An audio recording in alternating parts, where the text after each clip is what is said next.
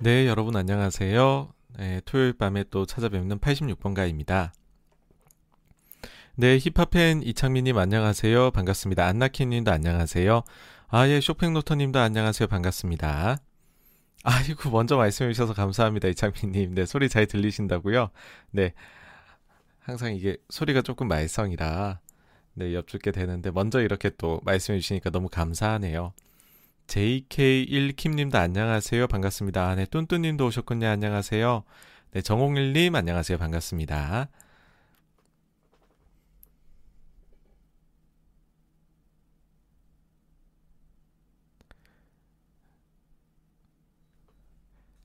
네, 저희가 오늘 이제 어떤 내용을 하게 될지 한번 목차를 살펴볼 텐데요.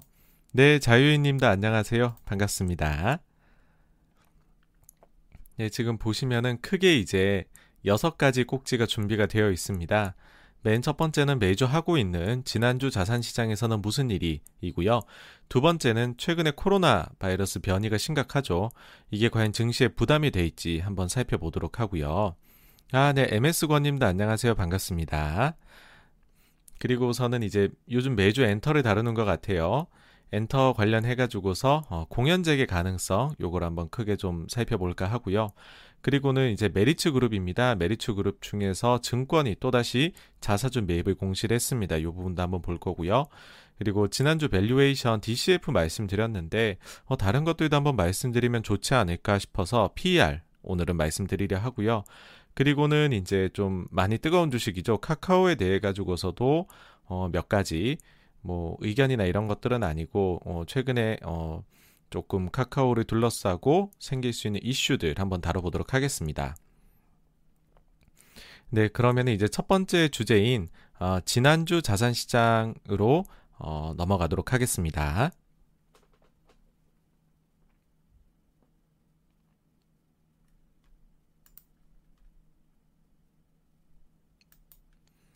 네, 제첫 번째 주제죠. 지난주 자산시장에서는 무슨 일이인데요.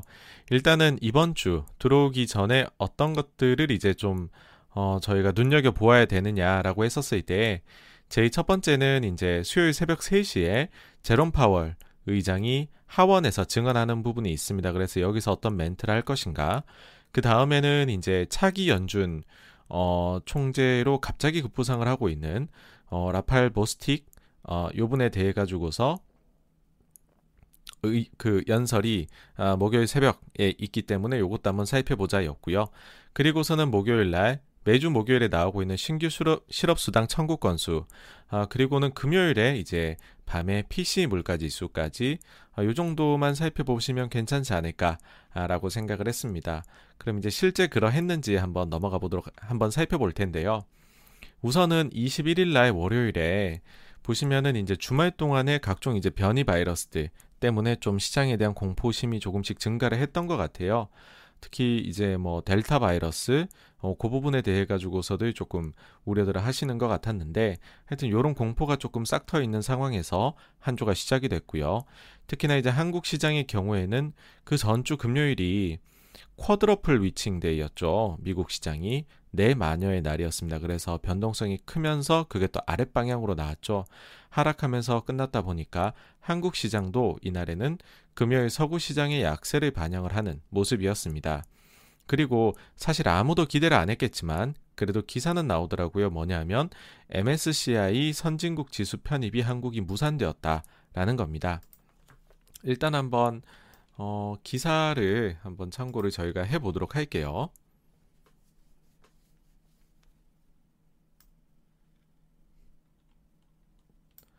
여기 이제 기사를 보시면은요.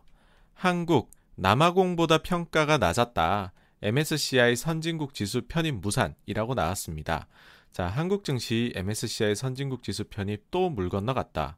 올해도 관찰 대상국에 포함이 안 됐다. 일단 관찰 대상국 포함되고 그 다음에 실제 지수 편입되고 뭐 요런 스텝을 밟아야 되는데 그전 스텝조차도 요번에는 발 이번에도 역시나 밟지 못했다라는 겁니다. 근데 어, 이유를 보게 되면은요.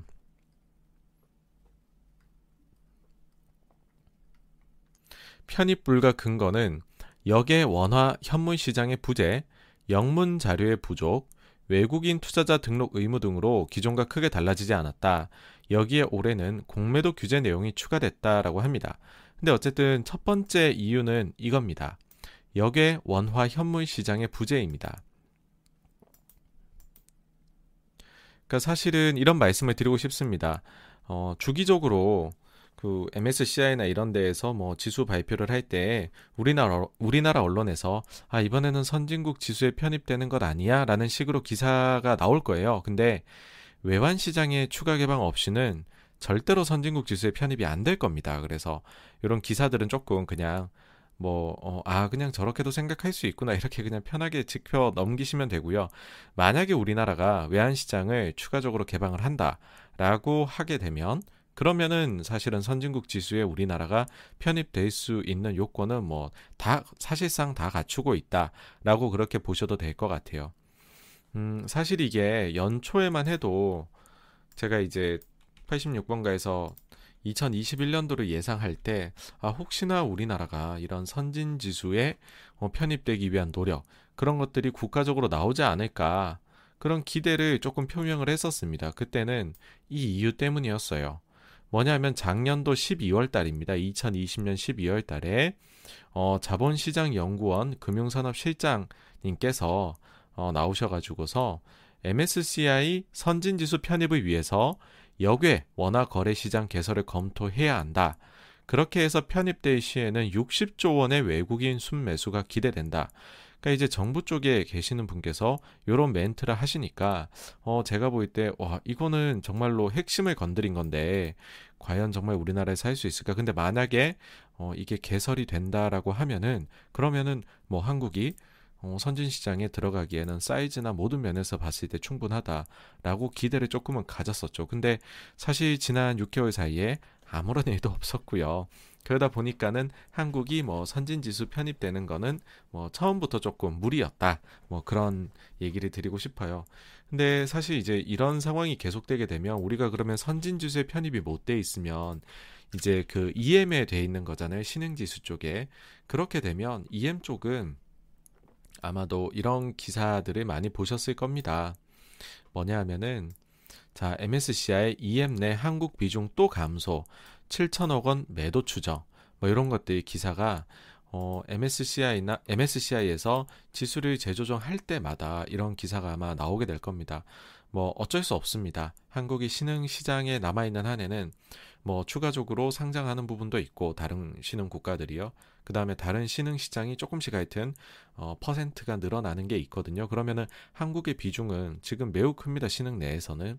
근데 요거는 어쩔 수 없이 계속 감소할 수밖에 없다. 그래서 우리가 이제 그 외환 시장 쪽을 건드리지 않는 한에는 어, 외인의 passive 자금 쪽에서는 우리는 조금씩은 손해를 볼 수밖에 없는 상황이다. 그런 거 말씀을 드리고 싶고요.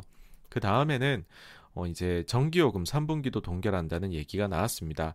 그러니까 사실은 이제 그 한국전력의 가장 꿈이죠.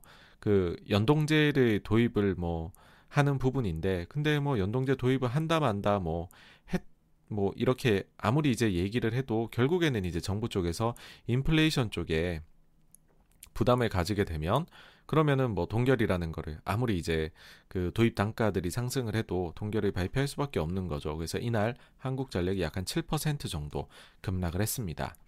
그 다음 이제 아시아 시장으로 넘어가게 되면은요, 어, 그 중국이 이제 비트코인 채굴업체 90%를 폐쇄 어, 한다는 뉴스가 나왔고 그리고 인민은행에서 은행권하고 알리페이 쪽에다가 암호화폐 관련한 서비스를 제공을 금지를 하기를 요청을 했습니다. 그러면서 암호화폐 시장 쪽이 계속해서 안 좋았던 모습이었죠.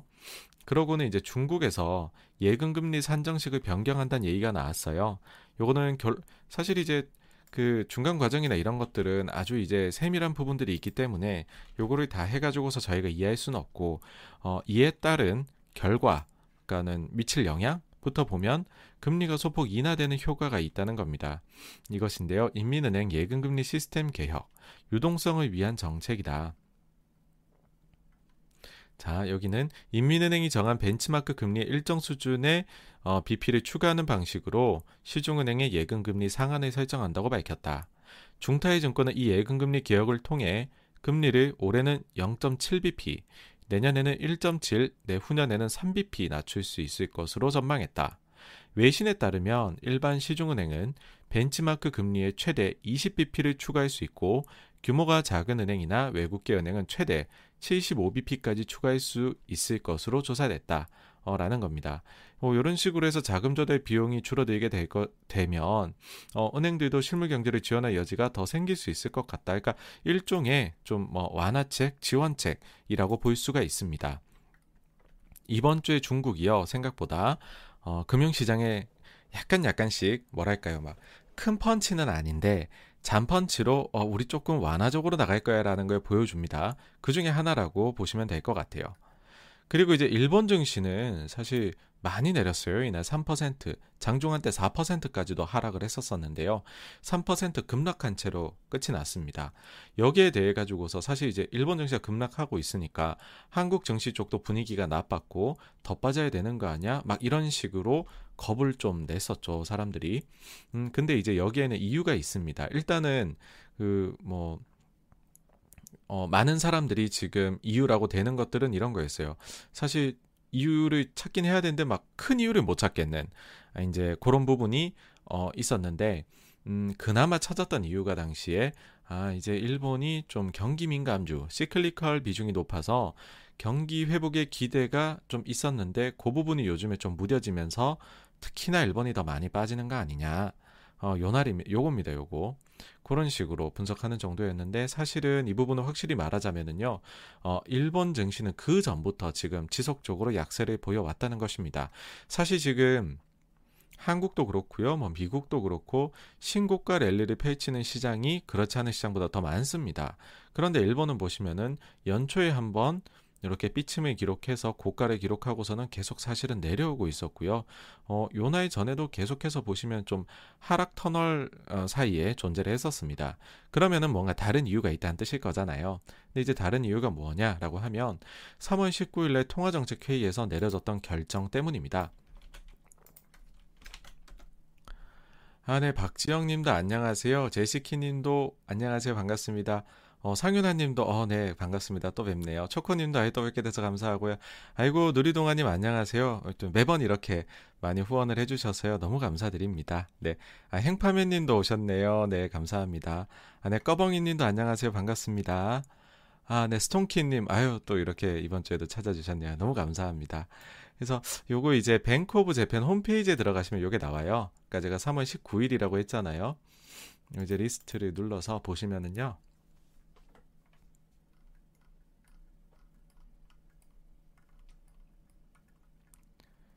사실 이제 이런 것들이 그냥 바로 캡처해서 보여드려도 되지만은 저희가 뭐 제가 뭐 결론이나 의견을 이렇게 주로 말씀드리기보다도 여러분들께서 또 보시면서 찾으시는 재미를 느끼셨으면 하는 그런 저희가 소위 조금 스터디하는 그런 느낌이 있잖아요. 그래서 이제 이렇게 바로 그 소스 되는 것들을 항상 가져오려고 노력하고 있는 거고요. 아, 예, 3월 19일 날 보시면은 요거였었어요.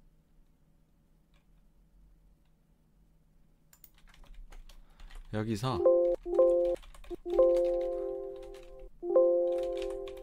이제 ETF로 이렇게 보시면은 이제 그 일본의 그 BOJ가 ETF 계속 매입을 하고 있죠. 그러니까는 여기서도 계속 이제 ETF 매입한다 한다인데 쭉쭉쭉 내려보면 요나에 좀 특이 사항이 하나 있습니다. 그 특이 사항이 뭐냐면 요거네요. 나왔습니다. 자, ETF 매입에 있어 가지고서 BOJ는 이제 온리가 나왔어요. 온리. 그럼 뭔가 어 요것만 하네. 이제 뭔가 달라졌다는 거죠. 여기 보시면은 어, ETF인데 뭘 추정하는 ETF만 살 것이냐라고 하면 토픽스 일본에 보시면 니케이 지수가 있고 토픽스 지수가 있잖아요. 두 가지 나뉘는데 사실 토픽스는 주목을 못 받습니다. 니케이가 대표 지수이고요. 그런데 지금 그전에는 니케이 중심으로 ETF를 사오다가 갑자기 3월 19일 날 회의에서 결론 나온 부분이 어, 토픽스를 추정하는 것만 사겠다 라고 얘기를 했습니다. 그러니까 이게 어떤 식으로 받아들여지냐면 아, ETF를 안 산다는 뜻이구나로 받아들여졌습니다. 그래서 보시면은 여기 이제 3월 달에 요 회의가 있은 이후부터는 계속해서 다른 나라 증시들은 이러다가도 올라갔는데 일본 증시는 계속 내려오고 있습니다. 왜냐하면 사실 일본 증시에서 어, 그 일본 중앙은행이 ETF로 사주고 있던 게 굉장히 많았었거든요. 근데 그 부분이 하나의 어떻게 보면 매수 세력이 사라져 버리니까 계속해 가지고 사실 약세장을 글로벌하고는 차별화되게 보여왔던 거죠.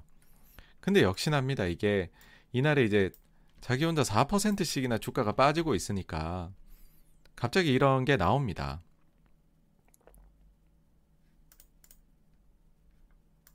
어, 제가 지금 링크를 그 잘못 걸어놨네요.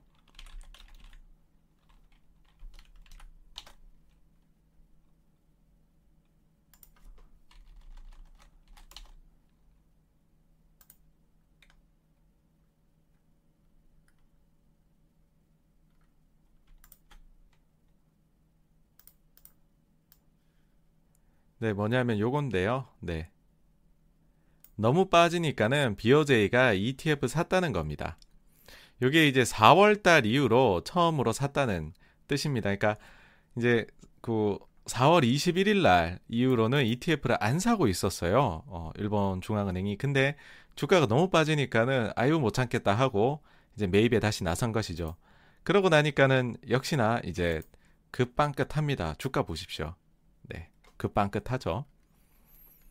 그래서 역시 이게 그 시장의 매질 앞에 장사가 없다라는 거고요. 그러고는 이제 이란 쪽에서 어, 선거가 있었죠 주말 동안에 그때 이제 선거에서 좀 강경파가 되었고 그러고 나니까 그 이후에 이제 지금 핵 합의 쪽으로 분위기가 좋았었잖아요 서구권하고 근데 요게 이게 중단됐다라는 소식이 나오면서 유가가 급등을 했습니다. 그러고 서구 증시에 넘어가게 되면 델타 항공에서 조종사를 1000명을 모집한다 라는 얘기가 나옵니다. 그래서 이걸 보면서 어 이제 일자리 증가에 조금 가속도가 붙게 되는 것일까 뭐라는 생각이 좀 들기도 했고요. 보시면은 이제 델타 항공 내년 여름까지 조종사 1천여 명 신규 채용을 하겠다. 근데 여기 보면은 이제 원래 이제 6월부터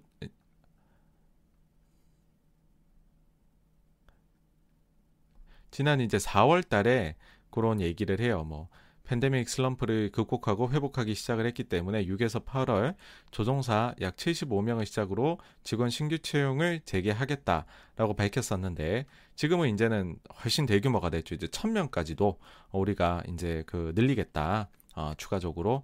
하여튼 그래서 이제 어, 지금까지는 사실은 이제 신규 실업 쪽이 줄어드는 부분이었고 아, 고용이 생겨나는 쪽 일자리 쪽은 조금은 속도가 어, 뭐랄까요 기대보다 못 미쳤다라고 한다면은 어, 요 기사를 보니까는 아 일자리 증가에도 이제 가속도가 붙는가 그런 생각이 좀 들었던 어, 기사였고요 소식이었고요 그 다음 날에는 파월 의장이 이제 그 미국 하원 코로나19 특별위원회 출석에 앞서 갖고서 서면으로 이제 질의에 대한 그 자료를 제출을 하거든요. 근데 여기에서 뭐 기존 태도에서 달라진 점이 없는, 그러니까 비둘기적이죠. 지금 파월 의장은 그런 점들이 좀 이슈가 됐었습니다. 그래서 코스피는 좀 빠졌었고, 근데 이제 미국 시장은 금요일에 빠졌던 부분들을 상당 부분 회복을 한 그런 하루였습니다. 그리고 미국채 10년물 금리가 1.484로 끝났는데 여기 이제 3.4bp 정도 오른 겁니다. 요 결론만 놓고 보시면은 아 이날 금리가 그냥 뭐 적당히 있다가 좀 상향 아 조금 올랐구나 상승했구나라고 하실 수 있겠지만 요게 이제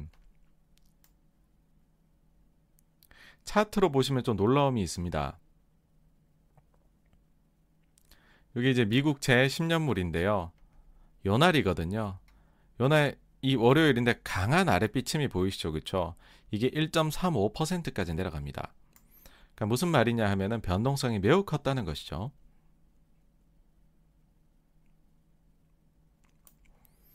그러니까는 요날 서구 시장에서 종료된 거는 1.484였는데 아시아 시장에서는 1.35까지도 떨어졌었다라는 거고 여기에 대해 가지고서 나왔던 얘기는 니케 이이오하고 그다음에 미국채 선물 쪽 합성 포지션이 있었는데 이 부분에서 좀 로스컷이 나왔던 거 아니냐. 그러면서 그 로스컷 물량이 해소가 되면서 어 이제 아래쪽으로 한번 확 갔다가 왔다. 뭐 이런 식의 얘기가 있기는 했습니다. 어쨌든 이런 삐침을 보이면서 그래도 어, 네, 무난하게 마무리했다는 거고요. 그 다음에 이제 화요일. 화요일에 보시면 아시아 증시는 전에 서구 증시가 상승했기 때문에 안정적으로 좀 상승하는 모습이었고요. 그 다음에는 이제 파월 의장이 하원에 출석을 했는데 사실은 뭐 별다른 이슈가 없었습니다. 어, 전이 사실은 이제 그 서면으로 제출한 자료에서도 저희가 뭐 특별함을 못 느꼈기 때문에 이날 이제 의회 증언 실제로 나가가지고서도 뭐 별일이 당연히 없을 것이다 라는 생각을 이제 당연히 했던 거고요. 근데 이제 파월 기존 입장 재확인 나스닥 최고 마감 뭐 이런 식의 기사들이 나왔습니다. 사실 요때 이제 쏟아져 나왔던 게 아유 그 FOMC가 6월 달이 조금 매파적이어서 걱정들을 했는데 파월 의장이 나와가지고서 비리기적으로 얘기해서 어, 불난 거를 잘 진압을 했다. 뭐 요런 투로 지금 기사들이 나오고 있습니다. 근데 저희 채널 뭐 들으시는 분들은 아시겠지만은 지난 6월 FOMC 자체가 사실은 조금 뭐 그렇게 매로 해석하기에는 무리가 따르는 어떻게 보면 그런 회의였기 때문에 어, 이런 뭐 파월 의장의 하원 출석 연설까지 뭐 볼 필요도 없었던 거 아닌가라고 생각을 합니다. 마찬가지로요. 지금 존 윌리엄스 뉴욕 연준 총재. 그러니까 사실 뉴욕 연준 총재 자리는 굉장히 중요하죠. 그 실제로 이제 오픈 마켓 그에서 어, 자금 왔다 갔다 하는 것도 실행을 내리는 곳이고 그리고 상시 의결권을 지역 연준 중에서는 유일하게 가지고 있죠. 여기 어, 여기 이제 총재도 비둘기적인 좀 발언으로 힘을 못했습니다. 그래서 요 날은 다들 괜찮은 날이었고요. 그 다음에 미국채 10년물 금리는 소폭 내린 채로 끝났습니다. 그 다음에 이제 수요일 날에는요.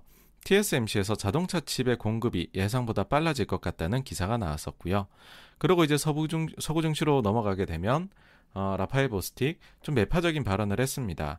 그러니까 내년도에 금리 인상을 전망한다. 그러니까 상당히 매파적이죠. 플러스로 내년도도 올리고 그 다음에 23년도에도 2회 인상하는 한 정도를 자기가 생각을 하고 있다. 그리고 우리가 테이퍼링의 전제 조건으로 삼은 상당한 추가 진전 달성에 우리가 close 근접해 있다라는 발언을 했습니다. 그래서 어, 요 분이 사실은 조금 요즘에 좀 물망에 오르고 있는데요. 차기 차기 연준 의장 쪽으로.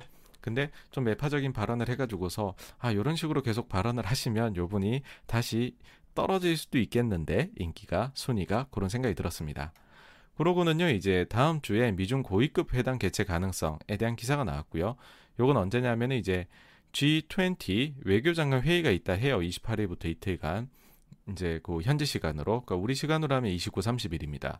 아, 여기에서 아마도 미중 고위급 외교장관들끼리의 미팅이 있지 않겠느냐 뭐라는 가능성이 나오고 있습니다. 그래서 미중은 하여튼 뭐 서로 간에 협력할 것은 협력하고 그다음에 서로 간에 다툴 것은 다투는 형태로 계속해서 좀 움직이는 것 같다라는 생각입니다. 그리고는 좀 재미있었던 거는 이거예요. 사실 이제 유가가 계속 오르고 있습니다. 이게 이제 유가인데 차트 보시면은 유가가 한때는 자 WTI 이제 마이너스 40까지도 이때 뭐 ETN하고 난리가 났었죠. 난리가 났었는데 이게 요렇게 급반등을 해가지고서 지금은 이제는 금요일로 보시면은 WTI가 74불에 마무리가 됐습니다. 그러니까는 계속 해가지고 올라오고 있는데 이게 최근에 조금 가속도를 낸다는 느낌이 받죠, 그렇죠? 그러면은 사실 이게 유가가 급등을 하게 되면 인플레 쪽에는 당연히 안 좋은 영향이 미치게 됩니다. 근데 지금까지는 아 이게 급등할 가능성은 없지 않을까라고 생각을 했었어요. 근데 여기 약간은 피치를 올리고 있단 말이죠. 이런 상황에서 미묘한 멘트를 합니다. 사우디 장관이 어, 우리가 이제 인플레 억제 역할을 하겠다.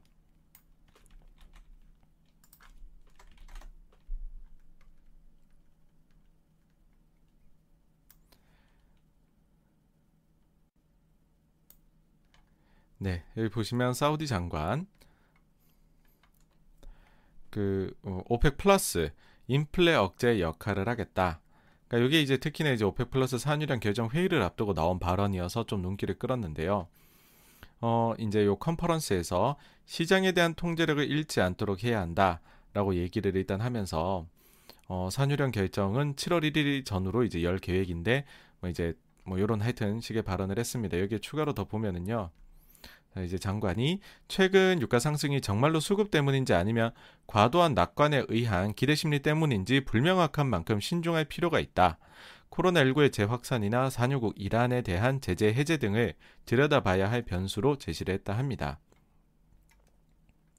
그래서 지금 유가는 보시면은요. 코로나19가 있기 전보다도 더 유가가 지금 올라 있는 상태이고요. 그래서 이제 이런 발언을 이제 그 가지고서 추론을 해봤을 때 이제 언론에서는 아 그러면 다음 주에 있을 회의에서 하루 50만 배럴의 증산안을 검토할 예정인가 보다라는 식으로 이제 기대를 하게 어 이제 기대를 한다라는 식의 기사가 나왔다는 겁니다. 그러니까 어쨌든 지금 이제 조금 얄밉죠.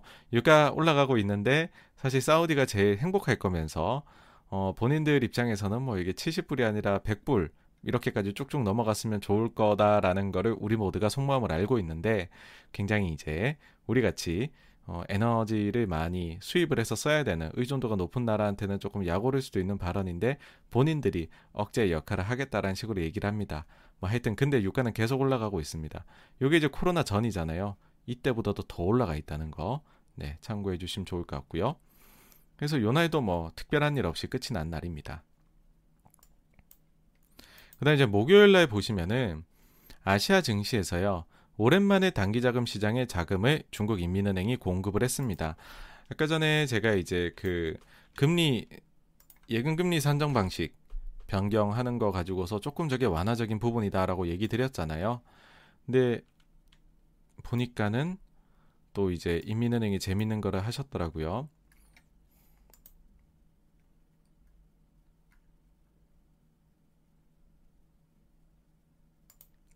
여기 이제 홈페이지에 들어와서 open market operations를 보시면 되거든. operations를 보시면 되거든요. 그래서 이제 24일 날 보시면은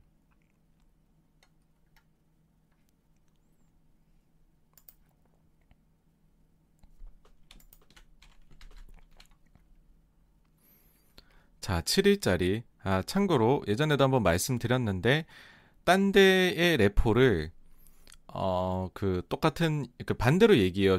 중국은 reverse repo라고 얘기를 합니다. 예. 그러니까 요게 자금 공급이에요, 여러분. 네. 자, 그 7일짜리 7일 만기짜리를 30 billion을 이제 그 제공을 하는 거죠. 그러면 이제 7일 전에는 어떠했냐? 요게 이제 차환되는 것도 있는 거잖아요.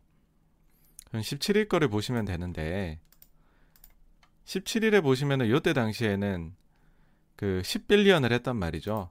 근데 지금 30빌리언이니까는 20빌리언을 더 넣은 거잖아요. 그렇죠? 그래서 어, 단기 자금 시장에 자금을 조금 풀어넣는 역할을 굉장히 오래간만에 중국 인민은행이 했다라는 겁니다. 그래서 이건 뭐 완화적인 부분이고 그 다음에 이제 서구 증시에 가보시면 밤 9시 반에 신규 실업수당 청구 건수가 나왔는데 예상치가 38만이었어요. 근데 발표치가 41만 1000. 그 사실 절대 수치로 보면 잘 나왔다고 봅니다. 근데 예상치를 만족시키지는 못하는 숫자가 나온 거죠. 자, 이런 의문이 드실 수 있어요. 이제 이거를 저희가 매주 보다 보니까는, 어? 무슨 생각이냐면, 그러고 보니까는 이번 주뿐만 아니라 그 전에 2주도, 그러니까는 안 좋았던 거 아닌가. 보면은 지난주에는 예상치가 35만 9천이었는데 발표치가 41만 2천. 그 전주에는 예상치가 37만이었는데 발표치가 37만 6천이 나왔다는 거죠. 그 이전으로 보시면은요. 발표치가 계속해서 예상치보다 잘 나왔었거든요. 근데 최근에 들어와서 3주 연속으로 시장을 조금씩 실망을 시키고 있다는 거죠. 어, 근데 또 생각을 해보니까는 월 초에 나오는 고용 보고서도 지금 4월 달 거, 5월 달 거, 요게 지금 연속해서 예상치를 밑돌았었지라는 게 떠오르실 거예요. 이제 5월 달은 보시면은 이게 6월 초에 나온 거죠. 예상치가 67만 1000이었는데 발표치는 55만 9천이었고 4월 달 고용이 나왔던 거는 보면은 이땐 기대치가 굉장히 높았죠. ADP 숫자가 잘 나오면서 근데 예상치는 100만이었는데 실제 발표치는 26만 6천에 불과했습니다. 그러니까는 이런 생각이 들 수 있는 거죠. 야, 고용 보니까 역시 세상은 별로야. 실제로 고용도 잘 안 되고 실업도 이제 슬슬 모멘텀이 줄어드는구만. 이라는 생각이 드실 수가 있습니다.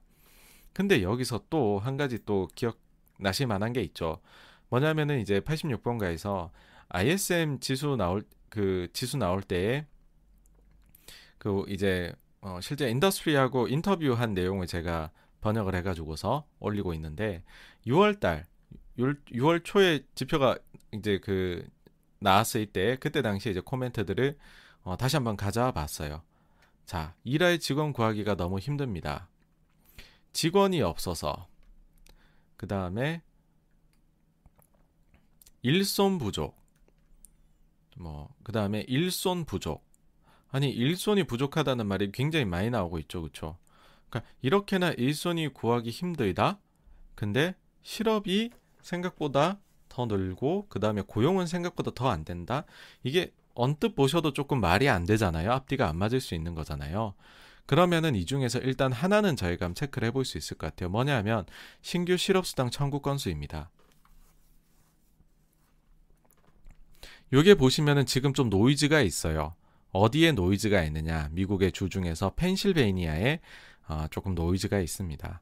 이게 이제 요번에 발표된 신규 실업수당 청구 건수에서 그 전주 대비 이번 주에 늘어난 어, 이제 수를 의미를 주별로 쫙 나눈 건데요. 다른 데들 보시면은 줄어든 데가 더 많죠. 근데 페, 그 늘어난 곳이 몇 개 없는데 그 중에서도 펜실베이니아 혼자 압도적입니다. 만약에 이 숫자가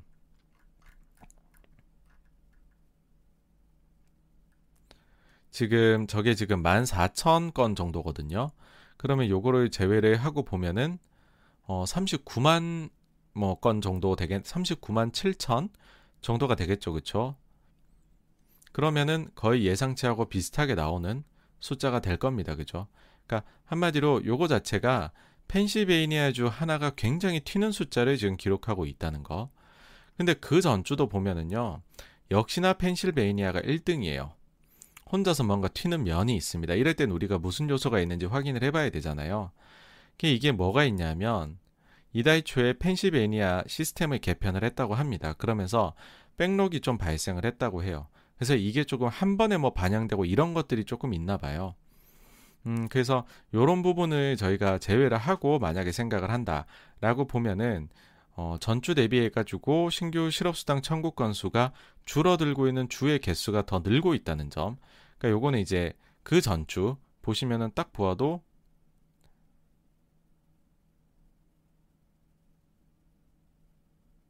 약 20개 주 정도가 증가, 30개 주 정도 감소거든요.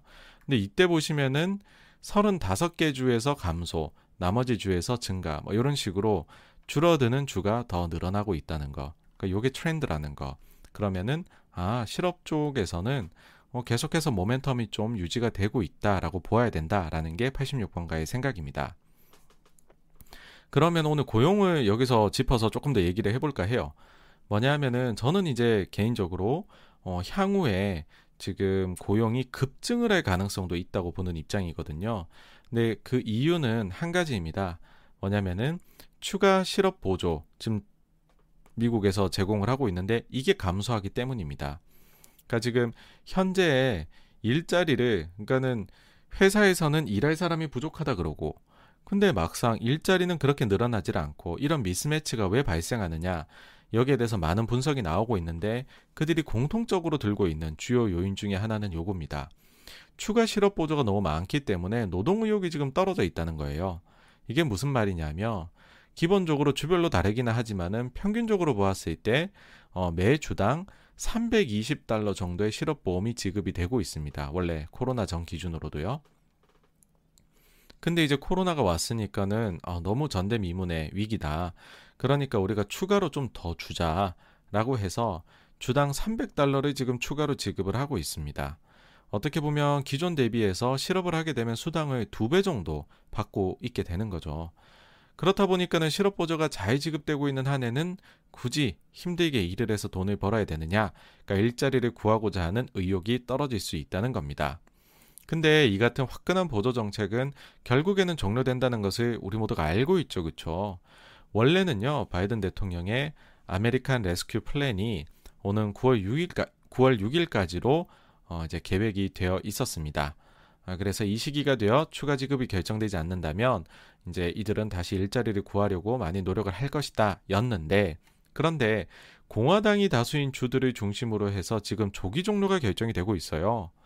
24일까지 제가 보았을 때 기사 보니까 26개의 주가 조기 종료를 결정을 했고 시기는 이게 지금 6월 12일부터 7월 중순까지로 다양하게 종료되는 시점들이 결정이 되었습니다. 그래서 이처럼 조기 종료가 나타나게 된다면 제가 생각할 때에는 일자리로 복귀하는 흐름이 가속도를 낼 수도 있을 것이다 라는 생각이 듭니다. 특히나 지금 보시면 이제 절반 넘는 주가 조기 종료를 결정하는 것이고 그리고 요 주 숫자가 계속해서 조금씩 증가를 여러분 하고 있습니다. 어, 그리고 또 한 가지 저희가 생각을 해 보아야 되는 게 뭐 가령 예를 들어서 일자리라는 게 모두가 갑자기 어느 날 하루 만에 구하려고 하면 힘들잖아요.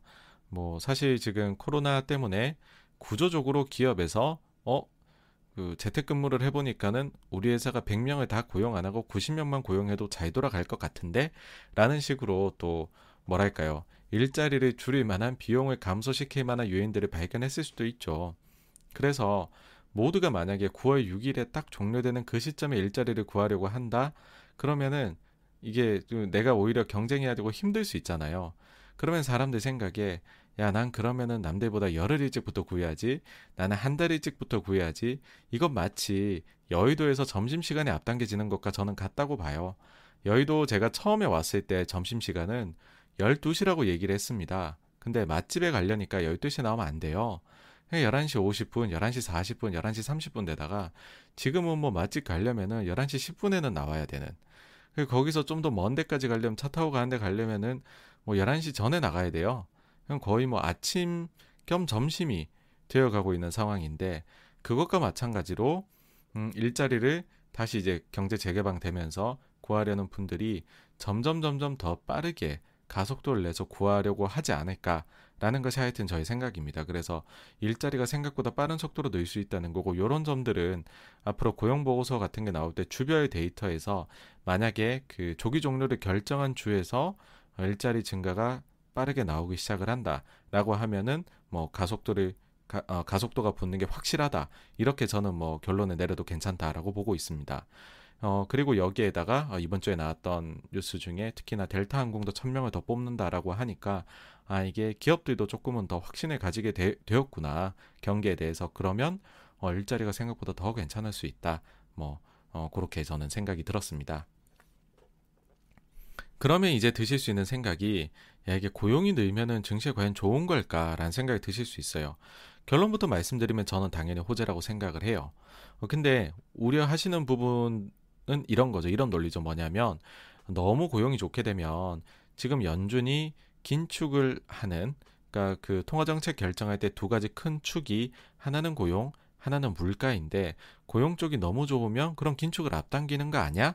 라는 식의 우려. 이런 것들이 가지신다는 거죠. 근데 연준은 단순히 고용뿐만이 아니라 물가도 봐야 되고 사실 복합적인 뭐 자산 가격도 환율도 뭐 말은 안 하지만요. 어, 다양한 요소들을 복합적으로 본다고 볼 수 있습니다.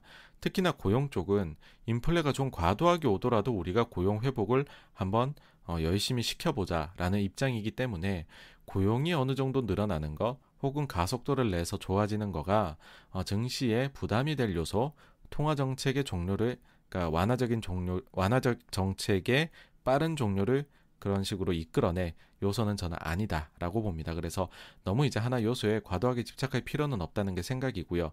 오히려 증시의 호재가 될 수 있다라고 생각하는 부분이 이거예요. 뭐냐 하면 저희가 일손 부족으로 인해 가지고서 산업 내 병목 현상을 겪고 있는 게 지금 많습니다. 많은데 이 부분들이 해소가 될 거잖아요. 일손이 다시 돌아가게 되면 그러면 이러한 병목 현상들이 만들어내었던 일시적인 인플레이션들 수많은 그런 부분들이 상당 부분 해결이 될 수도 있을 것 같다는 생각이 든다는 거죠. 만약에 지금 이런 부분이 해소가 된다라고 하면은 사실 지금 시장이 가장 걱정하고 있는 부분은 높은 인플레이션이 구조적으로 올 것인가에 대한 부분이잖아요. 근데 병목 현상에서 일어난 인플레를 고용이 증가하면서 해소를 시켜준다? 그럼 저는 뭐 무조건 긍정적인 부분이다 라고 생각을 합니다. 다만 이런 식의 일이 일어날 때 색깔 변화가 있을 거라는 거죠. 뭐냐면 병목 현상에 따른 수혜주들이 분명히 있습니다. 지금까지 가격이 가격을 많이 올릴 수 있었죠. 이런 수혜주들은. 근데 이런 수혜주들은 결국은 고용이 다시금 많이 늘게 되면 어, 수혜 정도가 사라지게 될 것이고 반대로 이것으로 인해서 피해를 입었던 주식들은 좋아지겠죠. 그래서 자리 바꿈을 꽤나 빠르게 할 수도 있다라는 생각이 듭니다. 그러고 인해 사실 하이라이트는 이거죠. 바이든 대통령이 이제 인프라 예산안에 지금 뭐 이제 완전히 그 사인을 했다는 게 아니고 초당 파적 의원들하고 지금 여기에 대해 가지고서 일종의 그 합의에 도달했다라는 겁니다. 그 금액 자체는 5년 기준으로 보았을 때는 1조 달러가 조금 안 됩니다. 근데 사실 이제 조금 실망스럽죠. 왜냐하면은 당초에는 이게 이제 2.25조 달러 정도 어, 얘기를 했던 건데 많이 줄어든 거니까요. 자, 보시면 미국 상원이 9,530억 달러 규모 잠정 합의. 당초 2.2조 달러에 미치지 못한다. 그렇지만 어쨌든 경기 부양한 탄력을 받게 됐다. 자, 우리 누구도 원하는 모든 것을 얻지 못한 데는 동의한다. 그렇지만은 우리는 초당적 합의, 우리는 합의했다. 라는 거고요. 물론 아직 세부 사항의 논의는 남아 있기는 하지만 전통적 인프라 예산을 편성하기로 합의를 했다. 어, 그럼 여기에 이제 참여한 의원들은 이제 모두 21명인데 그럼 뭐 이제 법안 통과에는 문제가 없겠죠. 그렇죠?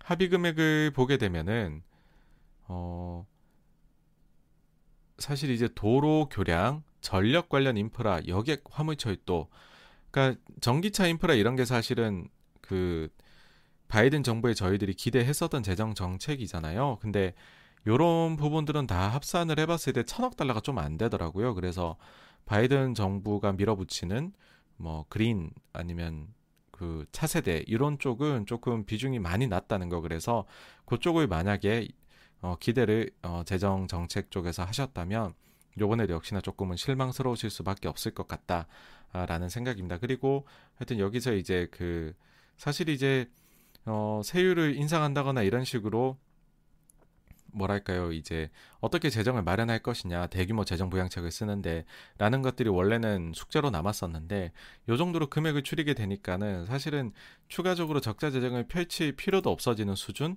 정도의 합의안이 지금은 나오고 있다 그래서 요 정도라면은 이거는 뭐 뭐랄까요 그 금리 쪽도 별로 자극하지 않는 요소이다 이렇게 보입니다 그리고 요날에 또 이제 제임스 블라드 요 분이 요즘 많이 나오고 있죠 최근 아주 매로서 비둘기 매로 나누잖아요. 그 중에서도 긴축종 매로서 광범위하게 활동을 하는데요.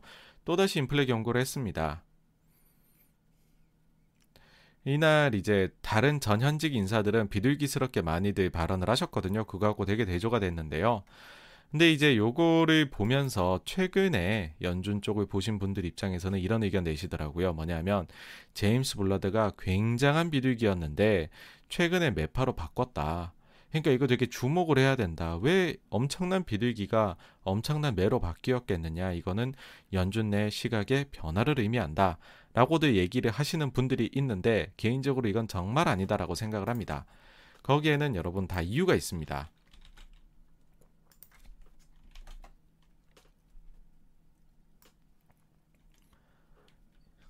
(2013년도에) 여러분들 기억해 보시면 이제 테이퍼링 이슈가 있었잖아요. 2000 근데 이제 그에 앞서 가지고서 요 기사가 언제 나왔냐면 2012년 어 2월 달 기사입니다. 2012년 2월 달 기사. 미국 연준 내년부터 금리 인상해야. Fed 제임스 블라드. 블라드 이분이 2008년에 임명이 되셔 갖고 지금까지 하고 있거든요. 근데 여러분 2013년도에 그것도 마지막 달인 12월 달에 비로소 돈 푸는 것 금액을 줄이기를 안 푼다는 것도 아니죠. 계속 푸는데 돈 푸는 것 금액을 조금 줄이는 거를 처음으로 실행을 했거든요. 금리 인상은 그보다 훨씬 뒤에 했죠. 근데 블라드는 2012년도에 무려 아주 놀랍게도 내년부터 금리 인상을 시작해야 라고 얘기를 했었습니다. 어떻게 느껴지시나요? 이땐 굉장한 매였죠. 그쵸? 2013년에는요. 근데 그래 놓고서 요 분이 좀 바뀌세요.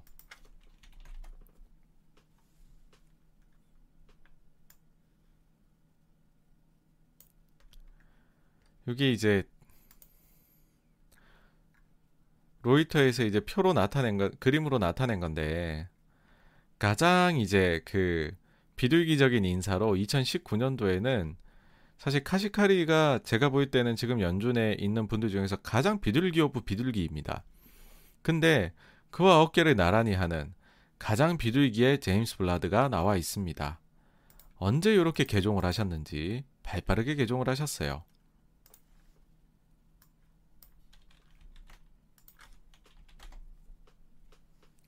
근데 또 이제 자료가 준비된 게 있습니다. 이 자료를 한번 보시면은요. 이게 이제 작년 9월 달이에요. 이제 그 코로나로 인해서 충격을 많이 받았다가 조금 회복한 시기죠, 그쵸? 이때 그 경기 회복에 대해 가지고서 파월하고 조금 시각이 달랐던 거죠, 블라드는. 파월 같은 경우에는 이때 당시에 경기가 좀 회복되고 자산 시장도 좋아졌지만 추가적인 재정 부양책이 반드시 필요하다라고 이제 의회에 계속해서 요청을 합니다. 요구를 했는데 그에 반해 가지고서 제임스 블라드는 추가적인 재정 필요 없을 것 같아. 그거 아니라도 괜찮아. 라는 식으로 표현을 했죠. 거기에 대해 갖고서 이제 허켓시 비유라고 얘기를 했어요. 근데 이건 어떻게 보면은 이제 그 사실 상황 판단을 잘못한 거죠. 그때 당시에 재정 부양책이 계속해서 이뤄지지 않았다라고 하면은 모르겠습니다. 지금 이제 그 뒤에도 계속 해가지고 부양책들이 나왔으니까 지금의 증시가 된 건데 아니었다면 지금보다는 뭐 덜 좋았겠죠, 그쵸? 그러니까 비유 자체가 그렇게 막 훌륭하신 분은 아니다라는 거를 말씀을 드리고 싶고요. 그리고 86번가에서도 뭐 두어 번 다뤘던 것 같은데 그때 당시에 이제 그 어, 구체적인 데이터 어, 연준에서 구체적인 좀 테이퍼링을 시행하는 거, 테이퍼링에 대해 얘기 나누기를 시행하는 거에 구체적인 데이터를 좀 제시를 했던 게 제임스 블라드가 백신 접종률이 75%, 70에서 75% 정도 되면 우리가 taper debate를 해도 되지 않겠느냐라고 얘기를 했던 거죠. 근데 어쨌든 이제 taper에 대해서 언급하기조차 싫어했던 당시의 분위기를 생각을 한다면은 요 말을 꺼냈다는 것 자체가 조금은 요거를 뭐 비둘기적이다라고 보기는 어렵고 제가 볼 때는 좀 매스러운 면이 있었죠. 그래가지고서 이제 어 최근 들어와가지고 또 이제 원래는 매였다가 비둘기였다가 또 약간 매스럽게 가다가 최근에 완전 매 쪽으로 개종을 한. 그래서 저는 그냥 요 분은 어, 경력이 굉장히 오래되셨기 때문에 우리가 좀 신경을 써야 하기는 하지만은 좀 와리가리 하시기 때문에 발언에 너무 의미를 둘 필요는 없다라는 거고 그냥 요즘에 지난 금요일 날에 뭐 주가 하락의 이유가 제임스 블라드의 매파적인 발언이라고 얘기를 할 정도로 이분의 격이 많이 올라가신 것 같아요. 그러다 보니까는 요즘 많이 관심 가져주니까 많이 기뻐하신다. 그냥 그 정도로 생각을 합니다. 그리고 이제 25일 금요일 날 가면 아시아 증시에 어, 인민은행이 어, 연이트 자금을 공급을 한, 하, 어, 합니다. 요거 다시 한번 보시면은요. 이제 25일 거 고 그 다음에 7일 전인 이제 18일 거 비교를 해보시면은요. 여기 18일에는 이제 10빌리언 넣어줬는데 시장에다가 그 금요일 날에는 어, 30빌리언 그러니까 금액이 또 목요일에 이어갖고서 20빌리언 계속해서 더 넣어주고 있죠, 그렇죠? 그래서 아, 중국에서 이제 연이틀 자금을 공급을 했다. 그러면은 이게 좀 뭔가 이유가 있는 거다. 음, 그런 거죠. 왜냐하면 이제 연초를 저희가 생각을 해보시면 당시에 주식시장이 좋았어요, 글로벌로. 근데 그때 당시에 중국 증시는 별로 좋지 않았습니다. 그 차별화가 됐었는데 그렇게 이제 차별화되게 별로였던 이유 중에 하나는 단기 자금 시장에서 계속해서 중국이 자금을 흡수를 해 나갔었어요. 그런 식으로 이제 경계심을 보이니까는 시장에서는 아 중국이 조금 긴축으로 방향을 확 선회한 거 아니냐 그런 모습을 보이는 거 아닐까 그 뭐랄까요 사전 작업인 거 아니야 라는 식으로 생각을 해서 중국 증시 별로였죠. 그리고 그때 당시에 이런 부분들이 한국 시장에도 영향을 주게 되었습니다. 근데 이제는 보면은 공급을 하는 거죠. 어, 완화적이네? 그럼 이젠 반대로 가는 것이냐? 아, 라고 생각을 할 수 있는데요. 일단은 뭐 조금 한시적이다는 느낌도 있어요. 왜냐하면 요즘에 이렇게 좀 중국이 자산 시장을 조금 풀어준다는 느낌을 주는 게 이거지 않느냐라는 생각이 든다는 거죠. 중국의 모든 시계는 7월 1일을 향해 간다. 이 7월 1일이 뭐길래? 중국에서 말하는 두 개의 백년 중 첫 번째인 공산당 창당 100주년 기념일이라는 겁니다. 그러니까는 공산당 이제 100주년이니까 그때 전후로 해가지고서 금융시장이 좀 좋은 모습을 보여줘야 아, 공산당이 잘하고 있다. 뭐 이런 것들을 또 조금 어필할 수도 있는 거잖아요. 그래서 어, 이 부분이 지금 조금씩 완화적으로 지금 중국에서 해주고 있는데 금융시장에 이게 과연 구조적인 부분인지는 그럼 이제 요 일단 기념식 때까지는 계속 요렇게 해줄 것 같아요. 제 느낌상. 근데 기념식 이후에도 요렇게 해줄지에 대해서는 지나봐야 알 것 같다라는 겁니다. 그리고는 이제 밤에 PC 물가지수 나왔는데요. 뭐 예상치 발표치가 거의 뭐 흡사하게 나왔습니다.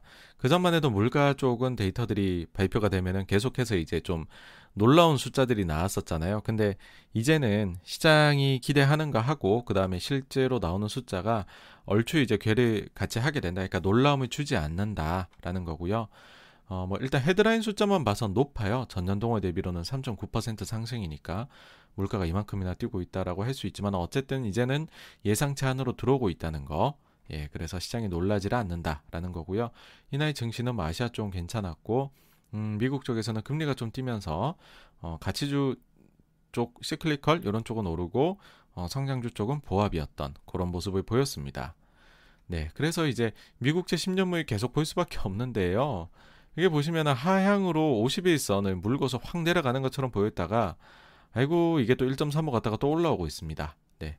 그러니까 저는 뭐 역시나 그냥 박스권을 보고 있어요. 특별한 방향성은 없지 않으니까 어, 뭐 그렇게 보고 있는 건데 그 이유는 뭐 다시 한번 말씀을 드리자면은 위로 가는 힘이다 아래로 가는 힘이다 모두 지금 강한 상황이다.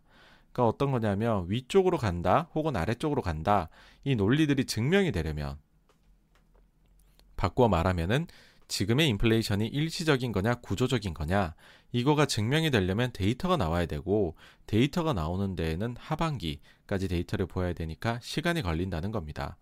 즉 일시적이라고 본다. 어, 이렇게 배팅을 하려고 하니 음, 5, 6월에 발표된 데이터 수치가 어, 너무 높았었기 때문에 어, 이 부분이 어, 그 이제 떨어지는 거를 확인을 해봐야 된다는 거죠. 그러니까 일시적이다라고 정말 단정적으로 얘기하기에는 야 그러기엔 5, 6월 달에 우리 발표됐던 거 너무 높았잖아. 너 정말 일시적인 거 맞아? 하반기까지 봐야지 떨어지는 거라는 거고요.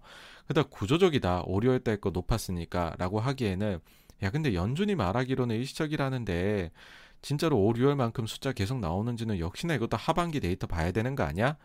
그러니까는 이게 시간이 걸린다는 거죠. 그러면은 양쪽 다 세게 베팅을 하기는 어렵다. 물론 여기에서 변수들이 그 전에 나올 수 있습니다. 뭐냐 하면 재정 정책이 예상보다도 훨씬 크게 나온다? 그러면 국채 발행이 늘 거니까 금리 쪽 위로 올라가는 압박 요인이 되겠죠. 근데 지금 뭐 아까도 말씀드렸지만 바이든 정부가 재정 정책 쪽 합의하는 거 보시면은 예상보다 작아지면 작아질지 커질 건 없거든요. 아니면 이제 연준이 돌변해서 긴축의 시계를 앞당긴다. 근데 그럴 연준으로도 지금 별로 안 보이고요. 자산 시장이 급락한다. 사실 지금 급락의 징후나 예우는 저는 뭐 변동성의 징후는 그렇게 안 보이기 때문에 이 세요수 모드에서 특별함이 안 느껴져서 그렇다면은 또 역시나 이 50일선을 물고서 위아래로 왔다 갔다 왔다 갔다 하면서 하반기 데이터들 나오는 것들을 확인하는 과정을 거치지 않을까라는 생각입니다. 그래서 총평을 해보면은요. 요 밑에 부분 지난주하고 똑같습니다. 코스피어 지금 굉장히 조용하게 신고가를 기록하고 있거든요. 수많은 수많은 정말로 연초 이후에 아, 소위 말해서 증시가 빠질 것이라는 거의 저주에 가까운 아, 그런 안 좋은 예상들이 많았었죠. 근데 그 모든 걸 뚫고 지금 코스피가 조용히 신고가를 기록하고 있다라는 거고요. 다른 글로벌 국가들도 보았을 때 증시는 전반적으로 다들 평화로움이 지속되고 있다. 뭐 현재 제가 봐서는 뭐 지금 여기에서 크게 특별히 변화될 건 없을 것 같은 그런 분위기로 보입니다. 다음 주로 넘어가게 되면요. 이제 그 월말 월초죠. 월초부터 해가지고서는 중요한 데이터들이 이제 많이 나오게 됩니다, 여러분. 어, 수요일 날 밤에 이제 ADP 비농업 고용 나오게 되고요. 그 다음에 목요일 날에는 한국 수출입액 그리고 중국 공산당 100주년 어, 그리고 목요일이니까 신규 실업수당 청구 건수 나오고 그러고 나서 어, 이제 월초에 나오는 ISM 제조 구매자 지수 요거 봐야 될 것 같고요. 금요일에는 한국의 소비자 물가 최근에 한은이 좀 매파 본색을 드러내고 있죠. 그리고 고용이 중요한데 과연 리오프닝을 그러니까는 아, 리오프닝에 맞추어서 실업 보조를 어, 조기에 종료하기로 한 지역들에서 고용이 어떤 식의 변화를 보이고 있는지를 한번 이 보고서에서 좀 참고를 해볼 수 있을 것 같거든요. 그래서 요거까지도 한번 눈여겨 보셨으면 좋겠다라는 겁니다. 네. 어, 이상으로 해가지고요. 첫 번째 저희 꼭지인 지난주 자산시장에서는 무슨 일이 있었나를 어, 마치고요. 다음 주제로 넘어가도록 하겠습니다. 아, 네, 꺼벙이 님도 안녕하세요. 아유, 또 이렇게 또 매번 후원해 주셔서요. 너무 감사드립니다. 네. 아, 이창민 님께서 또 대신 감사해 주셨군요. 아, 최진원 님도 안녕하세요. 반갑습니다. 그다음 러브케이 님, 메아리 님, 그리고 김기성 님도 모두 모두 안녕하세요. 반갑습니다. 그리고 1월 님, 아, 제임스 리 님도 또 오셨군요. 감사합니다. 그리고 C 나파 님, 쿤송 님도 안녕하세요. 반갑습니다. 네.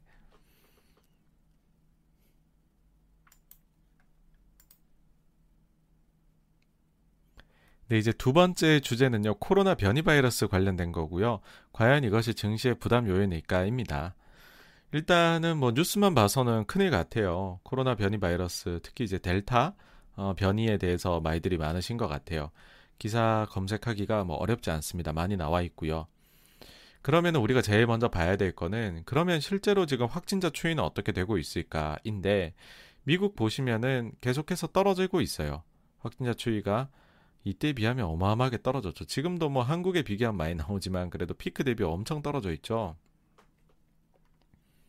그리고 그에 맞춰 가지고서 사망자도 계속해 가지고서 우하향을 하고 있는 상황이다. 그러니까 일단은 미국이 제일 중요하죠. 미국이 경제 규모가 제일 크니까. 그 다음에 이제 유럽 쪽 보시면은 프랑스 쪽 음, 대표적으로 가져와 봤는데요.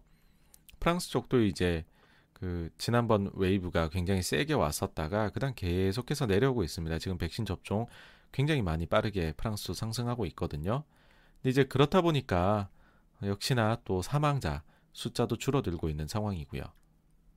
그 다음 이제 이슈 지역이죠. 인도. 인도가 모든 이제 변이의 어, 뭐 뭐랄까요? 어, 핵심 지역이라고 할 수 있는데 인도 정말 어마어마한 숫자가 나왔었죠. 하루에 40만 명씩이나 확진이 되다가 사실 왜 떨어졌는지는 잘 모르겠어요. 인도에서 갑자기 거리두기를 강화한 것도 아닐 텐데. 근데 어쨌든 숫자는 많이 감소를 했습니다.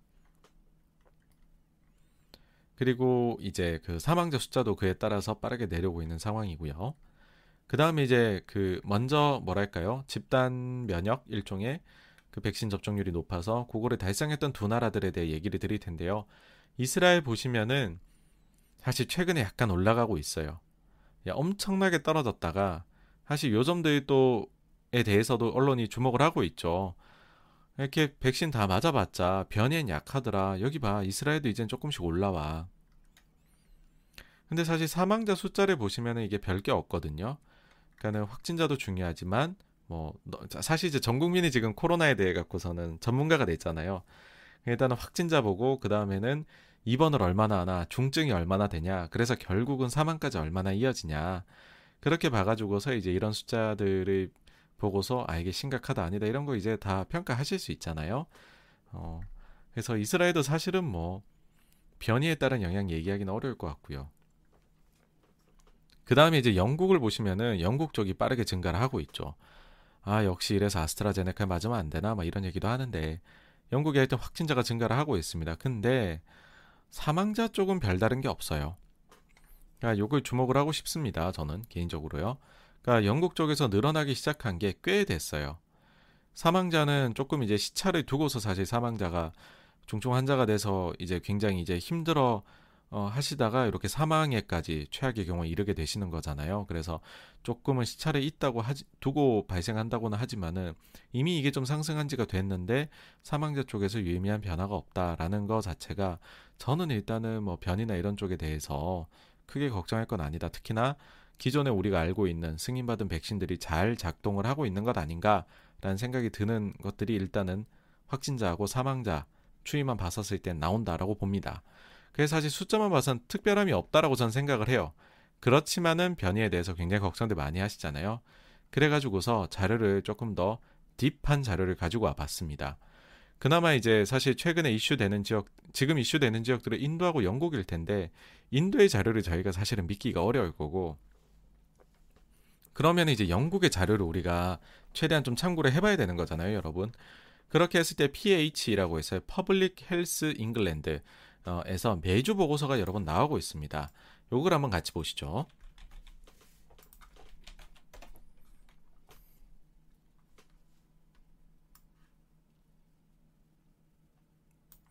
예, 여긴데요. 보시면 위클리 자료가 있죠. 요 클릭해서 들어가 보겠습니다.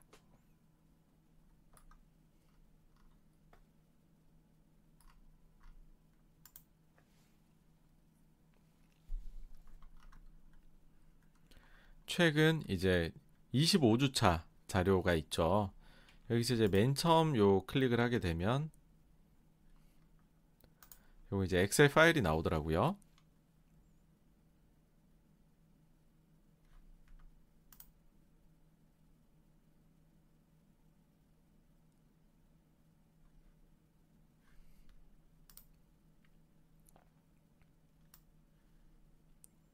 네, 요런 자료이고요. 요게 피규어 보시면은 이제 엄청나게 거의 59번까지 있어요. 그래서 많은 자료들이 있으니까는요. 좀 관심 있으신 분들은 조, 보시면 좋을 것 같고요. 제가 지금 말씀을 드리고 싶은 거는 그 이제 나이에 따른 부분입니다. 나이에 따른 부분. 그러니까 보시면은 이제 최근 위크로 왔었을 때 젊은 사람들이 많이 걸린다는 거죠.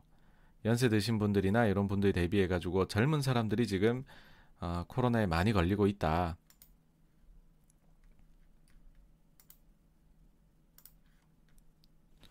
그러고서 이제 두 번째 자료를 보게 되면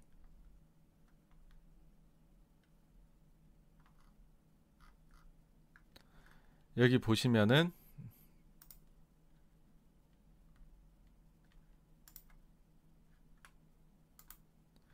이게 이제 지역별 그리고 연령별을 나타낸 겁니다.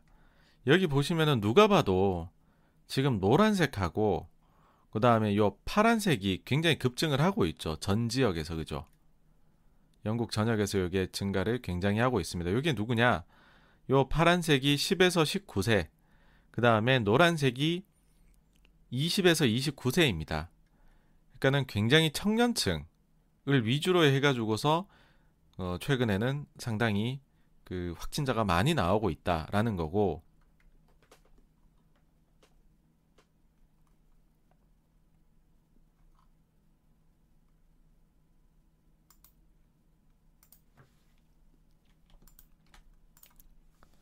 마지막으로 이제 세 번째 자료를 참고를 저희가 해보면은요.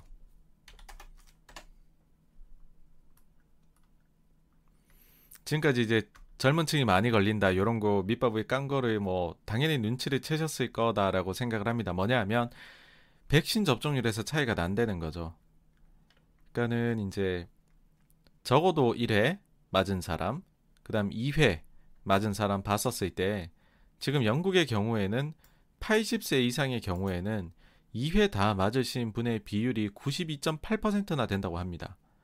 사실 지금 거의 뭐 65세 이상은 사실상 90% 이상들이 맞았다라는 건데 이게 급락을 하는 거죠. 40세 이하에 있어 가지고서는 11.6%에 불과하다. 그러니까는 지금 아까도 여러 가지 자료들을 보여드렸지만은 사실은 이제 10에서 30 정도 되는 나이에 있는 분들이 굉장히 많이 지금 감염이 되고 있는데 그분들은 백신에 잘 맞지 않은 사람들이다. 라는 거죠. 그래서 백신을 많이 맞은 사람들 기준으로 봐서는 영국의 확진자 증가 이런 거 보이지가 않는다. 뭐 변이나 이런 것들을 감안을 하더라도요. 그러니까는 백신 자체를 더 빨리 차라리 맞춰야 되는 걸로 어, 이 자료들이 이용이 돼야 되는 거지.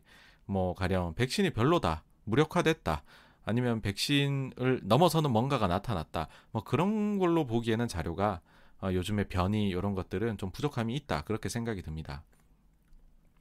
근데 조금 저는 뭐랄까요? 희망적인 자료랄까요? 그것도 여기서 찾은 거는 여기 보시면은 이제 40세 이하 그러니까 지금 접종률 속도죠 그쵸? 속도가 당연히 이제 노령층부터 해가지고서 개, 이제 빠르게 먼저 어, 위로 도달을 했죠 그쵸? 위로 위로 위로 도달을 했는데 이제는 굉장히 낮았었던 그 40세 미만들도 지금 보면 기울기는 제일 빠르다는 거. 그러면은 요게 이제 그 이쪽이 벌써 다 맞았으니까 이제 남는 백신을 밑으로 줄 거잖아요. 그러면 요게 피치를 올리게 되면은 어, 완연한 집단 면역을 이룰 수 있지 않을까. 특히나 이제 그 사실 이제 그런 것들이 있었죠. 코로나에 따른 어, 사망률이 치명률이 나이가 높을수록 많을수록 굉장히 높고 그러다 보니까 젊은 층은 아, 걸려봤자 감기보다 조금 심한 정도래 라고 하니까는 야 백신 그거 부작용도 있을 수 있는데 꼭 맞아야 돼 라는 식으로 해서 백신을 조금 맞지 않는 분들도 젊은 층에는 어, 많았었습니다 현실적으로 근데 지금 변이들이 생기면서 맞지 않으면은 이제는 정말로 그 백신을 맞지 않은 사람들만 코로나에 감염이 되고 위험해질 수 있다라고 해버리면 아이고 안 맞아야지 했던 사람들도 아주 지금처럼 가속도를 내 가지고 맞을 가능성이 있다는 거죠. 그렇게 되면은 모든 연령층이 다 여기에 모이게 될 수 있는 뭐 그런 요소이지 않느냐 라고 생각을 합니다. 조금 더 이제 그래픽을 좀 잘 된 거를 한번 자료를 찾아보니까 이런 게 있더라고요. 어, 방금 보신 최신 자료보다 한 주 전에 건데 정리된 자료로 진짜 극단적으로 나오죠, 그죠? 얼마나 이제 높은 연령층의 분들이 많이 맞았고 저 연령층이 적게 맞았는지가 여기에서 훨씬 더 드러나게 됩니다. 그리고는 이제 그 최근에 나온 그 뉴스 어, 요게 있는데 요것도 한번 참고를 해볼 만 하더라고요. COVID-19 and there is good news and bad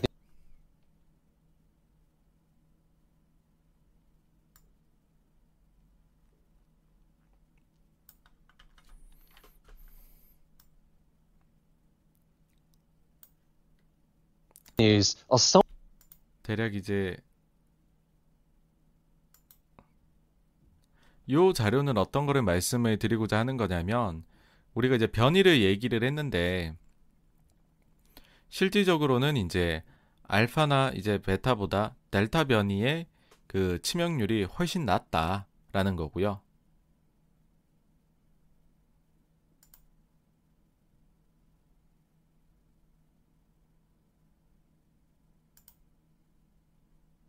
그리고 지금 보시면은 아까도 뭐 이제 또 자료를 보여드렸지만은 확진자 숫자는 증가를 하고 있지만은 사망자 숫자는 증가를 하지 않고 있다라는 거고요.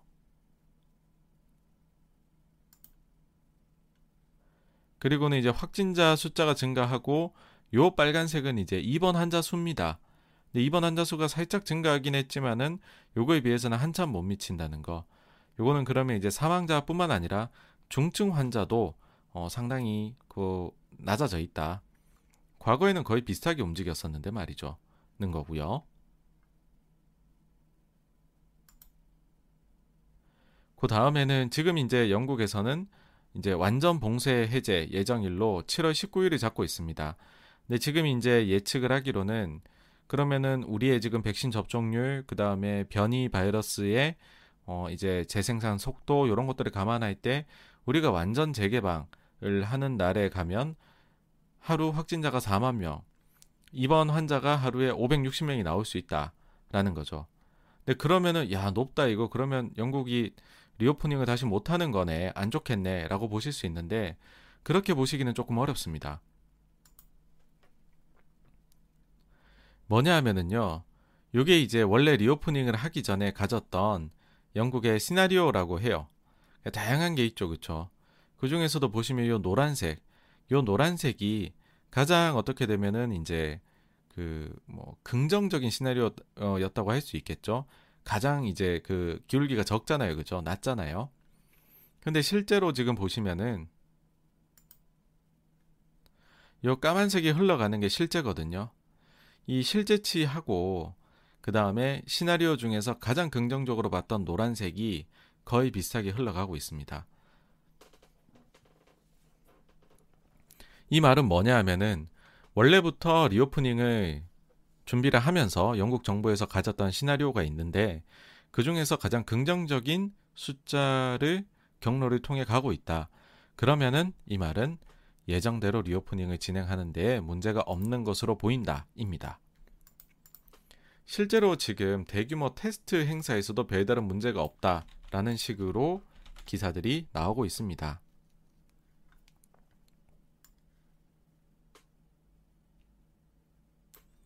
이제 최근에 나온 기사 중에 이런 게 있어요. 이제 정부의 대규모 테스트 이벤트에도 불구하고서 보면은 이렇게 뭐 어마어마하게 확진자가 증가한다 이런 게 안 보인다는 거죠. 총 9건의 파일럿 행사가 있었다라고 얘기를 해요. 뭐 서커스 나이트클럽인 리버풀이라든지 월드 스누커 챔피언십, 그 다음에 웸블리에서 축구 경기가 몇 개 있었고, 그 다음 브릿 어워즈가 또 있었고요. 그 다음 파일럿 페, 페스티벌 이런 것도 있었고, 그 다음에 5km 뭐 달리기 이런 대회도 했고, 이런 대회들에서 이제 테스트라고 행사라고 얘기를 하는 건 뭐냐면 이제 그, 그, 요 행사를 들어갈 때 테스트하는 걸 나눠주고서 자발적으로 그 결과물을 제출을 하라는 거였어요. 그렇게 했었을 때 총 5만 8천 명 이 제출을 했고 그 중에 확진자가 총 28명이 나왔다고 합니다. 요것만 보셔도 굉장히 낮다는 걸 알 수가 있죠. 이 중에서 이제 11명은 연관성이 높고 그 이벤트하고 추적을 해봤을 때 17명은 연관성에 약간 의문이 있다. 그러니까 대규모 행사를 해가지고서 실제로 확진이 더 나온 거, 이게 굉장히 그 율 자체가 낮다는 거죠. 물론 여기에 대해서 한계가 있는 조사라고 얘기를 합니다. 뭐냐면 이게 자발적인 거였기 때문에 회수율이 낮고 그러니까 이제 내가 좀 심틈이 있고 안 좋은 것 같으면 제출 안 했을 가능성도 있다는 거죠. 그리고 테스트 자체가 PCR 테스트이기 때문에 정확도도 조금 떨어지는 것 같다라는 겁니다. 그런데 어쨌든 이만큼 몇만 명이 들어오는 행사들을 여건을 열었음에도 불구하고 이와 관련해 가지고 확진자 숫자가 드라마틱하게 늘지는 않았다라는 걸로 봤었을 때 아, 대규모 행사를 우리가 열어도 되는구나 라는 좀 근거로 삼기에는 그래도 꽤 괜찮은 데이터다라고 얘기를 드리고 싶어요. 그리고 이제 영국은 요 정도이고요. 인도인데 인도의 경우에는 사실은 차트 하나만 보셔도 되지 않을까라는 생각이 들거든요. 뭐냐 하면은 인도 증시가 지금 역사상 최고치입니다, 여러분. 그게 사실 인도가 정말로 변이 때문에 나라 기둥뿌리가 뽑힐 정도이다 라고 했다면은 증시가 반응을 했겠죠, 당연히. 근데 인도 증시가 지금 사상 최고가를 가고 있다. 근데 사실 그 전부터 답이 보였죠. 확진자 수가 빠르게 감소를 하고 있어요. 그러니까는 너무 걱정할 필요는 없다 우리가 그런 생각입니다. 그래서 이두 케이스 영국, 인도 다 봤었을 때에 아, 코로나 변이 바이러스 물론 이제 저희가 방역 신경 많이 써야 되겠죠. 그렇지만은 증시만 놓고 보았을 때는 이게 그, 그다지 영향이 있을 만한 요소는 못 갖추고 있는 것으로 보인다라는 것이 86번가의 결론입니다. 요 정도로 해가지고 두 번째 주제인 코로나 변이 바이러스를 마치도록 하고요. 다음으로 넘어가도록 하겠습니다.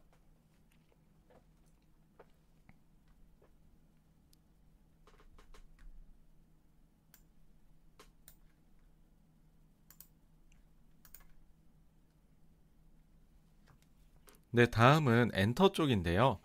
두 가지 주제입니다. 일단 먼저 좀 기록 달성을 한 부분을 좀 축하를 하고 싶어요. 어, 두 가지 정도를 지난주에 제가 언급을 했었죠. 하나는 에스파의 Next Level이 어, 멜론에서 그 1등을 과연 차지를 할 수 있을까? 그때 2위였는데 라는 거였고요. 그 다음에 두 번째는 세븐틴이 요번에 신보를 냈는데 근데 요 신보가 과연 판매량이 얼마나 잘 나올 수 있을까라는 부분이었습니다. 그렇게 했었을 때 이때만 해도 제가 그 라이브를 할 때만 해도 계속해서 2위였었어요. 2위를 차지를 하고 있었는데 근데 기록 달성에 성공을 합니다. 멜론에 여러 차트가 있거든요. 실시간도 있고 일간도 있고 뭐 24 히트도 있고 이용자 수도 있는데 모두 다 1등을 기록을 합니다. 일단 월요일 이용자 수부터 해서 그다음 24 히트, 그다음 화요일에는 일간하고 실시간 모두 다 어, 에스파 Next Level이 기록을 했죠. 그리고 이제 일간 피크 이용자 수도 굉장히 좀 올라와 있는 상태입니다. 이때만 해도 이제 47만 돌파를 얘기를 드렸었는데, 근데 오늘 보시면은 이게 최대치가 나온, 최고치 나온 거는 51만 2200까지도 나왔거든요. 지금 이제 차트가 작년에 개편된 이후로 나온 노래 기준으로 보게 되면은 블랙핑크의 럽시걸이 51만 2500이었습니다. 한 2, 300 정도 차이로 에스파가 넘지는 아직은 못했어요. 그리고 지금은 그 어, MSG 그 음원이 나왔죠. 그러니까 방송국의 음원이 나왔죠. MBC에. 그러면은 이게 약간은 좀 안 좋은 영향을 물론 줄 수는 있을 것 같기는 해요. 그래서 조금 아쉬웠다. 어, 요 부분도 기록을 만약에 달성을 했다면 참 좋았을 텐데 그래도 거의 뭐 비슷한 기록을 지금 에스파 기록을 했다는 거고요. 조심스레 이제 그런 생각도 들더라고요. 이게 가사 자체가 뭐, 뭐, 제껴라, 그 다음 Next Level 이런 게 있어서 혹시나 7월 달에 올림픽이 열리게 되면은 꽤나 이 노래가 차트 상단에 오랫동안 남아있을 가능성도 있겠다라는 생각이 들었습니다. 그 다음 두 번째는 세븐틴 쪽인데, 어, 세븐틴의 경우에 제가 이제 요날 지난주에 금요일에 앨범이 발매가 됐는데, 첫날에만 한터에서 88만 장이 어, 판매가 된 것으로 나왔다 해서 대단하다고 말씀드렸잖아요. 그리고 토요일에는 이제 어, 이게 6만 장인지 7만 장인지 헷갈리네요. 그게 나왔었고요. 어, 요게 실제로 이제 일주일치 판매량 그 다음에 어, 어제 거 오늘 거 하면은 137만 장 이상이 팔렸어요. 한터에서만. 근데 한터하고 가온은 조금 차이가 나죠. 가온이 더 잡히죠. 그거를 감안을 하면 지난 미니 7집 때 행가래가 첫 3개월간의 앨범 판매량이 137만 장이었거든요. 그 기록을 이번에 유어 초이스로 돌파를 했다라는 거고 어, 세븐틴 참 대단하다라는 얘기를 드리고 싶습니다.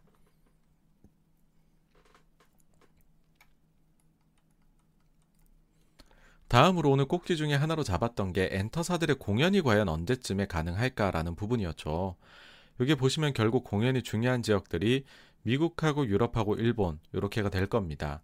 그럴 때 사실 이제 과거 거를 살펴보면 좀 저희가 답을 쉽게 어, 발견할 수 있는 게 분명히 있는데 그 요소는 이제 방탄소년단이 계획했다가 못했던 2020년 미국 투어 그 경기장들을 지금 한번 살펴보는 거죠. 여기 미국 쪽은 좀 글씨가 작은데요. 좀 커, 크게 해서 보시면 이렇습니다. 어, 캘리포니아 리바이스 스타디움 이 68,500석이래요. LA의 이제 로즈볼 스타디움 9만 석이나 되네요. 그 다음에 이런 스타디움들이 있습니다. 쭉쭉쭉쭉. 어, 토론토도 껴 있죠. 네. 그 다음에 뭐 시카고 솔저필드까지 있는데 굉장히 큽니다. 그렇죠? 굉장히 큰 건데 다 합치면은 요때 당시에 요거를 이제 만석을 채운다라고 해가지고 봤었다라고 하면 토탈로 봤었을 때에는 109만석이 나올 수 있었던 어마어마한 투어였습니다. 이게 이제 취소가 됐죠. 너무나 아쉽게도요. 방탄소년단 입장에서. 이 경기장들이 보시면은 NFL 경기장들이에요. 그러니까는 미국에서는 그 야구장보다도 NFL 경기장이 더 큽니다. 그래서 방탄같이 그 굉장히 대규모 인원을 모객할 수 있는 이제 그 아티스트의 경우에는 NFL 경기장에서 콘서트를 열게 되는데요. 지금 현재 NFL의 개막일이 9월 첫째 주 목요일입니다. 예정일이요. 올해. 근데 여기 총 32개 팀이 있는데 이 중에서 덴버하고 인디애나폴리스만 제외를 하면은 full capa를 이제 약속을 했습니다. 그러니까는 100%를 자기네 capa 대비 받겠다는 거죠. 그러니까는 이제 9월이면은 우리가 그 백신이나 이런 것들을 생각했을 때 이만큼 받아도 돼라는 겁니다. 그렇다는 말은 요 경기장들요 지금 전체 다 요때쯤이면은 풀캐파로 예약을 받을 수 있음을 의미를 합니다. 그렇다라는 말은 요때 이후로 해가지고서는 사실은 공연을 할 수 있다는 뜻으로 저는 해석이 됩니다. 그럼 우리가 여기서 이제 다른 경기장들을 한번 또 살짝 보면 뭐 실내 중에 되게 크다라고 하면은 뭐 대표적으로 저희가 알고 있는 거는 매디슨 스퀘어 가든이겠죠 뉴욕에 있는 근데 이제 MSG 같은 경우에 이미 이제 여기서 이제 완전히 그, 그 백신 투약한 사람들만 이제 가능하다 해가지고서는 full capa를 돌렸습니다. 지난 이제 한 달 전입니다. 5월 28일 날에 매디슨 스퀘어 가든에서 있었던 뉴욕 닉스와 애틀랜타 호크스의 그 NBA 플레이오프 경기에서도요. 어, 원래는 이제 경기장을 뭐 10%만 받아라, 30%까지만 받아라라고 하다가 여기에 이제 최대 2만 명까지 들어올 수 있는 경기장이거든요. 근데 5월 28일 날 경기에서는 16,000명 이상이 들어왔다라고 합니다. 그러니까 요거를 감안을 하면 실내 경기장도 특히 이제 뉴욕 같은 경우에는 완전 재개방을 이제 불과 며칠 안 앞두 며칠 뒤면에 하잖아요. 그런 거를 감안을 하면 어, 역시나 이제 그 지역에 따라 조금 차이가 있을 수는 있겠지만은 full capa로 돌리기 시작한다 경기장들이 그거를 뭐 확인하실 수가 있을 것 같아요. 그렇다라는 말은 사실 어떻게 보면은 만약에 뭐 방탄소년단 그 외에 이제 한국의 해외에서 인기가 있는 아티스트들이 만약에 투어를 재개를 하려고 한다라고 하면 일단은 미국 쪽에서 시작이 될 가능성이 제가 볼 땐 제일 높은 것 같고요. reopening의 속도가 빠르니까. 그리고 어 하방 뭐 지금 빠르면 7월부터 아니면 9월 정도부터 해가지고서는 풀 캐파로 다 돌아갈 수도 있을 걸로 일단은 어, 스케줄은 잡혀 있다라는 겁니다. 그렇다라는 거는 상황을 봐가지고서 그 이후부터는 언제라도 어, 공연이 있다라는 발표가 있어도 이상하지 않다는 거죠. 근데 이제 공연을 하려면 여러분들 이제 예약도 해야 되고 하잖아요. 그러니까는 그보다는 훨씬 더 빨리 예약 일정 스케줄을 공개를 해야 될 겁니다. 그래서 생각보다 하여튼 생각보다는 더 빠르게 공연 관련해 가지고서는 좋은 소식이 있지 않을까라고 86번가에서는 기대를 합니다. 그 다음에 이제 유럽을 보면은요. 유럽은 사실 지금 유로 2021 하고 있잖아요. 이거 보면은 자료 화면들 여러분들 축구 좋아하시는 분들이라면은 그 잘 아실 거예요. 그쵸? 잘 아실 텐데 거의 뭐 그냥 코로나라는 거를 잊고서 경기를 하고 있습니다. 지금 부다페스트 보면은 6만 7천만 원 관중이래요. 축구 하는데 6만 7천만 원 관중이 이렇게 응원을 하고 있답니다. 이런 상황에서 공연만 막지는 않겠죠, 그쵸? 그 다음에 이제 그 영국의 웸블리 구장 같은 경우에는 총 9만까지 수용이 가능한 곳이에요. 근데 최근 경기에서는 19,000명까지 허용을 했었고, 근데 요거를 더 늘려서 semifinal하고 final에서는 6만까지 받기로 결정을 내렸습니다. 어, 그래서 요 부분들도 계속 해가지고서 full capa 쪽으로 어, 나아가고 있다. 그러니까 유, 유럽이 아마도 미국보다는 조금 느릴 수도 있겠지만은 뭐 흡사한 시기에 풀 캐파로 도달을 하지 않겠느냐 허가하는 걸로 그렇게 생각을 하고요. 그 다음에 이제 일본입니다. 일본 같은 경우에는 일단 백신 접종률에서부터 미국, 유럽하고 지금 차이가 나죠. 그래가지고서 일본은 이렇게 과감하게 그 재개방, 특히 스타디움이나 뭐 이런 것들에 대해 가지고서는 조금은 서구에 비해서는 소극적인 상황입니다. 그런데 그나마 좀 다행이라고 할 수 있는 거는 일본 쪽도 백신 접종 쪽에 지금 좀 속도를 내고 있다는 거죠.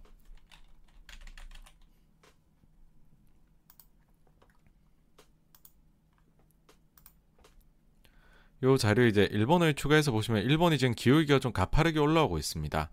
그래서 지금은 비록 이제 한 20% 정도밖에 안 되지만은 뭐 요 정도 속도로 해가지고 특히나 이제 또 일본이 올림픽을 앞두고 있잖아요. 그래서 올림픽을 앞두고서 한 번 더 피치를 올린다라고 하면은 일본도 뭐 앞서 말씀드린 두 지역에 비해서는 느리겠지만은 아 그래도 꽤나 빠르게 조금 재개방 쪽으로 나갈 수 있는 백신 접종률 수치를 만들어낼 수 있지 않을까 생각합니다.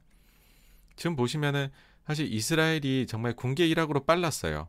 근데 그 뒤에 이거를 영국이 따라잡았고 그 다음에는 이제 유로 그 미국도 굉장히 빠르게 접종을 했지만은 최근엔 조금 속도가 낮아지기 시작을 했는데 보시면은 유럽은 늦었잖아요. 미국에 비해서 원래 그렇게 알려져 있었으나 지금 보시면 뭐 이태리라든지 독일이라든지 프랑스가 거의 뭐 유럽 정 아, 미국 정도 수준으로 빠르게 따라붙었다라는 겁니다. 그래서 이렇게 사실 이제 한 요 정도 시기대를 한 4월 정도 시기대를 보게 된다면 이때 당시에 야 유럽이 유로 2021 할 수 있겠어? 재개방할 수 있겠어? 아까 부다페스트 6만 7천만 원 관중 들어올 수 있겠어?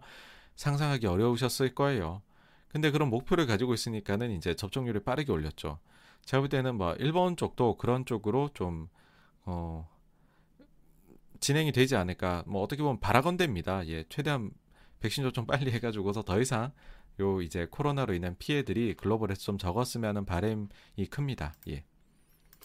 어쨌든 그래서 이제 일본도 저, 백신 접종의 속도를 내고 있다는 거고 그리고 어, K 이제 코로나 확진자 자체도 좀 높았던 거가 좀 최근에 많이 내려왔다.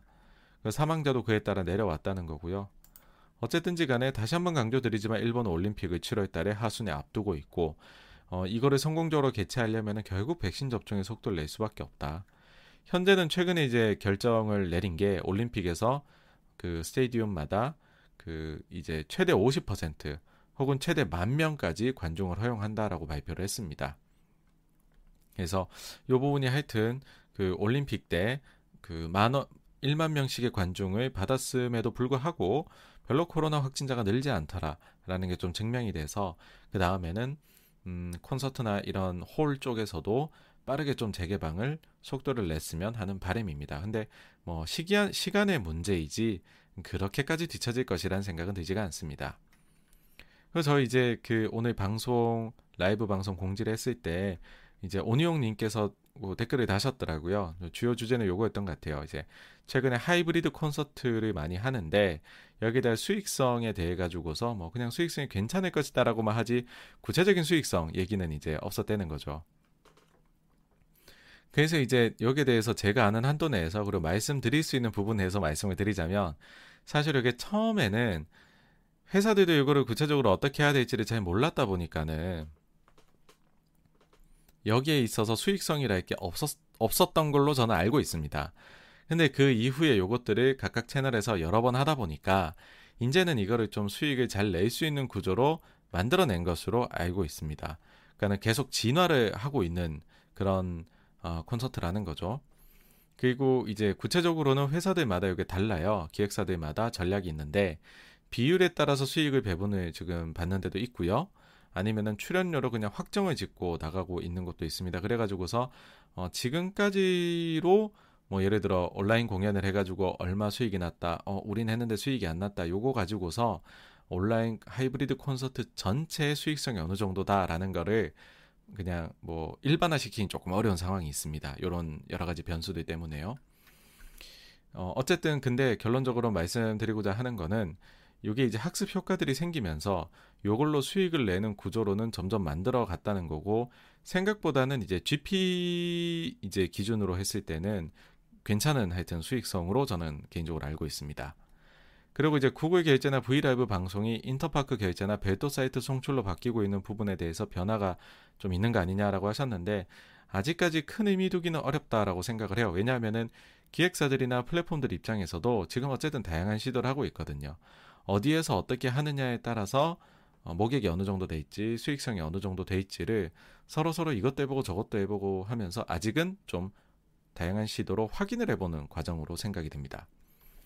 그리고 이제 하이브가 네이버하고 이제 그 위버스하고 브이라이브가 합치면서 어 이렇게 하나의 연합이 되는 것. 그 다음에 이제 금요일에도 또 공시가 한 달 전에 있던 거에 대해 가지고서 다시 이제 재공시를 냈죠. SM하고 카카오하고 네이버 세 군데 모두에서요. 이제 진행 중이나 어, 특별히 더 말씀드릴 것은 없다. 이렇게 공시가 나왔는데, 음, 요 부분은 이제 사실 좀 말씀드리기가 조심스러워요. 왜냐하면 이게 진행, 한창 진행 중인 사안이고 꽤나 뜨거운 사안이라서 제가 뭐 함부로 말씀을 드렸다가는 조금은 네, 오히려 혼란을 드릴 수도 있을 것 같다라는 거고.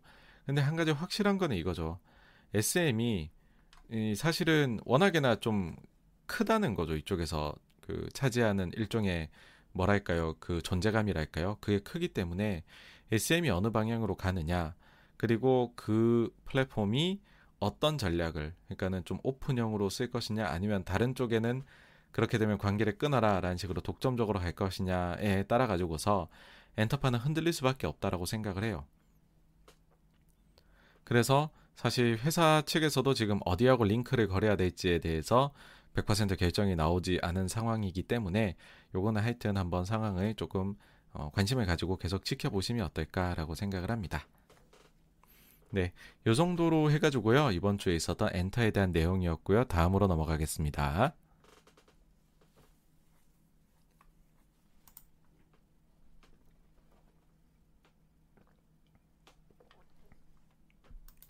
다음은 메리츠 그룹에 대한 얘기인데요. 메리츠 증권이 또다시 자사주 매입을 공시를 했어요.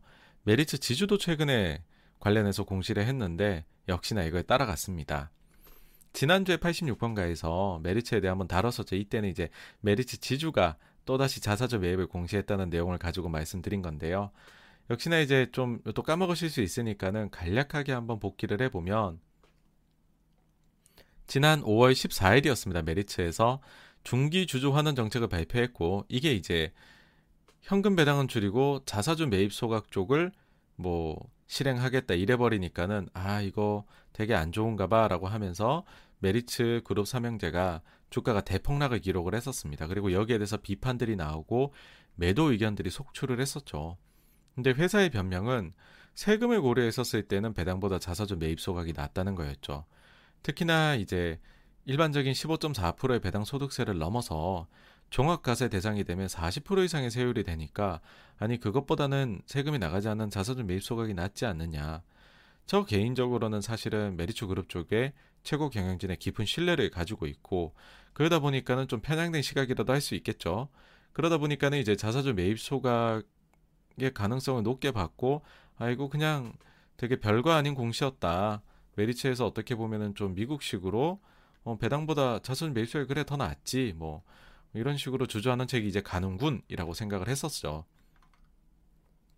근데 그러면서 이제 이때 당시에 이거는 순수하게 투자자 여러분들께서 메리츠 경영진을 어떻게 보시느냐의 차이다라고도 말씀을 드렸습니다. 그러니까 잘하는 경영진이다라고 생각을 하면 자사주 매입소가에 대해 찬성하는 거고 이상한 의도를 가지고 있는 곳이다라고 하면은 야 이거 어쨌든 배당이 줄어드네 안 좋네라고 할 수 있는 건데 이거는 뭐 제가 어떻게 말씀드릴 수 없는 부분이라고 말씀드렸었어요.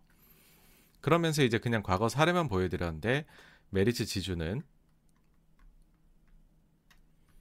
2017년 2월에 자사주 사서 소각 400억, 19년도에 700억 자사주 사서 소각, 21년도 3월에 500억에 이때 당시만 해도 이제 자사주를 사고 있었죠. 매일 5만 주씩. 근데 이때 당시에 이제 자사주 매입이 끝이 나고 16일에 완료가 됐죠. 그러고는 17일에 바로 추가로 500억 샀는데 또 500억 사겠다라고 발표를 했습니다. 그러면서 어, 메리츠 지주가 이렇게 행동했으니까 우리 좀 믿어줘야 되는 거 아니에요? 조금은 신뢰를 조금 더 높여도 되는 거 아니에요? 했었죠. 그러면서 증권을 언급했어요. 왜냐하면 증권이 2021년도 3월에 천억 자사주 매입하는데 이거는 공시 자체 소각이라고 명시를 했습니다. 그래서 매일 30만 주씩을 사고 있다고도 말씀을 드렸죠. 어, 그래가지고서 요 이제 지난주에 할 때만 해도 이때 당시까지 957억 매입을 완료를 했었고 그리고 그 주간에는 보면 매일 50만 주씩 매입을 하고 있었거든요. 그래서 야 이러면 이틀이면 다 살 것 같습니다, 여러분. 그래서 이게 종료가 되고 나면 과연 지주처럼 또다시 자사주 매입을 공시를 할까요? 여러분 한번 지켜보시죠. 라고 얘기를 드렸죠. 근데 이게 웬걸요? 메리츠 증권도 종료하고 난 이후에 추가로 자사주 매입을 공시를 했습니다. 이게 이제 처음에는 이제 매일 50만 주면 이틀인 줄 알았는데 이번 주에 와서는 약간의 변주를 두시더라고요. 월요일에 45, 화요일에 30, 수요일에 14만 주로 3일에 나누어서 매입을 하셨고요.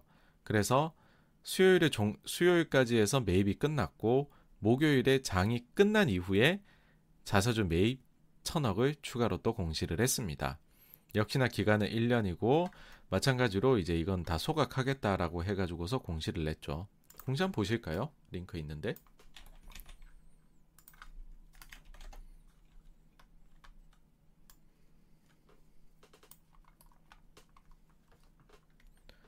(6월 24일부터) (1년이고) 금액은 천억 주주가치 재고 목적이고요 그리고는 취득하는 주식은 계약 종료 후 전량 이익 소각할 예정입니다. 그러니까 뭐 3월에 냈었던 공시하고 동일한 공시를 냈습니다.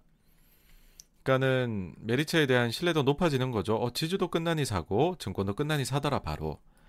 자, 그럼 일단 현재 속도는 어떤 식으로 사고 있느냐라고 보면요. 지주의 경우에 3월 초에 500억 자사주 공시낸 이후에 3개월 조금 더 걸려가지고서 모두 매입을, 매입을, 매입하는 걸 마쳤거든요. 이때 당시에도 1년 동안 한다고 기간 처음엔 얘기를 했었어요. 근데 3개월 만에 산 거고. 근데 그때 당시에도 요 정도 속도였습니다. 5만 주 정도 속도. 근데 메리츠 지주가 새롭게 자사주 매입을 공시한 이후에 지금 사고 인 속도가 5, 6만 주입니다, 여러분. 그러면은 3월하고 비슷하게 산다라고 해버리면 또 3개월이면 다 사게 될 수도 있습니다. 네. 어마어마한 속도고요. 메리츠 증권의 경우에 3월 중순에 천억 자사주 매입 공시를 냈죠. 그러고 나서 3개월 조금 더 걸려가지고서 역시나 모두 매입을 마쳤습니다. 그러고서 이제 금요일이 목요일에 이제 추가로 천억 더 사겠다 했으니까는 목요일에 자사주 얼마 사는지 요 하루치밖에 안 보이긴 해요. 지금 나타난 거는 하루치인데 근데 역시나 40만 주. 요거는요. 역시나 또 요때 사던 것과 똑같은 페이스입니다. 그렇다라는 것은 3개월 만에 다 사게 될 수 있다는 걸 뜻합니다. 굉장히 귀추가 주목이 됩니다. 예. 하여튼 다시 산다는 거에 저도 놀랐고요. 그리고 다시 사는데 그 속도에 또 한번 놀라고 있습니다. 자, 여기서 이제 메리츠 증권 쪽 조금만 더 볼게요. 뭐냐면 최근에 보시면 키움증권이 ICPS를 발행해서 자본을 늘렸어요. 그러니까 다른 증권사는 지금 자본을 늘리고 싶어 하는데 메리츠는 왜 줄이는 걸까?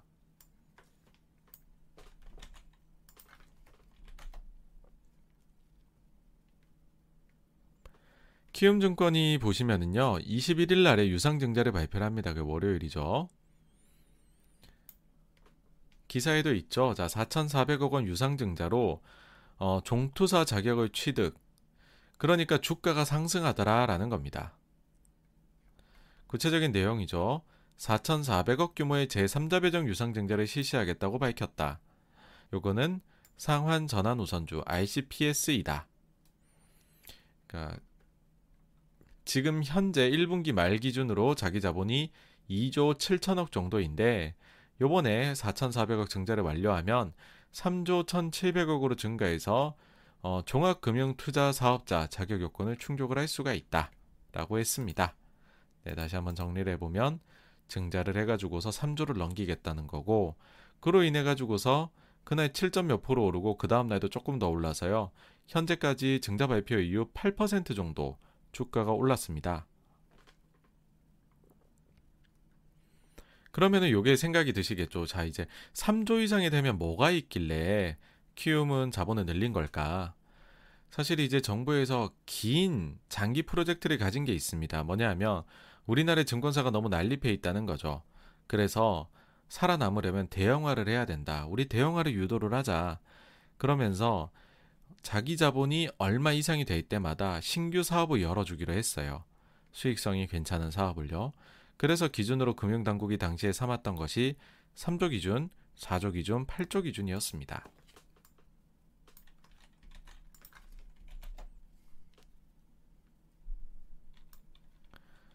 여기에 대해서 조금 더 이제 구체적으로 해가지고 보시면은요. 3조 원 이상 증권사에 기업 신용 공여 업무를 허용한다. 그리고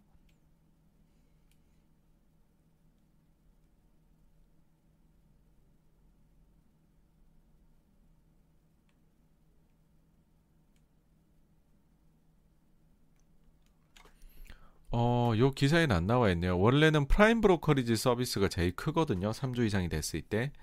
그러니까는 헤지 펀드들 이제 중개하는 업무 그게 제일 큽니다. 그게 3조 이상이 됐었을 때예요. 어쨌든 3조 이상이 되면은 PBS 관련된 것, 그 다음에는 이제 기업 신용 공여 업무 요 두 가지이고요. 그 다음에는 이제 4조 이상이 되게 되면 기업 금융 관련 외국 환 관련 업무 할 수 있는 거고요. 8조 이상이 되면 부동산 담보 신탁 업무 요렇게가 된다라고 합니다. 예, 현실적으로는 외국환 관련해 가지고서 그렇게 메리트는 없고 그러니까는 3조 이상이 돼서 PBS 쪽을 하느냐 그 8조는 너무 머니까는 이것도 생각을 안 하고 그래서 여튼 3조가 굉장히 뭐랄까요 중요한 허들이었습니다. 근데 이제 키움도 이제 3조 넘어가 가지고서 PBS 관련된 걸 이제 할 수 있게 되는 거죠. 그거를 요번에 이제 ICPS 발행해 가지고서 한 번에 넘어간 겁니다. 근데 이 PBS가 원래는 참으로 이제 수익성이 좋은 쪽이다라고 얘기들을 저희가 했었죠.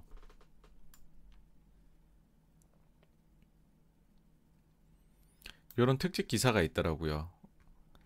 증권사 PBS prime brokerage service 대해부 8년간 한국 시장 22배 커져 KB증권 선두 PBS 시장 라임 사태 공매도 금지 딛고 기지개 업계 선두는 KB 삼성 NH가 바짝 뒤쫓아 라고 합니다. 증권사별로 지금 PBS 운용자산 규모가요. 뭐 8조대, 7조대, 5조대, 3조대, 그 다음에 신한은 1조 정도대로 어, 되어 있습니다. 다 합치게 되면은 지금 한 30조 원대라고 볼 수 있습니다. 근데 이 규모 자체는 이제 22배 넘게 커진 거고요. 여기에 대해 가지고서는 이제 자기 자본 3조 이상 많이 할 수 있다라는 거고 어 그러면 3조 이상의 자격을 갖춘 곳이 어디 있느냐라고 하면은 지금 8개가 있다는 거죠. 삼성, NH, 미래, KB, 한국, 신한. 근데 8곳 중에 요 6개는 영업을 하고 있고 기준을 넘겼음에도 불구하고 메리츠하고 하나금융은 요 영업을 하지 않고 있다라는 겁니다. 뭔가 이유가 있겠죠, 여러분. 그쵸?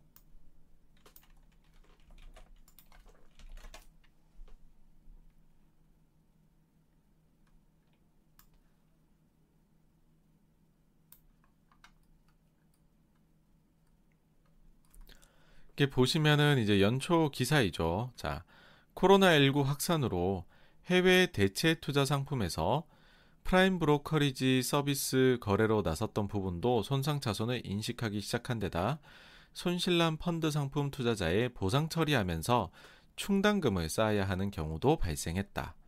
네, PBS 쪽에 뭔가 조금 있긴 하네요. 네. 그리고 이제 메리츠를 보시면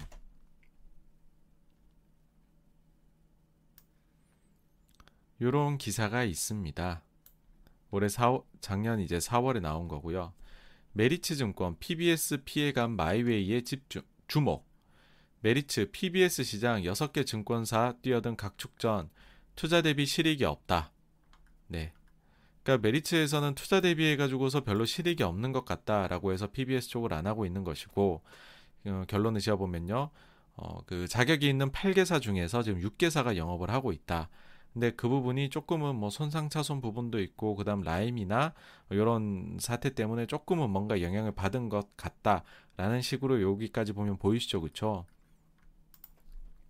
사실 이게 PBS라는 거는 사모펀드의 성장하고 괴를 같이 하는 겁니다. 사모펀드들에서 뭐 롱숏을 하든 아니면 다양한 전략을 써든 했었을 때 이제 PBS를 반드시 써야 되는 거거든요. 근데 최근에 보시면은 이제 안 좋은 일들이 많았죠. 라임이나 옵티머스나 이런 일들이 있었습니다. 어, 그러다 보니까는요, 이런 일이 이제 발생을 하는 겁니다. 최근에 사모 쪽의 사정이 좋지 않습니다.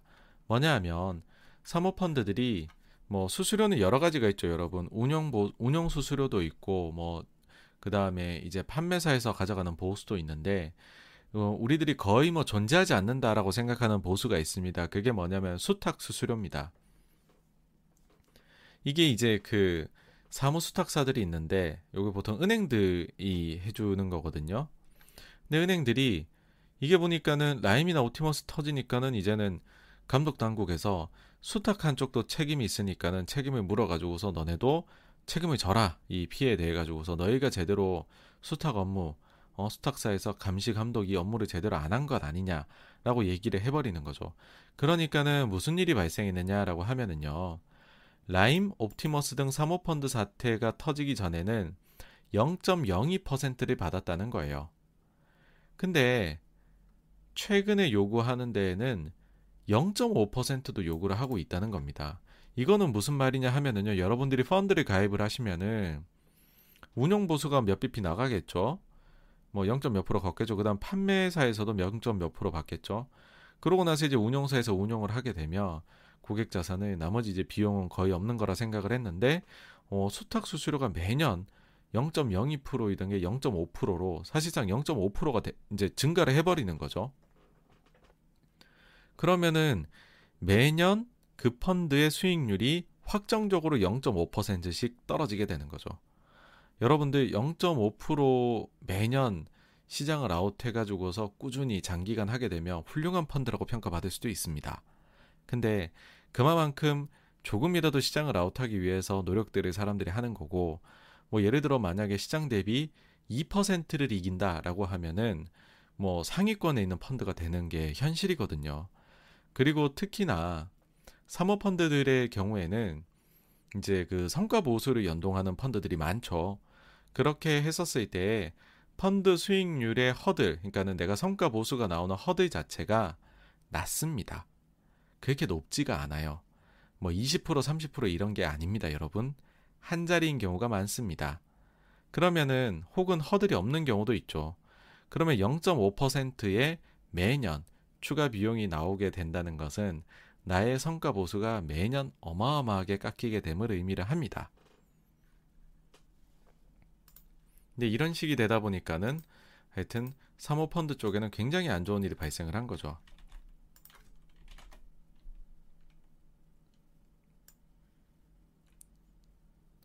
근데 진짜 좀 이쪽 어깨는 설상가상인 게요.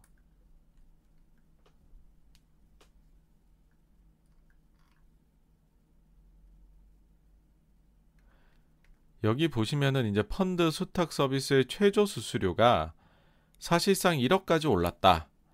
라임 사태 전에 2에서 4bp였음을 고려하면 30배가 아까 25배라 그랬잖아요. 여긴 이제 30배라 그래요. 수탁 수수료 고려 시 최소 500억 이상의 펀드를 조성해야 된다라고 합니다. 여러분들 3호 쪽에 단일 펀드로 500억 이상인 거요. 그리 많지 않습니다.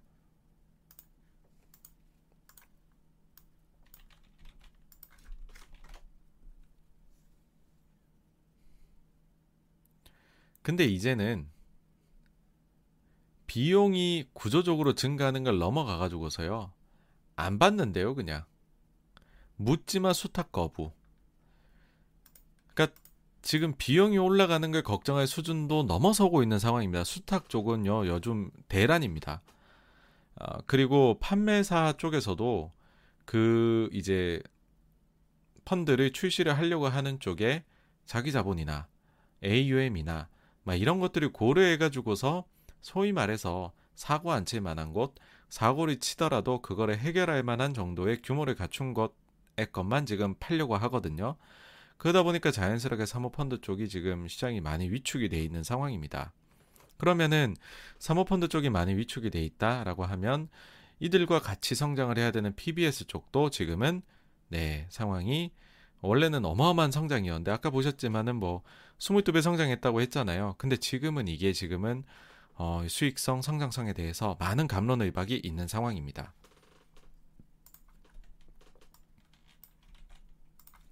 그래서 이제 상황이 이런 식으로 자꾸 이제 흘러가다 보니까 특히나 이제 좀 요번에 많이 문제가 됐었던 신금투의 경우에는 아예 이런 얘기까지 했습니다. PBS 비즈니스 축소하겠다. 이런 것까지도 얘기를 했습니다.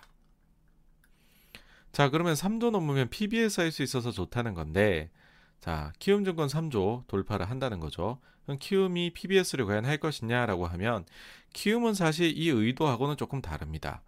그게 뭐냐면, 키움증권은 기본적으로 브로커리지가 굉장히 강하고, 브로커리지 쪽에서 사실 뭐 거래 그 수수료보다도 더 마진이 좋은 쪽은 아무래도 대출을 해주는 거죠. 뭐냐 하면은 여러분들이 주식 사실 때 미수로 사거나 신용으로 산다. 그러면은 그게 일종의 증권사가 자기 자금으로 여러분들한테 대출을 해주는 거죠. 그러면 그 대출에 따른 이자율이 어마어마하게 높아서 이게 수익성이 아주 좋습니다. 근데 이게 주식 시장이 화랑이 되니까는 신용 거래가 계속 증가를 하고 있으니 아니 신용 거래 마진 좋은데 이거를 계속 늘려야 되겠네라고 생각을 하는 거죠. 자, 그럼 일단은 신용 거래 쪽 마진이 도대체 얼마길래 좋다 좋다 제가 이렇게 강조를 하는 걸까? 그 한번 자료를 보시면은요. 그럼 마진이라고 하면은 그 증권사 입장에서는 본인들의 조달 금리하고 본인들이 빌려주는 금리. 그러니까 소위 말하면 은행으로 말하면은 NIM 같은 게 만들어낼 수가 있겠죠. 그렇죠? 자, 그럼 두 가지 알아야 되죠. 얼마에 빌려주느냐. 이제 빌려주는 금리를 여러분들이 보시면은요. 여기 이제 금투협에 보시면은 자료가 나와 있습니다.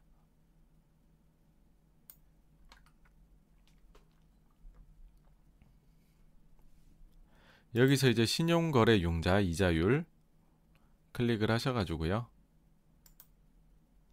기간별로 해가지고 보시면 지금 키움증권이 밑에 있죠. 그쵸?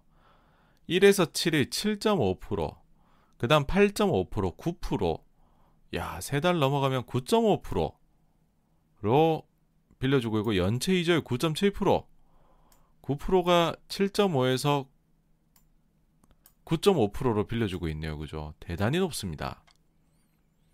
다른 증권사들도 크게 사정이 다르진 않아요. 뭐 한 짧은 경우 4%대, 그 다음에 긴 경우에는 거의 뭐 한 8에서 9%대 이렇게 지금 신용 관련해 가지고 이자율이 책정이 되고 있습니다. 높죠, 그죠, 여러분? 근데 그러면은 이들의 조달 금리는 어느 정도 수준이냐? 뭐 조달 방식이 두 가지쯤 있겠죠. 하나는 여러분들이 CMA 통장 같은 거 가입하시는 거 그거 뭐 요즘 이자율 얼마 줍니까? 그렇죠? 매우 낮은데 그것뿐만 아니라 이제 증권사들이 필요하면 자기네들도 그 대출을 받죠.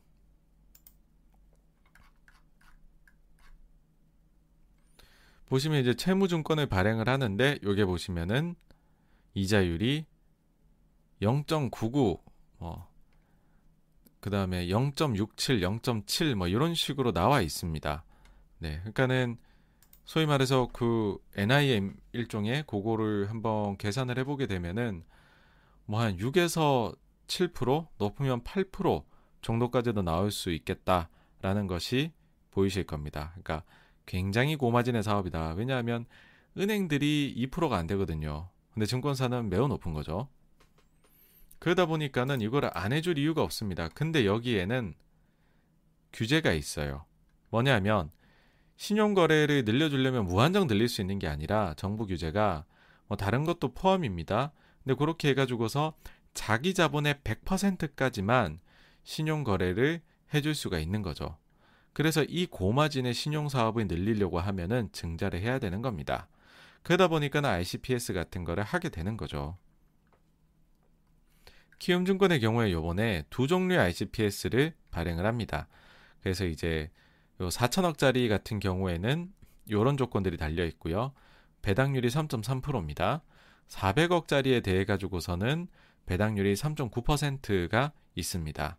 만약에 요 두 가지가 다 전환이 된다라고 가정을 하게 되면은 현재 주식수 대비 희석되는 양은 약 10.8% 정도가 됩니다. 그러면 조달하는 금액이 4,400억이고 이들 중에서 뭐 100% 어, 근데 이제 90%까지 신용 공여가 나간다라고 저희가 생각을 하고요. 그 다음에 아까 보시면은 그 키움의 경우에는 뭐 한 7에서 9% 정도로 지금 신용 이자율이 나와 있잖아요. 근데 이제 조달하는 게 3.3에서 3.9란 말이죠. 그러면 이제 계산을 그냥 편하게 아, 요 관련해서 마진이 한 3% 정도다라고 저희가 계산을 하게 되면 추가적으로 나오는 이익이 120억이 되게 됩니다. 그러면은 키움증권 2021년 지배주주 순이익 예상치가 약 한 7,500억인데 이익은 약 한 1.6% 증가를 하게 되는 거죠. 그리고 만약에 모두 다 전환이 된다라고 가정을 하게 되면 희석은 10.8%. 사실 이제 요 요인 때문에 누가 봐도요 그렇잖아요. 요 정도 금액의 ICPS를 한다. 아 그러면은 이익 증가분 대비해서 희석이 희석이 더 크네. 원래 그래서 키움증권이 이걸 하게 되면 안 좋은 거네라고 여러분들도 딱 보이시죠, 그죠? 근데 실제로는 발표한 이후에 주가가 8%가 올랐다는 겁니다. 여기에 대해 의문이 조금 있으실 수 있어요. 지금 메리츠 얘기하는데 너무 딴 데로 가긴 했는데요. 저도 이 자료를 만들다 보니 이게 메리츠 자료인가, 키움 자료인가 이런 의문은 좀 나왔었는데 어쨌든 그래도 이거 마무리 지어야죠.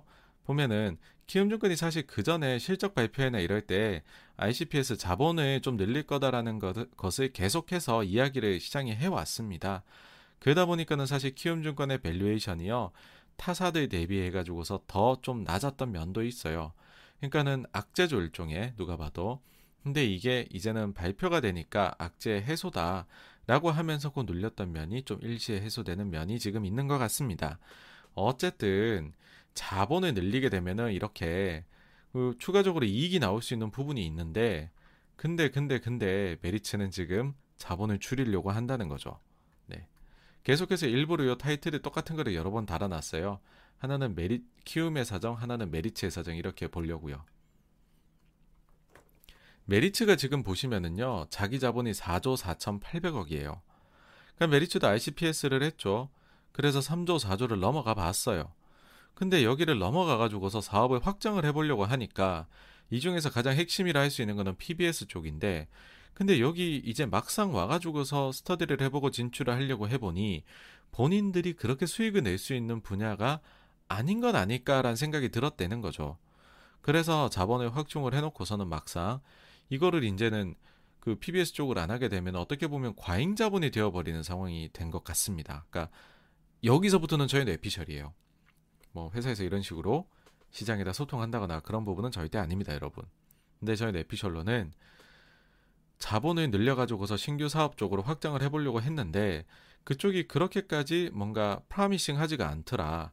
그런 상황에서 그러면은 어떻게 보면 메리츠는 지금 오히려 과잉 자본이 되어버린 상황이고 아예 그러면 이렇게 늘려놓은 자본 가만히 둘 수는 없는 게 아니냐라고 생각을 한 것은 아닐까라는 거죠.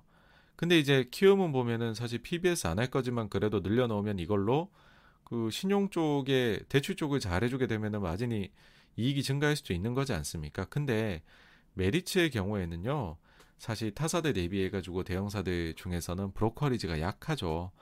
그러니까 지금도 자기 자본 대비해 가지고 그 대출이 100%가 안 나가 있는 상황이에요.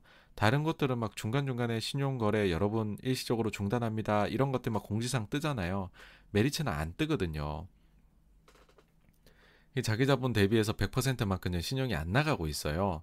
그러니까 지금 늘어나 있는 것 자체가 뭐 키움처럼 이거 가지고서 신용 쪽으로 활용하기에도 좀 그 어차피 지금 있는 것도 다 안 나가는데 그러니까 어쨌든 여분이 너무 많이 남아 있다는 거죠.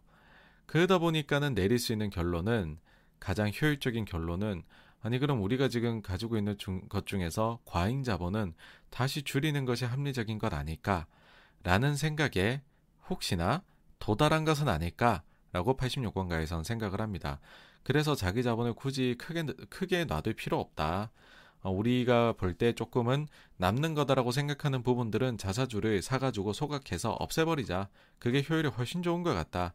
그러면 우리 ROE에도 훨씬 도움이 될 것 같다. 라는 것이 지금의 메리츠의 모습인 것 같아요. 그러다 보니까는 다른 증권사들이 자극 자본을 늘려왔고, 심지어 이제 키움까지도 늘렸는데, 메리츠는 오히려 이들과 정반대의 길을 가고 있는 그런 이유가 아, 이런 데에서 연유한 것이 아닐까라 생각된다는 겁니다. 이제 여기까지 이제 증권이 자사주 매입을 또 했는데 어, 거기에 대해서 좀 나올 수 있는 우려, 네, 거기에 대해 가지고서 86번가가 가지는 생각 정도까지 말씀드렸고요. 자, 이제는 메리츠 화제입니다.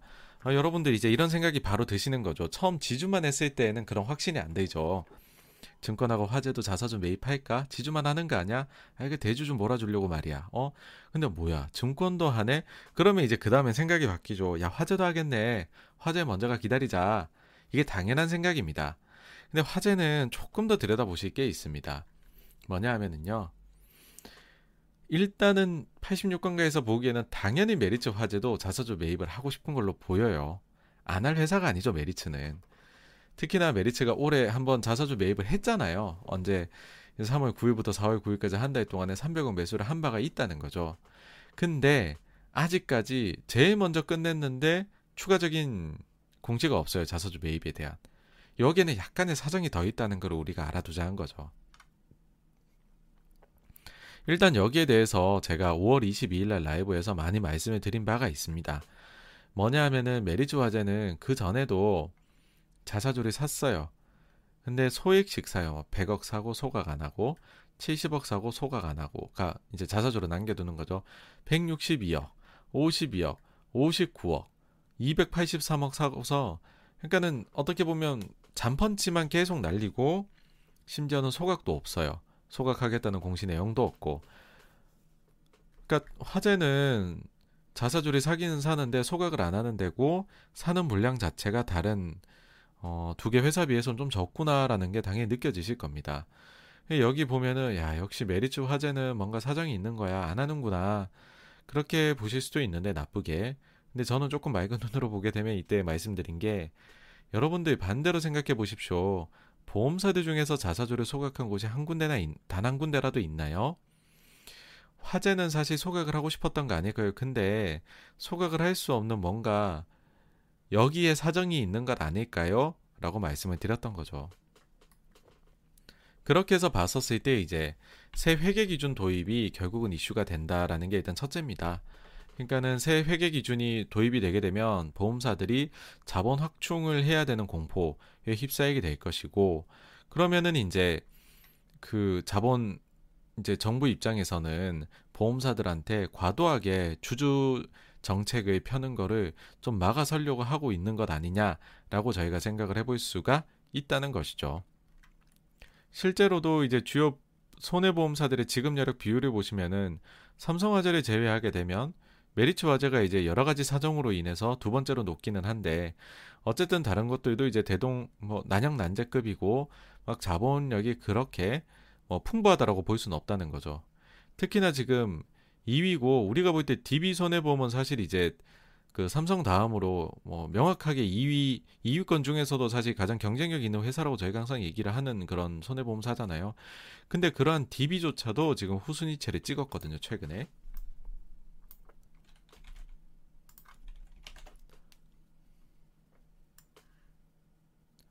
이렇게 보시면 이제 6월 10일 날에 후순위체 약 한 5천억 정도를 찍어냈습니다. 그러니까는 이런 거를 보면은 야 DB까지도 후순위체를 찍는 세상인데 그러면은 손해보험사들이 지금 이제 새로운 회계 기준 도입을 앞두고 조금은 주주 정책을 좀 낮추고 일단 자본을 조금 갖고 있어야 되는 거 아니냐라는 거죠.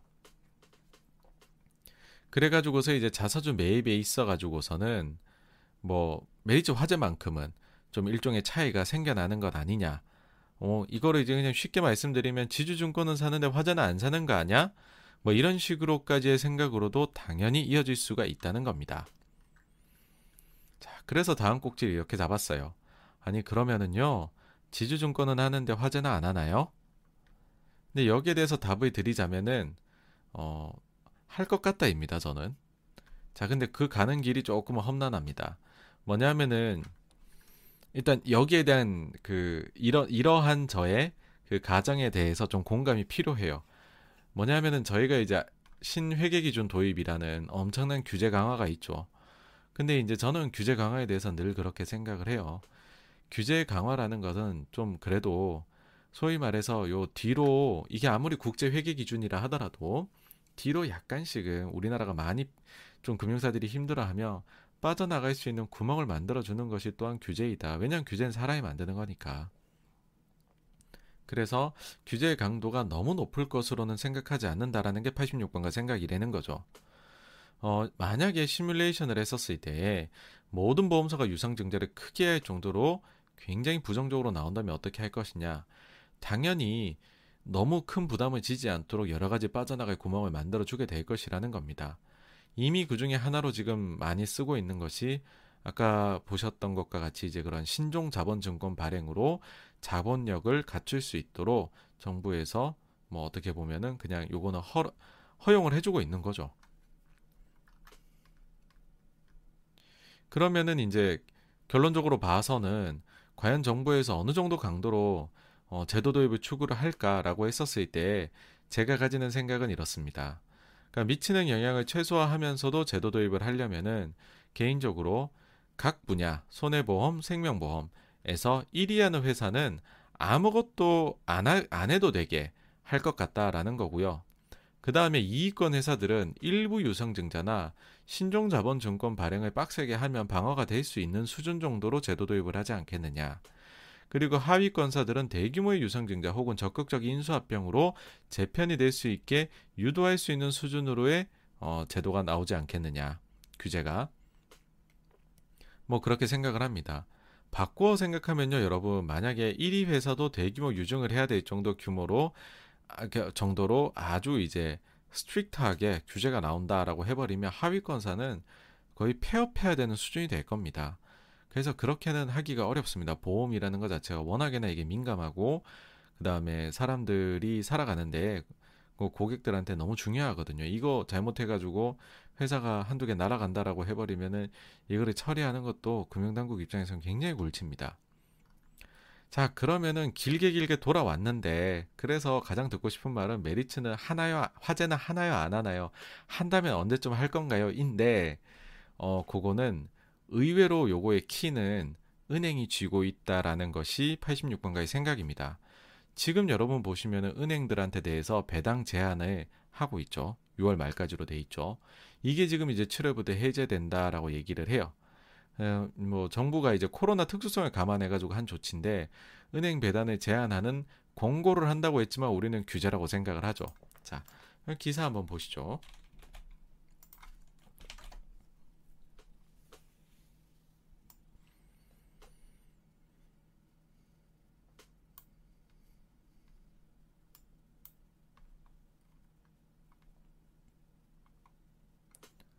요게 이제 연초에 나온 기사이고요. 금융당국 은행 배당 순이익의 20% 이내로 제한을 권고한다. 자, 올해 6월 말까지 한시적 적용이고 이유는 뭐냐면 L자형 시나리오에서 상당수 은행이 배당 제한 규제 비율을 못밑 이제 그 통과하지 못하기 못했기 때문이다라고 얘기를 합니다. 사실 요거 86번가 1월 31일 라이브에서 다룬 적이 있어요. 근데 요게 그러면은 이때 당시에 정부에서 말한 게 어느 정도로 타이트했던 건지를 한번 어, 다시 한번 보여드릴게요. 저희가 뭐 한 반년 정도가 또 지났으니까 이것도 한번 짚고 넘어가 봐야 될 것 같습니다. 자, 코로나19 위기 극복을 위해 위기 상황에서도 충분한 손실 흡수 능력을 보여야 할 필요가 있는 것 같다. 그러면은 재무 건전성, 자, 어, 뭐 어느 정도로 봐야 될까라고 하면은 자, 국제적 검증받는 모형을 활용해서 스트레스 테스트를 했다고 합니다. 근데 이 조건을 어떻게 설정하느냐, 그거에 따라 너무나도 달라지겠죠? 두 가지 정도로 했다고 해요. 하나는 U자형, 하나는 L자형. U자형은 장기 회복이 된다는 거죠.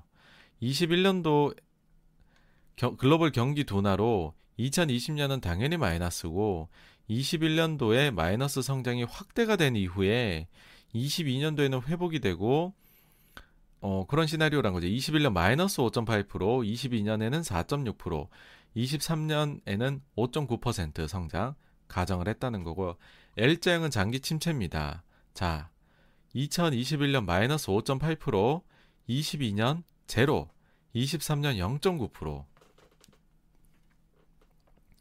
이게 심지어요 97년 외환위기 마이너스 5.1%보다도 더 큰 강도의 위기 상황을 가정을 했다라는 겁니다.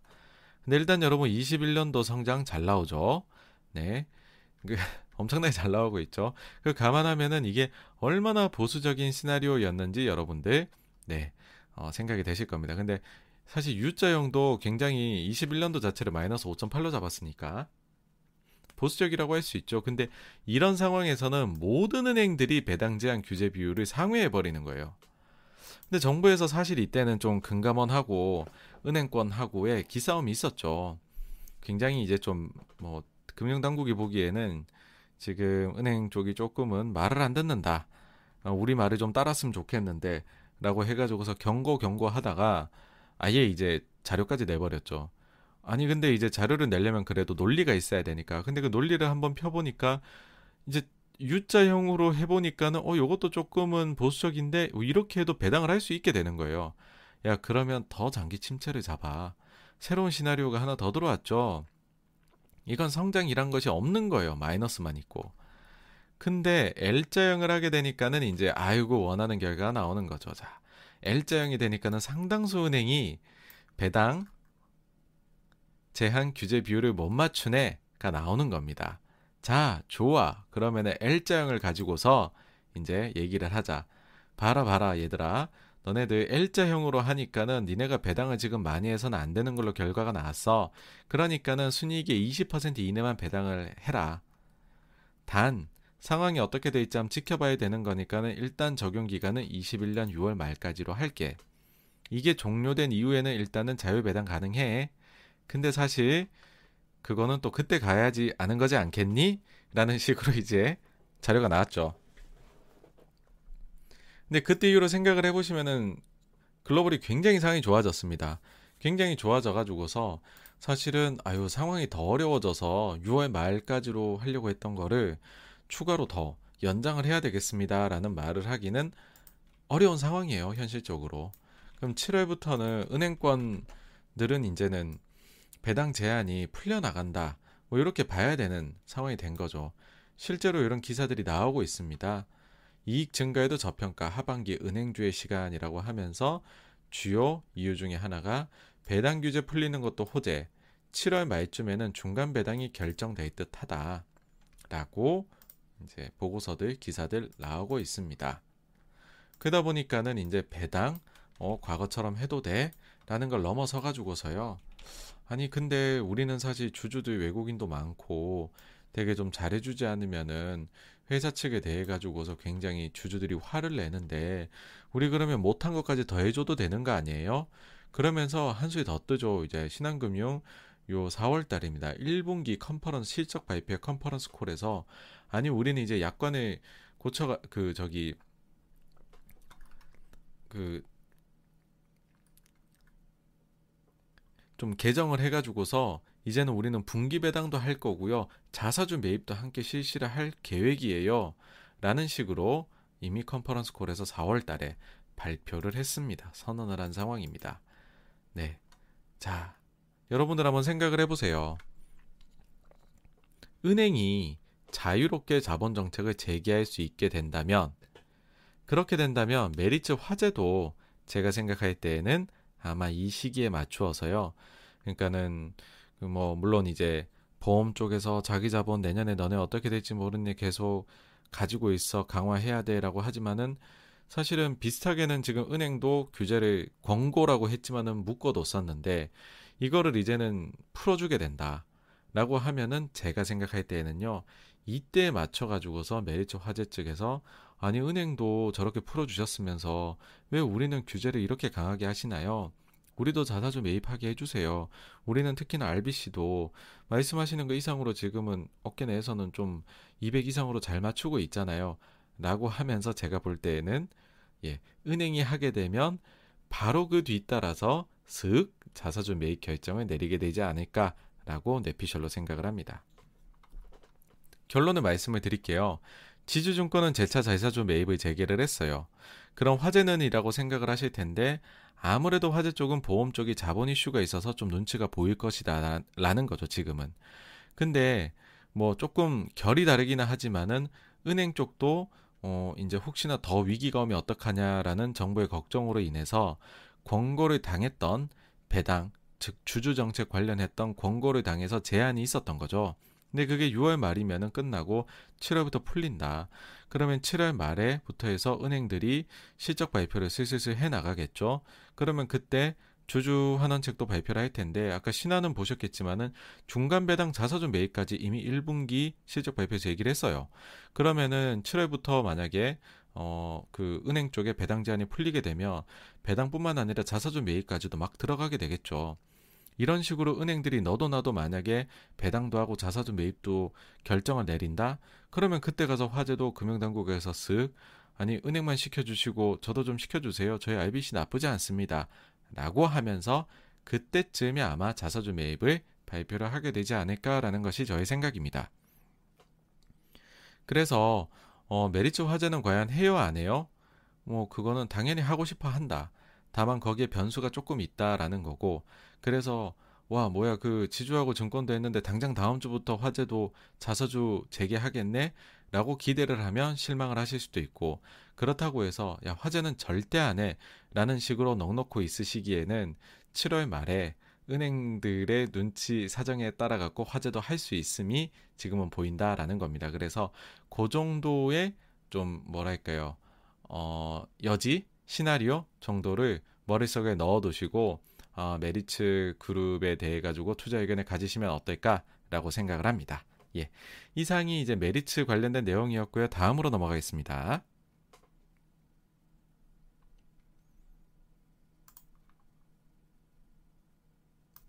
다음은 valuation 관련된 내용인데요.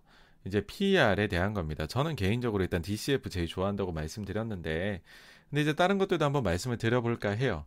일단 value 크게 봤을 때는 절대가치 상, 절대가치 평가법, 상대가치 평가법이 있는데 그 중에서도 이제 상대 쪽에서 PR을 많이 쓰고 있죠. 이게 이제 가격을 가격하고 이제 주당 오잉 반대로 썼네요. 주가 주가를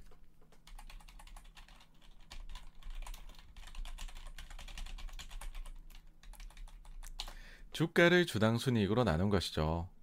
예를 들어서 주당 순이익이 100원인데 주가가 1000원이다. 그럼 1000원을 100원으로 나누니까 PR이 10배가 되는 것이죠.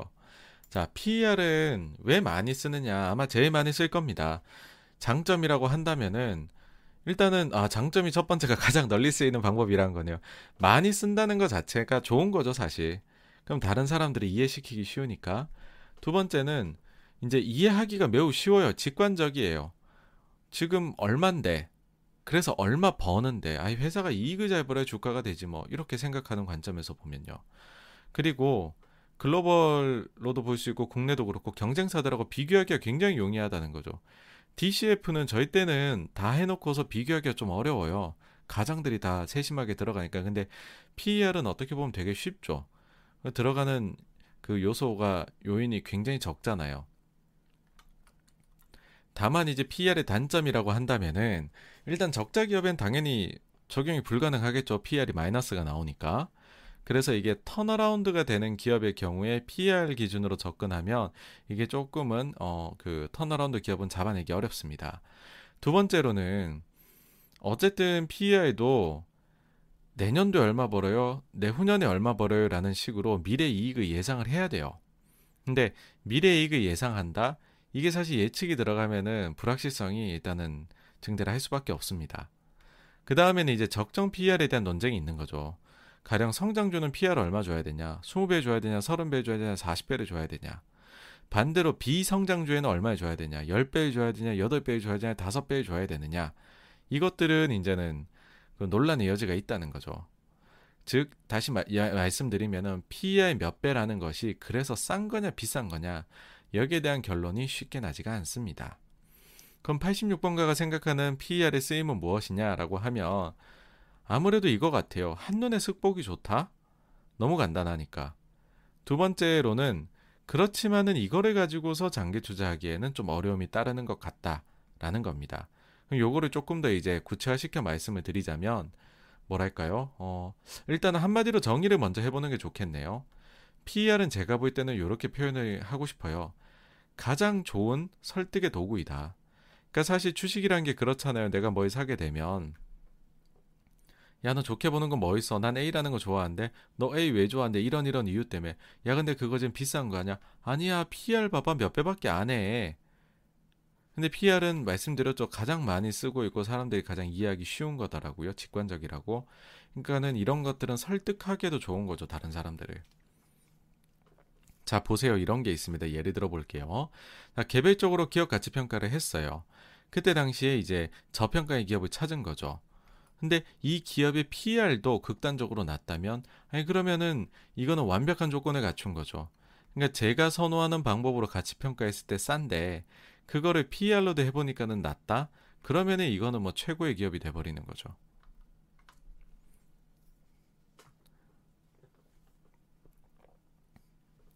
근데 이제 이런 것들을 현실에서는 어떤 식으로도 얘기를 하느냐 과거 사례를 제가 한번 보면 이런 것들이에요. 사람들이 흔히들 어깨에서 하는 게 이거죠. 자, 이거 봐봐, 나 뭐 하나 찾았어. 막 이러면서 이제 흥분해서 얘기합니다. 아니, 이 산업은 진짜 성장이 없는 건 맞아. 장기 비전 없을 수 있어. 근데 아무리 성장이 없고 고루한 산업이지만 PER이 두 배, 세 배밖에 안 된다니까. 너무 싼 거 아니야? 아니, 내가 이거를 많이 주자는 것도 아니고 두세 배짜리를 네 배는 줄 수 있는 거 아니냐. 그러면은 목표, 그러면은 기대 수익률이 한 30에서 50%, 30에서 최대 100%까지도 나오는 거야 라는 거죠. 이게 이제 몇 년 전에 중소형 건설주하고 금융주들이 이랬어요. 그 다음에는 좀 성장주 중에서는 이런 식으로도 저희가 설득을 하려고 노력하죠. 뭐냐면, 야, 경쟁사 PR이 30배인데, 이 회사는 8배밖에 안 돼. 누가 30배 다 주제? 그 회사보다 못해. 그 회사는 글로벌이니까 얘는 로컬이고. 그치만 우리가 절반은 줄 수 있는 거 아니야? 15배는 줘야지. 그러면은 두 배 가야 된다는 거죠. 막 이런 식으로 얘기를 해요, 보통. 그 다음에는 또 좀 저평가 PER로 봤을 때 저평가 주 있으면 이런 얘기를 하는 거죠. 아이, 이거 PER 다섯 배면 일단 무조건 들어가야죠. 설마 이게 두세 배 되겠어요? 그러면 50% 빠지는 거긴 하지만. 그리고 다섯 배인 게 두세 배가 되면은 이거는 진짜 집 팔아서라도 사야죠. 두세 배면은 훨씬 더 많이 사야죠. 이런 것들이 이제 설득하는 예입니다. 그러니까 제가 느끼는 거는요, PER이라는 거는 다른 특히나 이제 절대 가치 평가법하고 비교를 했었을 때 남들한테 짧은 시간에 효과적으로 싸다라는 거를 전달하기에 매우 좋은 도구다라고 생각을 해요. 하지만은 저 개인적으로는 PER을 그렇게 선호하지는 않습니다. 왜냐하면은 저한테는 이건 이거 역시나 복잡하고 어려워요. 왜냐하면은 PER 산신만 봐서는 가격하고 이익만 알면 된다라고 얘기를 하지만 물론 이제 이 중에서도 가격은 이미 나와 있으니까는 그럼 이익만 알면 되는 거잖아요. 근데 이익을 알아도 우리가 이익이 나와 있는 이익 가지고 하는 게 아니라 미래에 얼마 벌 건지를 우리는 생각을 하게 된다는 거죠. 그럼 미래에 얼마 벌 건지 하고 그 미래에 버는 거에다가 목표 PER을 또 해야 된다는 거죠. 즉 말씀드리면은 이거를 이제 그 PER이라는 거를 정말로 제대로 쓰려고 하면은 내가 미래 이익도 추정할 수 있어야 되고 그 시점에서 그 회사가 받게 될 적정 PER도 알아야 된다는 겁니다. 자, 이런 식이라면 자, 적정 이익을 먼저 그러니까 여기 있는 거죠. 미래를 알려면 성장성 우리가 구해봐야 된다는 거고 적정이랑 같이 이거를 우리가 또 구해봐야 된다. 근데 성장성이란 말은 향후 그래도 몇 년은 봐야 될 텐데 그러면 이게 추정의 기간이 길어질수록 내가 틀릴 가능성이 높아진다는 거죠. 그럼 사실 DCF하고 달라질 게 별로 없어지는 그 느낌이 저는 개인적으로 있습니다. 물론 DCF가 훨씬 긴 기간에 보긴 하지만요. 그리고 이제 두 번째로 그 말씀드린 적정 PER이 몇 배이냐. 이 적정성이라는 거는 그래서 그 성장성 대비 얼마의 어 이제 숫자를 주느냐의 여부인데 근데 그러면은 시장 상황에 따라 이게 변화가 크다는 거죠. 뭐냐 하면 우리가 성장이 흔한 증시가 있고 희소한 증시가 있어요. 그러면 성장이 흔할 때는 PER이 성장주라고 해도 많이 받기가 어렵죠. 반대로 성장이 희소하면 성장주에 대해서 주는 어, valuation multiple, PER multiple이 굉장히 높을 겁니다. 그러면 이거는 결국에는 그때 당시에 증시 상황이 어떨 거냐? 그러면 이게 결국에는 또 금리 얘기로까지 흘러 들어갈 수밖에 없다는 거죠. 그러니까 이게 너무 전반적인 걸 다 봐야 되는 요소라고 저는 생각이 든다는 거예요. PER도요. 그래서 PER도 처음 시작할 때는 장점이 간단하다는 거였는데 아이고 이거 깊게 들어가 보니까는 다른 valuation 방법처럼 결국은 다 봐야 되는 복잡해지는 방법이구나. 그러면은 다시 한 번 말씀드리지만 이 간단하다는 장점이 사라지는 것이 아닌가라는 생각이 들기 때문에 저한테는 좀 어려운 방법이다라는 겁니다. 그래서 PER을 어 이제 어떤 식으로 사용하느냐에 따라서는 좋은 방법이다. 인데 뭐 저 개인적으로는 제가 좋아하는 가치 평가 방법은 따로 있으니까 일단 그걸로 해보고 어 그 다음에 그거랑 이제 PER을 한번 비교를 어, PER로 했었을 때 어, 몇 배 정도가 나오는지를 보고서 이게 이제 뭐 그 남들이 보기에도 싼 정도로 보인다라고 하면은 아 그때 가서는 이거는 사실 뭐 DCF로 복잡하게 얘기하기보다 PER을 바탕으로 해서 PR이 어떻게 보면 많이 쓰는 거고 간편하니까 좋은 설득의 도구니까 그때 이제 설득의 도구로서 이용하기엔 용이하구나. 근데 뭔가 투자 판단을 내릴 때 싸다 비싸다를 할 때 내가 너무 PR 가지고 판단을 내리지 말자. 어, 그런 정도 생각을 가지고서 PER을 86번가는 바라보고 있다. 그렇게 결론적으로 말씀드릴 수 있을 것 같아요. 네. 어, 여기까지가요. valuation에 대한 내용이었고요. 다음으로 넘어가겠습니다.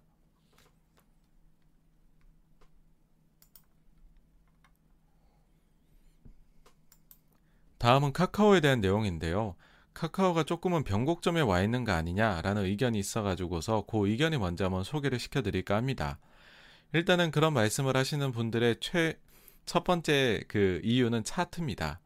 지금 차트가 보시면은 빨간색 양봉, 근데 지난 목요일 날에 대형 음봉이 나왔어요. 요 차트는 차트를 공부하시는 분들은 거의 첫 번째로 배우시는 겁니다. 이게 이제 하락형, 전형적인 차트이고 하락 장악형이라고 이름이 붙어 있죠. 뭐냐면은 그 전에 있었던 캔들, 양봉 캔들을 넘어서는 잡아먹는 대형 음봉 캔들이 나오게 되면 좋지 않은 걸로 봐야 된다. 근데 특히나 그게 대규모 거래를 동반했다면은 더더욱이나 그렇게 보아야 된다. 라는 식으로 보통 차트 첫째 장에서 가르치고 있습니다. 근데 그런 아주 전형적인 게 이제 나타났다는 거죠. 두 번째로는 조금은 이제는 뭐 뭐랄까요? 음, 다른 이유 이제 fundamental이라고 보기는 그렇고 어, 약간 이제 지주사 이슈를 좀 제기를 하는 분들이 생겨나고 있습니다. 지금 현재 카카오 그룹이 보시면은 다양한 주요 자회사들의 상장 계획을 가지고 있습니다. 아마도 카카오 뱅크 뱅크하고 페이는 올해 하반기 중으로 상장이 될 것으로 보이고요. 그 다음에 재팬은 아마도 이제 이름 그 내년 상반기 중 그다음에 엔터하고 모빌리티도 내년 중으로 아마 상장을 하고 어, 할 것으로 지금 예상이 되고 있죠. 근데 요 회사들이 사실 카카오가 가지고 있는 자회사들 가치의 대부분이라고 할 수가 있습니다. 특히 뱅크 페이 재팬이라 하면은 이거 자체가 자회사 가치에서 거의 한 3분의 2 정도는 차지하지 않을까라고 생각을 합니다. 자, 근데 이런 자회사들이 상장하면 무슨 일이 있을 거다라고 우려를 하느냐라고 하면 LG화학 사례라는 거죠. LG화학이 지난달 25일 날에 외국계에서 매도 레포트가 나오면서 급락을 했었죠. 그때 당시에 이유 첫 번째가 이거였죠.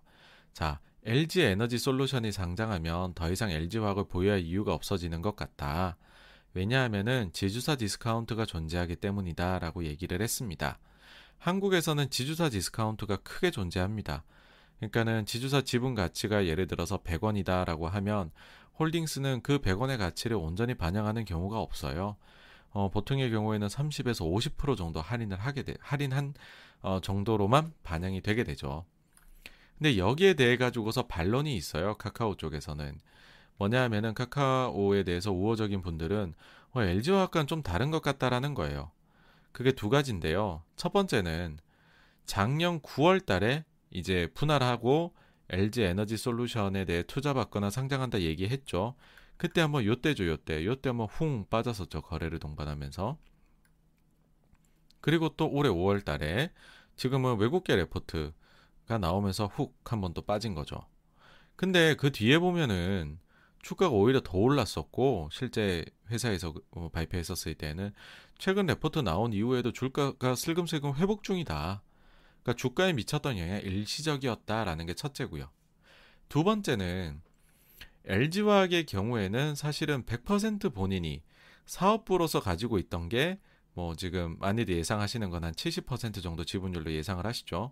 그런 식으로 지분율이 그러니까는 100% 사업부였던 것이 자회사화되고 지분율이 줄어드는 것이었다면 카카오는 처음부터 100% 사업부가 아니고 지분 투자를 했던 거다. 보시면은 뱅크는 31.6%, 페이는 56.1%, 나머지들도 보시면 92.7, 68.4, 69.1, 뭐 이런 식으로 있다는 거죠.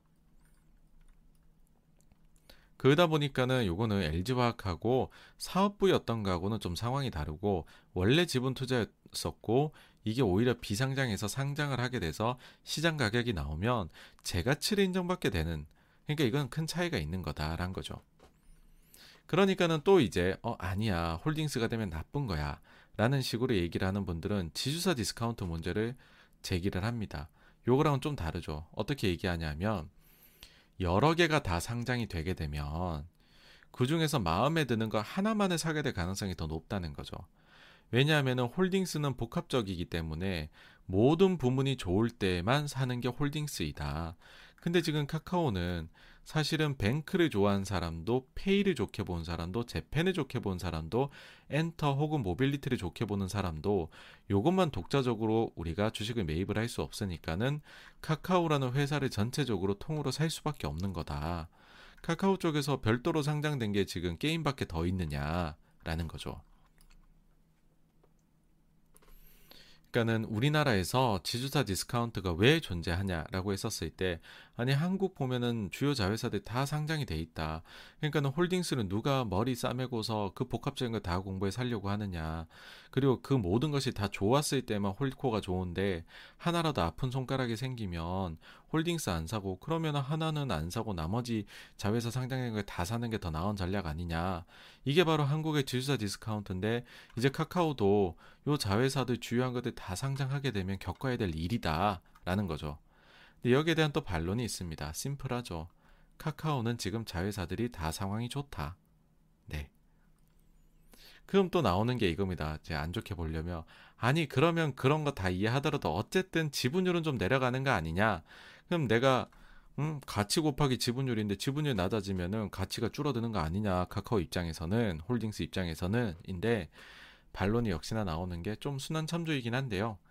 비상장이기에 받았었던 그 저평가 이게 이제 상장하면서 재가치를 받으면 지분율은 조금 하락해도 그 가치 자체가 늘어나는 게 있어서 가치 곱하기 지분율 하면 오히려 늘어나게 될 거다라는 거죠.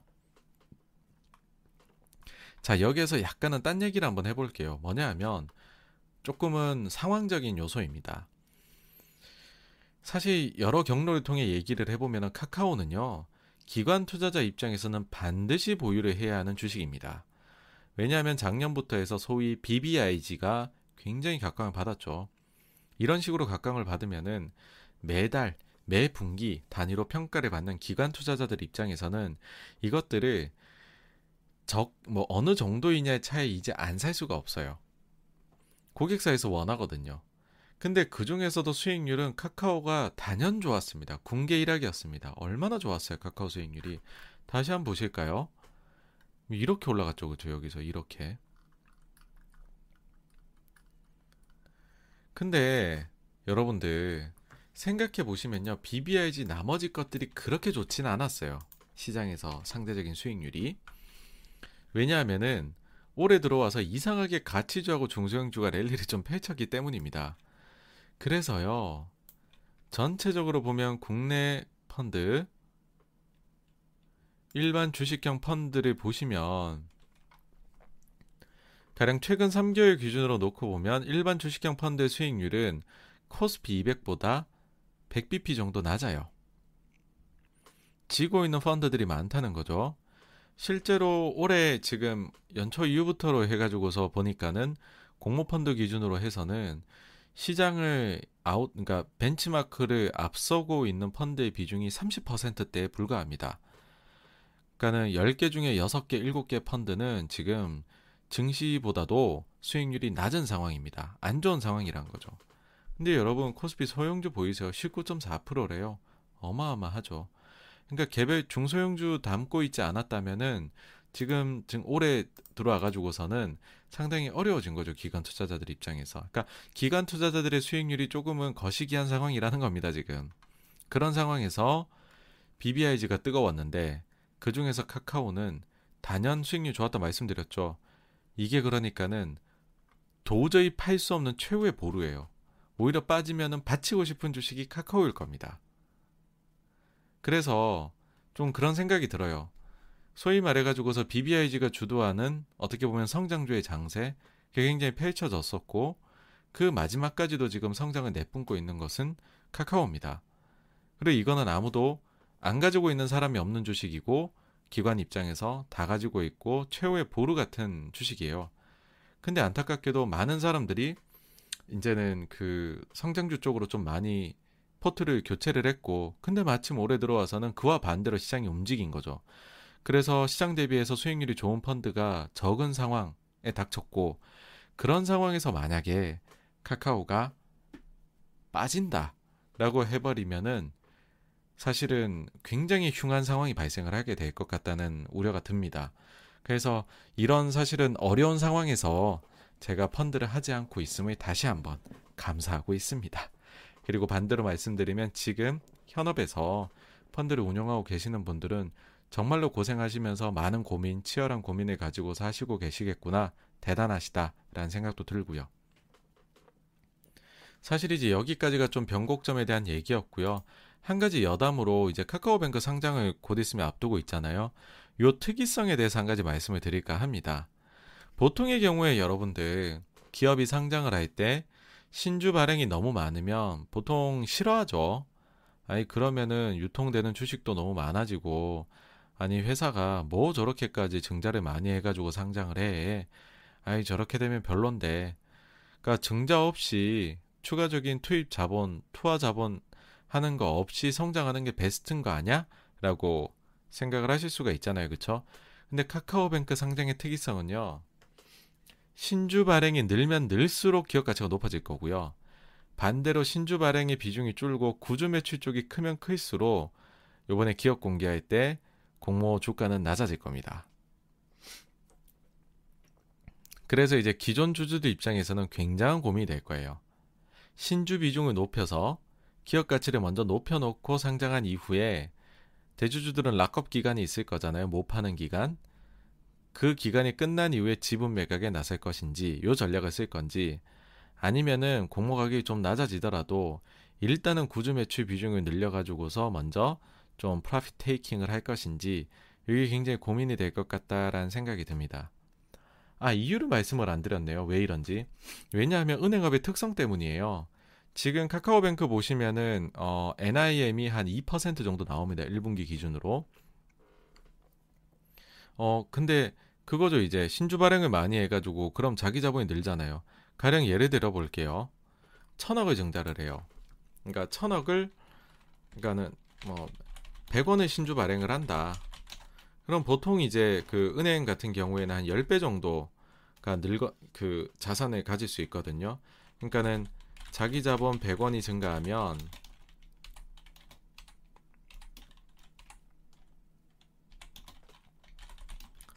자산은 한 천원이 증가한다. 이렇게 보실 수가 있습니다. 그러면은 그 아까 전에 NIM이 지금 1분기에 2%였다고 말씀드렸잖아요. 카카오뱅크가. 그러면 100원이 증가하게 되면은 자산이 1000원이니까는 2%. 순이익이 20원 증가하는 효과를 가지게 되는 거죠. 그쵸? 근데 만약에 200원 신주 발행을 한다. 그럼 이 모든 것들이 두 배가 늘겠죠. 그쵸? 그러면은 순이익은 40원이 증가가 할 수 있겠죠. 그쵸? 요거를 말씀을 드린 겁니다. 신주 발행이 늘면 늘수록 은행이 대출을 해줄 수 있는 자산이 크게 증가를 한다는 거죠. 그렇게 돼버리면은 이제 이익이 당장에 증가할 것이 굉장히 많이 가시적으로 보이게 된다. 그래서 신주 발행을 늘리면 늘릴수록 늘린다고 하면 할수록 아이러니하게도 카카오뱅크의 기업 가치는 점점 더 사람들이 높게 평가할 것이다. 근데 지금 기존 주주들이 다양하고 많아요. 네, 그래서 이들이 과연 동일한 목소리를 내지는 의문입니다. 그래서 한번 카카오뱅크가 어떤 구조로 실제로 상장을 올릴지 한번 지켜보시죠. 네. 어, 여기까지가 이제 카카오에 대한 내용이었고요. 다음으로 넘어가도록 하겠습니다. 네, 이제 오늘 준비한 내용은 모두 다 말씀을 드렸고 질의응답 시간인데요.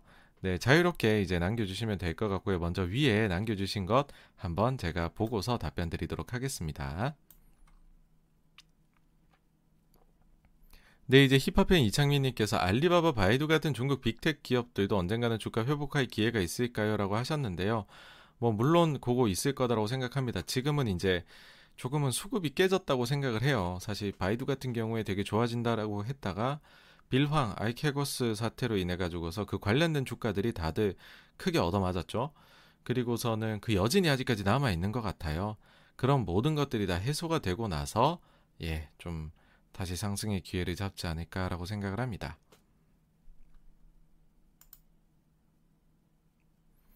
그리고 이창민님께서 외환시장 추가 개방을 왜 안 하는 걸까요? 라고 하셨는데, 아, 이 부분은 저는 뭐, 딱 하나라고 봅니다. IMF가 남긴 일종의 트라우마. 그러니까 우리가 외환 시장에서 외환 위기를 겪은 거잖아요. 그런 상황에서 우리가 완전 개방을 할 수 있을까 라고 하면은 조금은 어렵다. 여러분들 아직까지도 뭐 해외 같은 데 다니실 때 만 불 이상은 캐리할 수 없는 거잖아요. 그런 것들이 과연 몇 개 국가나 있을까요? 그런 것들이요. 그런 규제가 있는 국가들이요.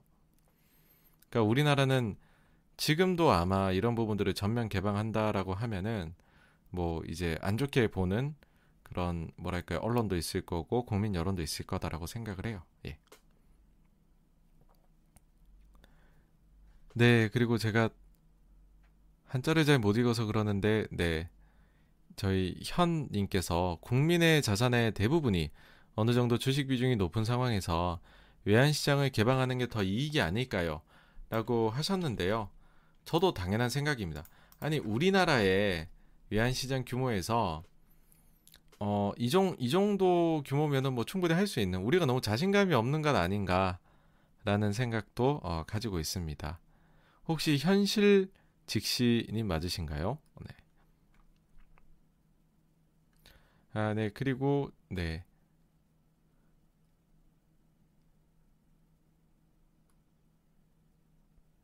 조우님께서요. AAL은 아, 승객이 늘었는데 승무원이 없어서 대거 결항시켰더라고요. 아 이런 일도 있었군요. 미국 내 여행은 엄청 늘고 있는 것 같아요. 그러게요. 미국은 여행 쪽 수요도 늘고 일자리도 지금은 구할 수가 없는 거네요. 그렇죠? 그러면 reopening만 잘 진행되면은 일자리도 빠른 속도로 늘 수 있다는 소식으로 전 들립니다. 요거 알려주셔서 감사드리고요, 조우님. 네, 그리고 시그니처 스페셜님, 정영님, 아이고 이렇게 또 찾아주셔서 너무 감사드립니다. 네, 그리고 이창민님 에스파 정규 1집 하반기에 나오죠. 하반기에 나올 텐데 여기에 또 한번 사고를 치지 않을까라는 기대를 조심스레 합니다.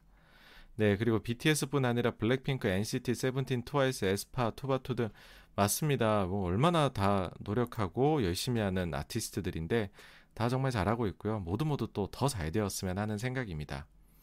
조님께서 투마로우랜드 나가리 됐더라고요 하셨는데 예 8월 말 7만 5천. 그러니까는 지금 이제 그 차츰차츰 뭐랄까요 이제 그러니까 그게 공존을 하는 것 같아요. 좀 더 늘리겠다라는 쪽도 있고 좀 이제 과감하게 질러 가지고서 이 행사 하겠다 했던 것들 중에서는 취소되는 것도 있고 예, 그런 것 같은데 어쨌든 네, 방향성 자체는 점점 점점 뭐 콘서트나 이런 쪽은 점점 늘어나는 쪽으로 아까 전에 그 코로나 변이 쪽에서 영국 쪽 사정 보여드렸고 그 다음에 엔터 이모저모에서 미국 쪽 그 다음에 유럽 쪽 이런 것 좀 자료 보여드렸는데 제가 볼 때는 계속 해가지고 그래도 방향성은 맞다라고 생각을 합니다. 네 그리고 뚠뚠님 아유 또 뚠뚠님 이렇게 또 후원해 주셔서 감사합니다. 감사합니다. 예. 니몽이님 아 엔터 빠진 거에 대해 가지고서요. 어, 사실 뭐 주가가 오를 때도 있고 내릴 때도 있는 건데 엔터주들이 다들 조금은 좀 급하게 상승을 해왔으니까는 그냥 빠진 것이 아닐까라고 개인적으로 생각을 합니다. 아, 주식 투자자님께서요, 질문해 주셨는데, 우리나라가 여기에 환율시장 개설에 미온적인 이유가, 아, 요거는 좀 말씀드린 것 같고요, 위에서. 선진시장 들어가게 되면 단순히 증시 상승에 좋은 것이 아니라, 투자 자금이 들어오고 기업의 자금 융통에 도움이 될 텐데 말이죠. 맞습니다. 100% 동의합니다. 하루빨리 이뤄졌으면 좋겠습니다. 예. 그리고 주식 투자자님께서요, 사우디 말하는 거 봐서는 일간 100만 배럴 이상 증산해야 할 것 같은데 시장 예측대로 겨우 50만 증설해 가지고는 유가 방향을 절대 트지 못할 것 같네요. 네, 지금 사우디가 하는 행동은 마치 그것 같아요. 저는 사우디가 미국의 연준을 벤치마킹 하고 있는 것 같거든요. 뭐냐 하면 어떤 자산 시장이 안 좋아졌다. 그러면은 무엇이든 다 하겠다 하면서 그 자산 시장을 떠받친 거잖아요, 연준이. 마찬가지로 석유 시장이 안 좋아지니까 사우디가 내가 감산을 내 거, 내 거를 다 감산해서라도 내가 유가 시장, 원유 시장을 지킬게 하면서 무엇이든 다 하겠어. 그러니까 원유 시장의 whatever it takes 였다고 생각하고요. 그러고 나서는 감산하는 물량을 줄여 나가는 근데 어쨌든 감산은 하고 있는 거잖아요. 다만 감산하는 양이 주는 거지. 이거 익숙한 표현이지 않으세요? 연준이 자산 매입을 하는데 자산 매입은 하고 있지만 그 양은 줄여나가는 테이퍼링. 그러니까 지금 사우디가 하고 있는 게 가, 원유 감산의 테이퍼링을 하고 있는 거잖아요. 근데 미국 연준도 테이퍼링을 할 때 자산 시장을 떨어뜨리기 위해 하는 게 아니잖아요. 그러니까 그 어쨌든 시장이 회복되고 있으니까 그 거기에 발맞춰서 근데 한 걸음 뒤에서 어쨌든 좀 더 계속해서 완화적인 스탠스 속에서 약간씩 이제 돈줄을 조이기 시작을 하는 거잖아요. 마찬가지로 사우디가 하는 행동도 그거 같아요. 원유 시장이 떨어졌으면 좋겠다가 아니라 조금씩 상승했으면 좋겠고 그 한 발짝 뒤에서 여전히 완화적인 상태에서 그치만은 조금씩은 많이 완화했던 거는 줄여 나갈게. 그러니까 똑같은 거다라고 보입니다. 웨인 브루스님께서 개인적으로 SM보단 JYP 비중이 더 큰데 저 카카오가 정말 예측 불허네요. 정말로요, M&A나 이런 딜들은 정말 그 끝에 끝까지도 변수들이 존재를 합니다. 그래서 예상을 한다는 건 매우 어려운 일이죠. 사실은 지금 카카오 deal이 너무 어, 뭐랄까 엔터 어, 주가에 노이즈를 좀 준 것 같은데 저는 그래서 오히려 카카오나 네이버 이런 뭐 인수나 지분 투자나 이런 것들을 아예 생각하지 마시고 그거를 빼고서 그냥 봐도 기업들 fundamental이 좋은 거 아닌가 차라리 거기에 초점 맞추시는 게 어떨까 하는 생각입니다. 박지현님께서 키움 요번에 할증한 거 어떻게 보시나요 했는데요. 그냥 뭐 요거는 조금 맞추다 보면 이럴 수 있는 거다라고 생각을 해요. 일단은 보시면은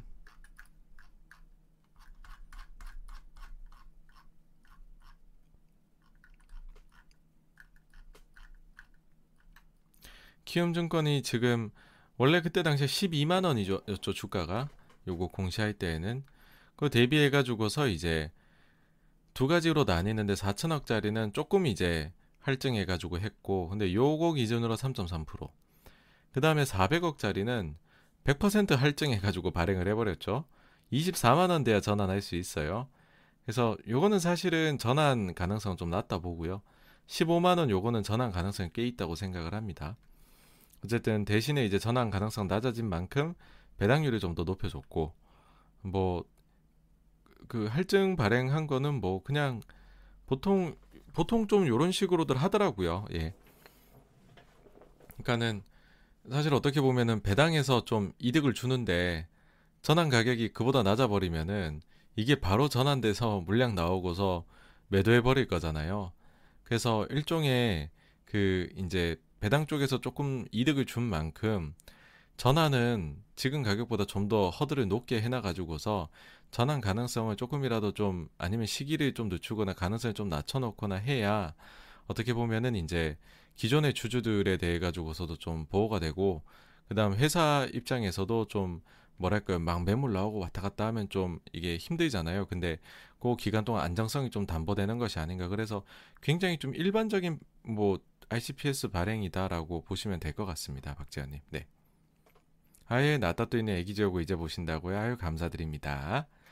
아 김기성님께서요 SKT 저희 SKT도 좀 다뤘었죠. 요즘에는 이제 그때 다뤄드렸던 이슈에서 좀 더 진척이 없어서 사실 안 다루고 있습니다. 예. 근데 또 특이사항이 발생하면 언제든지 다룰 건데요. SKT의 자사주 90% 소각으로 인해 하이닉스의 SK 자회사 그림은 물 건너갔다라는 리포트 의견이 있었는데 이 의견이 이해가 좀 되지 않아서요.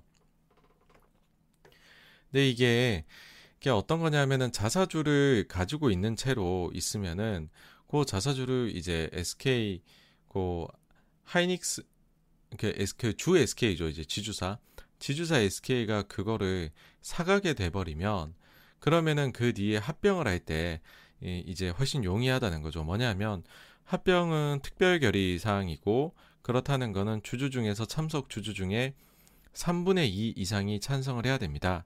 근데 지금 현재 주 SK가 SKT에 대해 가지고 지분율이 막 되게 그렇게 3분의 2씩이나 높지는 않잖아요. 그러니까 지분율이 이제 주총에 막상 들어가면 사실은 이거는 합병이 안 될 가능성이 높다는 거죠. 근데 자사주가 원래는 이제 10% 이상 있었고 그거를 만약에 주 SK가 다 가져가게 되면은 지분율이 확 올라가게 되잖아요.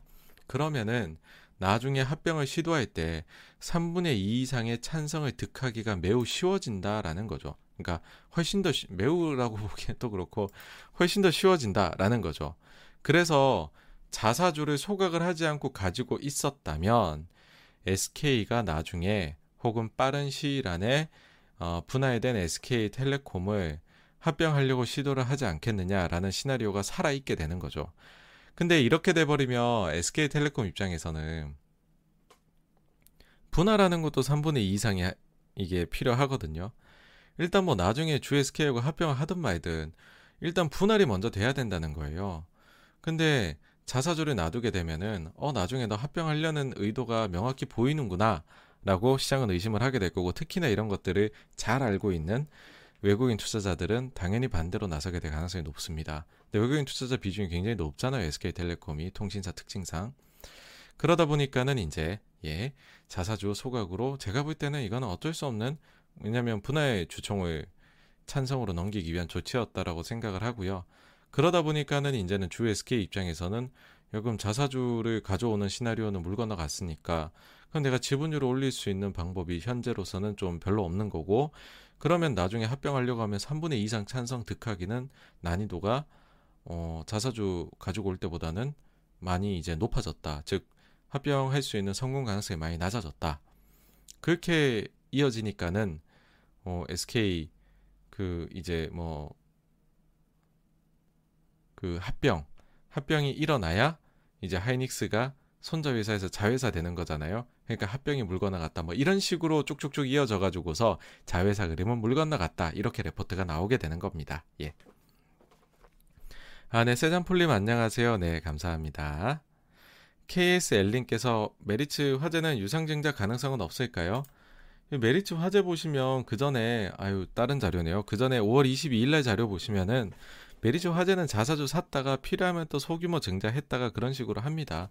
그러니까 증자하더라도 물량 크지 않을 거고요. 뭐 그렇게 의미 있을 만한 건 아니다라고 생각을 해요. 물론 이제 그 신회계 기준의 강도가 얼마나 강하게 최악의 경우에 엄청 강하게 될 수도 있을 거긴 하잖아요. 그럼 증자가 좀 더 나올 수 있긴 하겠죠. 예. 근데 뭐 그렇게까지 의미 있게까지 규제 강화될 거다라는 생각은 개인적으로 안 하고요. 뭐 예, 그렇습니다. 그래서 별로 크게 생각 안 하셔도 되는 이슈다라는 게 개인적인 생각입니다. 고릴라님께서 시클리클 저퍼에 샀다가 골로 가죠. 그렇죠. 보통 이제 cyclical은 고PER에 사서 저PER에 파는 거죠. 아니면 적자에 사서 저PER에 파는 거고요. 이게 사실은 아주 이제 정답지인데 과거가 보여줬던 이걸 지키기 참 어렵죠. 그 다음 고릴라님께서 forward PER가 핵심이죠. 그걸 구할 수 있느냐 못하느냐. 예, 맞습니다. 네. 미래 PER가 핵심인데, 그럼 미래를 구해야 되니까, 아이고, 미래는 어렵죠. 예상하기가요.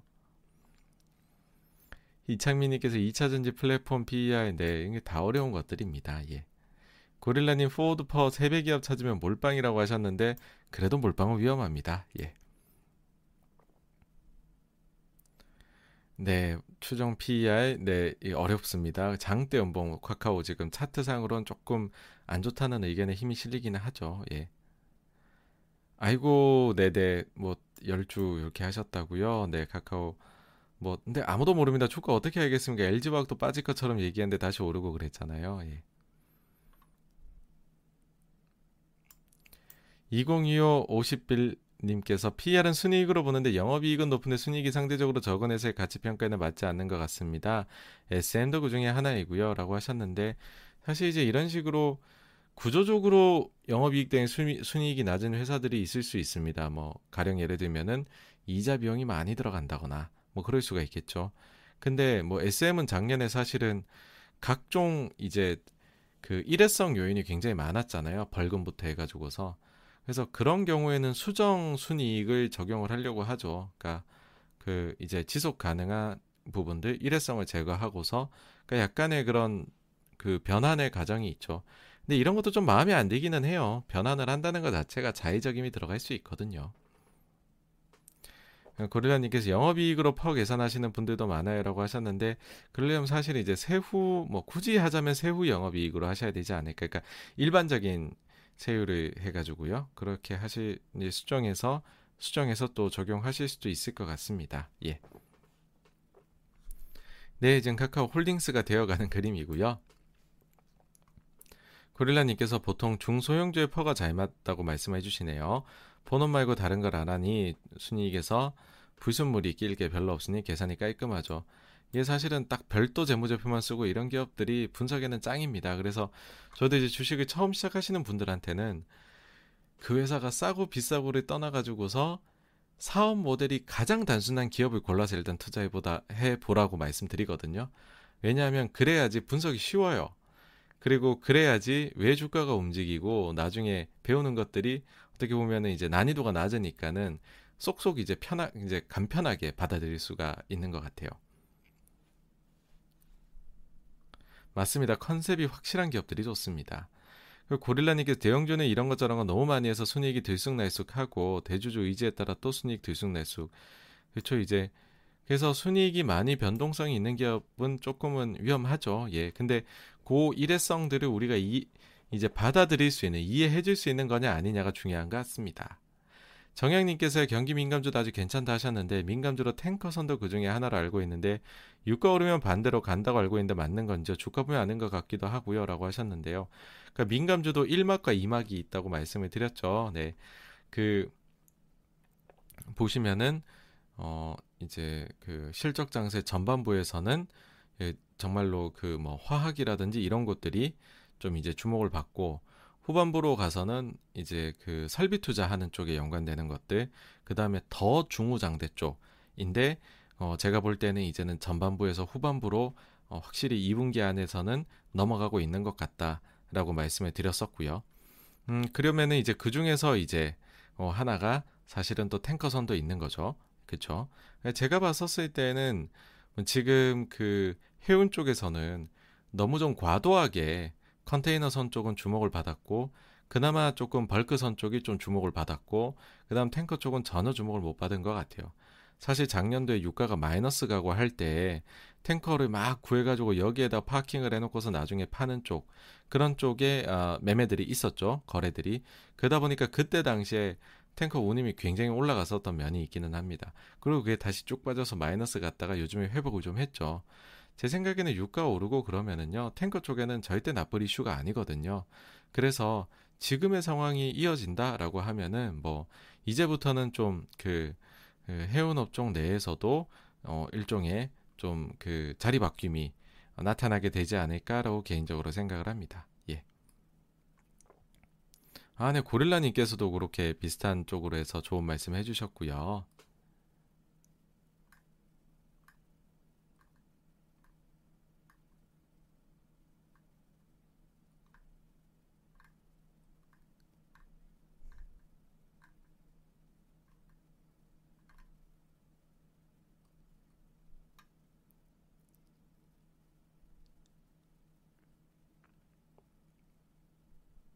아, 네. 그 다음에는 이제 카뱅이 그냥 보면은, 어, 이제 은행업이 메인인, 어, 그런 사업 모델을 가지고 있는데, 가치는 우리나라 금융지주 다 합친 value. 아, 근데 요즘 우리나라 금융지주들도 주가가 좀 좋아져서요. 이제 다 합친 것 정도는 아닙니다. 예. 우리나라 금융지주들이 많이 올라갔습니다.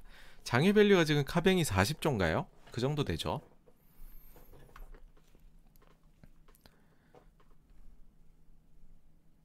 니몽이님께서 메리츠 증권 공부하다 다른 증권사도 공부하게 됐습니다. 다른 증권사들 value 따지다가 눈에 들어온 게 이베스트 대신증권입니다. 그 중에서 대신증권 순이익에 비해 시총이 낮아 보이는데 혹시 대신증권에 대해서는 이게 이제 그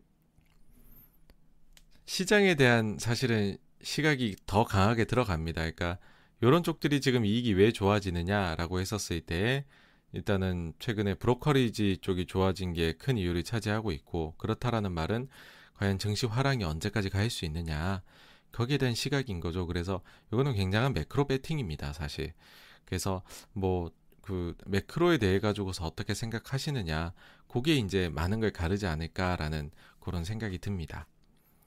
그다음 D님께서 개인 투자자로서 투자 시 기술적 분석은 매매 어느 정도 영향을 끼치시는지 궁금합니다. 기술적 분석 시 주요하게 보시는 지표 있으실지요? 또한 국내 반도체 기업의 글로벌 경쟁력에 대한 최근 부정적 시선이 커졌는데 국내 아이고 질문이 한 세 가지 정도 있으신 거네요. 일단은 개인 투자에 있어 가지고서 이건 뭐 성향 차이입니다. 본인이 조금 더 단기적인 매매 성향이다라고 하면 기술적 분석이 들어가는 거고 그게 아니라 진짜 장기 투자자이다라고 하면은 사실은 차트는 전혀 필요가 없죠. 본인 성향에 따라서 이다라고 저는 생각이 되고요. 그래서 어, 본인이 이제 기술적 분석을 보는 매매법을 하고 있다라고 하신다면은 저 개인적으로는 여러 가지 이제 차트 관련한 해석들이 있잖아요. 그 중에서 이제 그 뭐랄까요? 저는 그 그나마 조금 어 제가 조금 조, 그 이제 아 요거는 좀 사람들이 그러니까 요거는 조금 뭐랄까요 효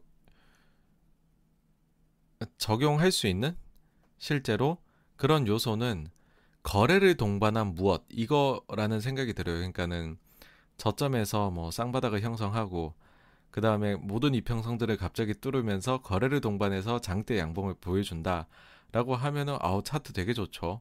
그건 저도 눈길이 가는 차트고요. 반대로 많이 올라가 있는데 head and shoulder 나오는데 반대편 어깨에서 거래량을 동반한 장대 음봉이 나온다. 라고 하면은 그건 또 피하고 싶은 차트죠. 예. 그런 정도에 대해서만 생각을 하고요. 그 이상은 제가 뭐 아주 잘 볼 수 있는 차트 종류는 아닌 것 같아요. 예. JK1 킴님께서 금요일 엔터 많이 빠진 이유 뭘까요? 인도 델타 변이 이거 말씀하시는 분도 있고요. 제일 큰 이유는 일단은 좀 많이 올랐다라가 아닐까라고 생각을 합니다. 예. 스톤키님 메리츠는 이번 갭하락으로 홍보가 엄청 된 것 같은 느낌이네요. 잘 됐으면 좋겠어요 하셨는데 그래도 일단은 아직까지는 뭐 메리츠에 대해 가지고서 흐린 눈으로 보시는 분이 많은 것 같습니다. 네. 아, 고릴라님께서 한국의 가치 투자자 구루라고 대표주는 박성진 대표님 님 이라고요. 네 께서 어, CGV를 좋게 보신다라고 하셨는데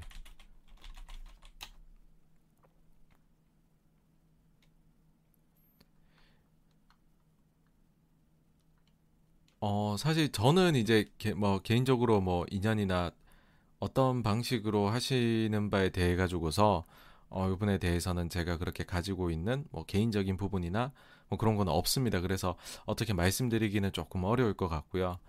그 다음에는 이제 그 CGV 자체에 대해 가지고서는 뭐 일단은 비용 구조나 이런 부분들은 개선된 게 많기는 한데 근데 또 그만큼 지금 증자나 이런 부분들이 있어 가지고서 생각보다는 CGV 자체가 지금 시가총액은 뭐랄까요 많이 올라가 있는 상황입니다. 예, 그러니까 뭐 코로나 때문에 낮아졌다. 그 다음에 차트 보면은 그때 거 회복 못한 거 아니냐 하지만은 그 사이에 이제 주주 입장에서는 희석되는 행위들이 있었죠. 그래서 어 제가 생각을 할 때에는 뭐 어, 그렇게 그러니까는 요번에 코로나 위기를 겪으면서 증자나 자본 조달 없이 위기를 넘겨가면서 그 다음에 구조를 아주 효율적으로 아니면 새로운 먹거리를 찾아낸 그런 기업들도 있거든요. 저는 그래서 오히려 하여튼 저는 그 코로나 기간 동안에 자본 조달이 있었던 기업에 대해 가지고서는 막 그렇게까지 관심은 없습니다. 예. 그다음 러브케이 님께서 철강주 관심 있다가 20% 조정 라인 지지하고 이번 주 반등하는 거 보고 정찰병 좀 아 네 정찰병 보내셨다고요. 아주 좋은 표현이십니다. 네. 철강 업종 어떻게 생각하시나요? 예전 사행 산업에서 변화가 보여서요라고 하셨는데 아 철강 쪽은 이제 어떻게 보면은 그 실적 장세 전반부의 스타 중에 하나죠. 그리고 그들이 이제는 이렇게 하나하나 순차적으로 일시에 피크를 찍는 것이 아니라 순차적으로 피크를 찍는데 그 이제 전반부 스타 중에서는 철강이 그래도 저 개인적으로는 피크가 가장 늦게 오지 않을까라는 생각은 해요. 예, 그래서 뭐 2분기 실적도 한번 보시죠. 일단은 컨센서스 대비해서는 잘 나올 것 같다는 생각은 듭니다. 다만 이제 그 철강 내에서도 뭐 어떻게 보면은 요 size effect가 나타날 수도 있겠다는 생각은 들어요. 그러니까는 이제는 음, 증시가 유동성 유동 그러니까는 그 유동성이 계속해서 굉장히 풍부하게 들어오다가 이제는 유동성의 증가 모멘텀은 많이 꺾였거든요. 그런 상황에서 어떤 부분에서 실적이 좋대요라고 하게 되면은 또 사람들이 이제는 대형주는 돈이 많이 들어가야지 올리는데 중소형주는 적은 돈으로 올릴 수 있거든요. 그러다 보니까는 소위 말하는 개별주나 중소형주 그런 쪽으로 요 섹터 내에서도 움직일 수 있겠다라는 생각이 듭니다. 네. 아, 네. 힙합팬 이창민님께서 실적과 정책, 투자자 입장에서 어떤 걸 먼저 봐야 할까요? 라고 하셨는데요. 어, 그, 저기, 어렵네요. 네, 이게 왜냐하면은 정책이라는 거는 보고서 먼저 움직이고, 그러니까 정책은 바이든 대통령 당선 때도 보셨잖아요. 당선이 확정된 날이 바이든 수혜주들의 최고점이었거든요. 근데 실적이라는 거는 어떻게 보면은 이제 저희가 산을 꾸준히 오르는 것과 같이, 그러니까 이게 뭐 실적이 막 계속 발표되는 게 아니라 3개월에 한 번씩 발표가 되잖아요. 그러다 보니까는 한 번 이제 실적 반영되면 올랐다가 또 지지부진 지지부진 하다가 또 실적이 좋으면 한 번씩 또 오르고. 그래서 실적은 장기 그림이라면 정책은 어 거기에 따라 가지고서 되게 사람들이 미래를 좋게 보면 이거를 소위 선반영이라서 빠르게 시키기 때문에 정책은 이제 뭐 둘 중에 뭘뭘 더 봐야 되느냐 그 이슈보다는 각각 이슈에 있어서 실적이 계속 좋을 수 있는 것들은 내가 기, 그 높은 산을 오르는데 계속 도움을 주는 그런 이제 그 요소이고 정책은 그 기대감이 최고치일 때는 좀 정리를 해야 되는 요소이다. 그 정도로 말씀드릴 수 있을 것 같습니다. 예.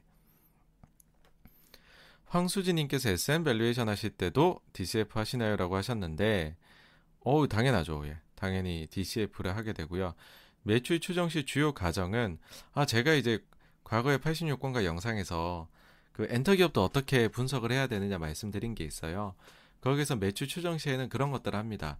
어, 과연 이제 SM이라는 회사가 몇 개의 아티스트, 몇, 이제 몇 개의 아티스트 팀을 이렇게 그, 어, 운영을 할 수 있느냐. 뭐 예를 들면 남자 아이돌을, 대형 아이돌을 뭐, 뭐 두 개, 옛날 치면 H.O.T. 신화 같이 하는 거죠. 여자 아이돌은 뭐, 뭐 SES하고 뭐, 한 팀, 뭐, 예를 들어 뭐 소녀시대하고 FX. 그러니까 몇 팀 할 수 있느냐. 그 다음에 그 팀들이 연간으로 몇 회 정도 활동을 할 것 같으냐. 그리고 그에 따라 가지고서 어, 공연을 어느 정도 할 수 있을 것 같으냐.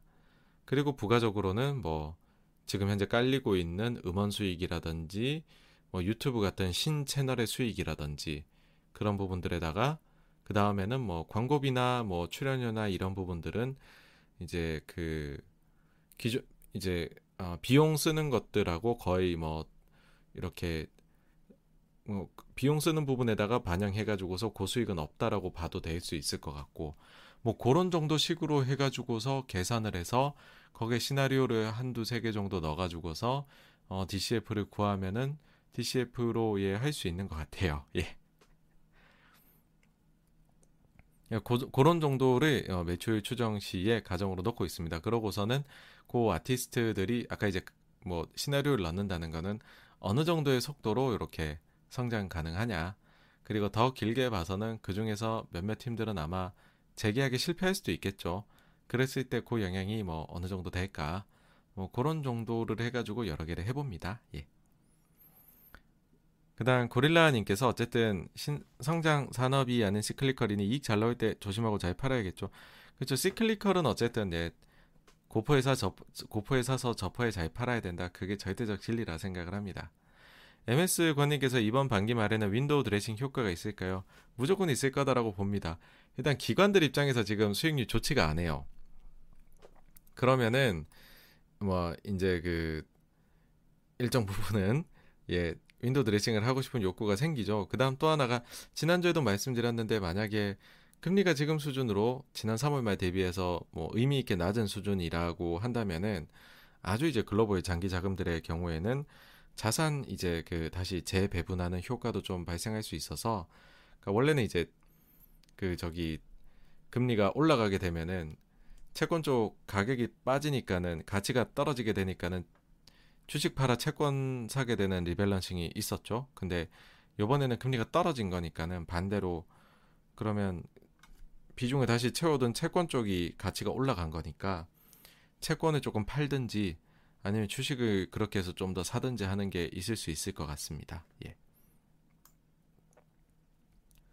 그 다음에 팍디윤님 직접 재무제표 분석하고 싶어서 오늘 하루 종일 롯데케미칼을 분석하는데 제가 네이버에서 알려준 산식을 통한 캐펙스랑 네이버에서 올려진 값이 다르더라고요. 심지어 5년치밖에 안 알려주니 막 뒤져서 숫자를 찾아보니 롯데캐피탈의 캐펙스는 기타 유형 리스 자산의 증가로 구했더라고요. 그래서 이게 맞나라는 생각이 듭니다.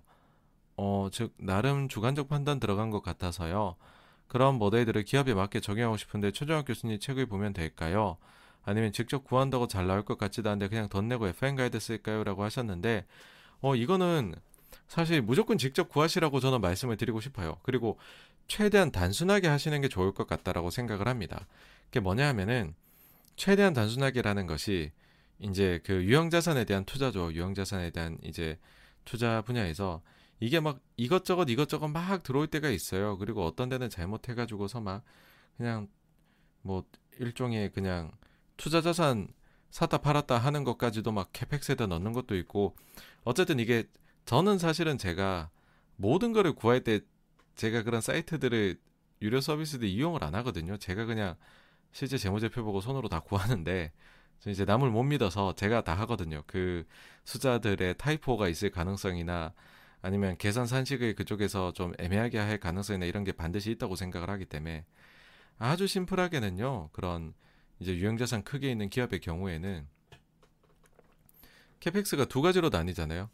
그러니까 유지하기 위한 maintenance CAPEX 같은 경우 그거 1년에 얼마 있지 계산해 보시고 그다음에 이제 capa 증가하는 거 관련된 CAPEX 그거 이제 매년 계산을 넣으시고 그 다음에는 이제 드러나지 않는 게 있어요. 뭐냐면은 뭐 어떤 회사를 M&A 하거나 그렇게 해가지고 capa를 늘리는 경우도 있는데 그런 부분들이 이제 투자 자산으로 빠져 있어 갖고 요거를 유형 자산 투자로 또 안 넣기도 하거든요. 요거는 이제 회사 보고 수정해서 넣으시고 그렇게 해가지고서 향후에 대... 이게 제가 DCF를 완벽하게 숫자를 계산해서 하려고 하면 틀리실 거다라고 생각을 해요. 반대로 보면은 투자 쪽을 그렇게 해가지고서 어느 정도 어느 정도의 range를 잡아가지고서 어, 계산하시는 게 훨씬 더 편하실 수가 있습니다. 예. 그래서 그런 식으로 개인적으로 이 기업 분석하셔서 이 회사에 그러니까는 이제 평균적인 CAPEX 이제 그냥 요거를 굴리기 위한 그냥 capa가 증대되기 위한 신규 투자들 CAPEX 그 다음에 사실은 이제 capa 증설을 위한 투자인데 M&A로 인해 가지고 녹여져 있는 것들 그 부분들을 해가지고서 CAPEX를 구하심이 어떨까 생각합니다. 그리고 그 나머지는 무시를 하시고요. 예. 그런 방법을 저는 더 예, 추천을 드립니다.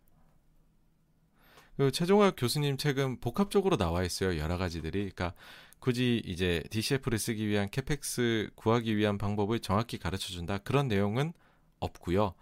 어, 그냥 전반적으로 회계를 투자 쪽에 어떻게 연결해야 되느냐. 그 그림을 잡는 데 쓰시면 된다. 라고 말씀드릴 수 있을 것 같아요. 고민이네님 신세계 휴젤의 인수 가능성은 높다고 보시나요? EBA는 좋게 보고 가능성 또한 매우 높게 봤는데 휴젤은 잘 모르겠어서 여쭤봅니다. 어, 다시 한번 말씀드리지만 인수합병은 그 딜이 되는 그 순간까지도 어떻게 될지 모릅니다. 그래서 신세계 휴젤 건도 링크는 계속 떠 있죠. 계속 떠 있는데 이 부분을 뭐뭐 뭐 이제 그 투자 아이디어로 삼으시기에는 조금 위험하지 않느냐 그렇게 생각합니다. 휴재 중국향 아 네 이창민님께서 수출 사업 괜찮아 보이더라고요. 사실 이제 86번가 보시면 아주 초창기에 만든 영상이 있어요. 그때 당시에 국내에서 습득 가능한 정보를 가지고 해외 투자를 해보자. 그래서 휴젤이 만약에 중국에서 허가를 받게 되면 어떻게 될까라고 하면은 그 홍콩에 상장되어 있는 어떤 회사가 있습니다. 어, 그 회사가 휴젤이 실제로 만약에 중국에서 허가를 받으면 더 좋은 영향을 받을 수 있을 것 같다. 아, 라는 식으로 영상을 아주 초기에 어, 86번가 초기에 만든 게 있습니다. 그거 한번 보시면은요. 재밌으실 것 같아요. 그리고 그 회사 주가가 지금 어떻게 됐냐도 보시면은 재미가 있으실 것 같습니다. 네, 저는 맑은 눈, 맑은 눈 좋은 것 같습니다. 고릴라님. 네. 네, 지금 최대 이게 이슈죠. 이제 보톡스 관련해 가지고서 나머지 기업들도 다 지금 조사 진행 중이니까 이게 사실 어 당국이 어떻게 나올지 모르겠습니다. 이 부분은요. 네, 아주 지금은 좀 강경 쪽인 것 같기는 해요. 예. 예, 나따뚜이님. 아, valuation 이야기 좋으시다고요? 네네. port 어, 재조정하면서 최근에 예전에 알려진 CCC 참고에는 많이 도움됐습니다. 특히 PER이 안 좋은 turnaround 기업 찾을 때 좋더라고요. 맞습니다. 예, 예. PR이 좀 한계가 이런 거죠. 이제 지금 상황이 매우 나쁜 기업은 PR로 좀 평가하기 어렵다. 발견하기 어렵다. 이런 거죠. 네, 방산 쪽에 대해서 말씀하셨는데요. 뭐, 이렇게 한다고 해가지고서 지금 방위산업 쪽 예산을 늘리지는 않고 있는 것 같아요. 양쪽 다. 그래서 방산 쪽은 제가 볼 때에는 뭐 그냥 어, 그, 미중 갈등을 뭐랄까요. 그 투자 아이디어로 이어지기에, 미중 갈등을 전제로 해가지고서 투자 아이디어를 가져가기에는 부족함이 좀 있지 않나. 그렇게 생각합니다. 은행 규제 엔터 이야기해 주셨는데 아 나다또이님께서요 하반기에는 은행 엔터 좋게 보고 비중 조금씩 늘리고 있습니다라고 하시네요. 은행은 다 좋을 것 같아서요. 퇴직연금 계좌를 활용해서 ETF로 조금씩 투자하고 엔터는 그냥 제가 좋아하는 SM을 불타기 하면서 가장 어려운 투자가 물타기가 아니죠. 여러분 불타기입니다. 네, 가장 어려운 거 지금 난이도 높은 걸 하고 계시는군요. SM은 2분기도 좋고 라인업 보면 하반기도 좋을 것 같더라고요. 네. 뭐 일단은 말씀하신 내용에 다 동의를 하는데 또 상황이 어떻게 될지 모르니까는 요것들이 과연 어 그 동일하게 흘러가는지 한번 계속 한번 지켜보시지요. 네. 앤디 화이트 님께서 메리츠 그룹이 지주 화재 증권인데 셋 중에 어느 것이 가장 좋아 보이시나요? 그냥 둘 다 하고 싶으면 지주 보험만 사고 어, 지주 보험만 사고 싶으면 화재 증권이 좋아 보이면 화재 둘 다 하고 싶으면 지주 보험만 사고 싶으면 화재 증권이 좋아 보이면 증권 이렇게 접근을 하면 될까요라고 하셨는데 제가 볼 때는 뭐 그 사실은 동일한 이슈로 많이 빠졌고 그 다음에 동일한 이슈로 지금 반등을 시도를 하고 있는 거잖아요. 그렇다면 셋을 동일한 눈으로 봐줘야 되는 거 아니냐라고 생각을 합니다. 그 뒤에 보다는 이제 어, 증권 쪽에서의 비즈니스가 얼마나 더 확장되느냐 아니면은 뭐 화재 쪽이 실제로 정말로 그, 그 추가 삼각 해 놓은 것들이 내년에는 이익 체력을 키우는 역할을 하게 될 것이냐 그리고 이 둘이 모두 가지고 있는 지주가 그러면은 이거를 바탕으로 해가지고 더 갈 것이냐 이건 이제 장기 그림이고 뭐 단기로 봤었을 때는 흐름은 비슷할 것 같다라는 것이 생각입니다. 델타 변이 어떻게 보시나요? 대세에는 영향 없다고 보시는지요? 고릴라님 말씀하셨는데요. 네, 오늘 이제 코로나 변이에서도 말씀을 드렸듯이 사실 지켜보게 되면은 지금 그 저기 백신 접종률이 낮은 젊은 층에서의 어, 확진이 늘어나고 있는 그런 상황이기 때문에 백신 접종만 훌륭하게 이루어지면 델타 변이는 큰 이슈는 아니지 않나라고 생각을 합니다. 예. 어, 존 최님께서 빌 에크먼에게 속은 것 같습니다. 혹시 PSTH라는 SPAC의 유니버셜 뮤직 deal에 대해서 어떻게 생각하시나요? 아, 요거 그냥 한다만 알고 있고 들여다본 적은 없습니다. 요거는 제가 스터디가 필요할 것 같습니다. 지금 당장 답변 못 드릴 것 같아요. 죄송합니다. 예. 앤디 화이트님 혹시 중소 드라마 제작사 어떻게 보시나요? 넷플릭스, 아이치, HBO 맥스 TV 주도권 경쟁이 벌어지면서 K 드라마 확보를 위해 계약을 많이 하던데 올 초 많이 올라서 그런지 기간 가격 조정이 계속되고 있어요. 에이스토리 기준 하셨는데 사실 모두에게 적용되는 거는 어 그래서 이제 사실 디즈니 거를 뭐 얼마에 얼마를 한다 주연 배우가 결정하지 않, 안, 아, 결정되지 않았음에도 불구하고 가져왔습니다. 그리고 그 금액은 얼마고요? GP 기준으로는 얼마 정도 나올 것 같아요. 막 이런 것들 소문이 막 돌고 있어요. 그러면서 확 올랐었죠. 근데 사실 이제 요즘에 성금 다 납품, 납금을, 납입을 해주고서 드라마 찍으라라고 하는 데는 없어요. 일단은 드라마 회사가 가지고 있는 돈으로 찍다가 그 뒤에 이제 그 정산을 받죠. 그러니까는 역설적으로 대작을 수주받아 찍으면 찍을수록 증자의 가능성이 높아지는 거죠. 요즘 보시면은 중소사들이 다들 시비를 발행을 했잖아요. 그러니까는 사실 그거는 희석 요인이 되는 거고 그러다 보니까는 주가 있어가지고서는 이렇게 지지부진 지지부진 결국에는 지금 이제 만들어내는 그, 그 수주 받은 드라마들이 실제로 막 이렇게 제작에 들어가고 그게 어느 정도의 한두 군데 정도에서 높은 성과를 보여가지고서 막 이게 수출이나 이런 것도 일어나고 한다라고 하게 되면은 아마도 어 2차 또 랠리가 이어질 수 있는 요소가 아닌가 생각을 해요. 그러니까 이제는 그렇게 해서 받은 것들이 실제 숫자로 이어지냐, 실제 흥행으로 이어지냐, 그거를 기다리고 있는 상황이라고 봅니다. 그래서 그 전까지는 뭐 일단은 또 어쨌든 말씀드렸듯이 어 제작사들이 다들 영세하기 때문에 아, 증자나 이런 것들이 필요했고 그게 실제 벌어지고 있는 상황입니다. 희석을 좋아하는 투자자는 없죠. 그런 게 있으니까 지금은 그냥 지지부진이다. 뭐 그렇게 보입니다. 니몽이님께서 대신 증권 좀 더 구체적으로 얘기하면 본주기주 시총이 1조인데 이번에 나인원 한남 분양으로 일회성 이익으로 굉장히 큰 이익이 들어오고 그로 인해 제가 생각하기에는 21년도 기준 PER이 이 정도 되는 것 같거든요. 작년 3월 기준으로 올라온 폭을 생각하면 다른 증권사들이랑 크게 다르지 않아서 일회성 이익이 충분히 반영되지 않은 것 같은데 일회성 이익이니 그게 시총에 오롯이 반영되기는 힘든 것 같지만 배당을 생각해보면 50% 정도인데 그걸 생각하면 배당 이율이 20%가 넘어가는 이상한 상황이 발생하더라고요. 일회성 이익에 대해 어떻게 생각해야 되는지 제일 고민입니다. 라고 하셨는데 사실 이제 나인원 한남이 대신에 대해 가지고서는 최대 이슈였죠. 그쵸 이게 이제 잘못하면 이제 안 좋은 방향으로도 흘러갈 수 있었던 거고. 근데 사실 이제 시장에서는 이제 그 그러니까 좀 뭐랄까요?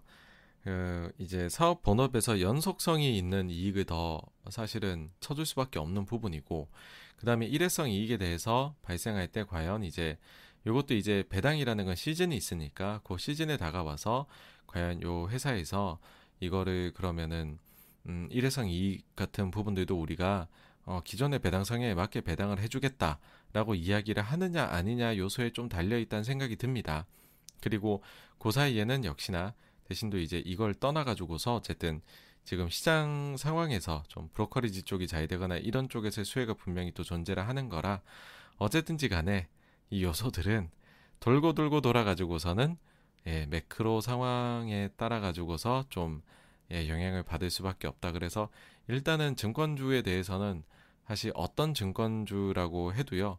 공통적으로 생각을 하셔야 되는 부분은 좀 매크로에 대해서 내가 어느 정도 확신해 가지고 어떤 비율을 가지고 있느냐 그게 투자 결정에서 가장 큰 부분이라고 생각을 합니다.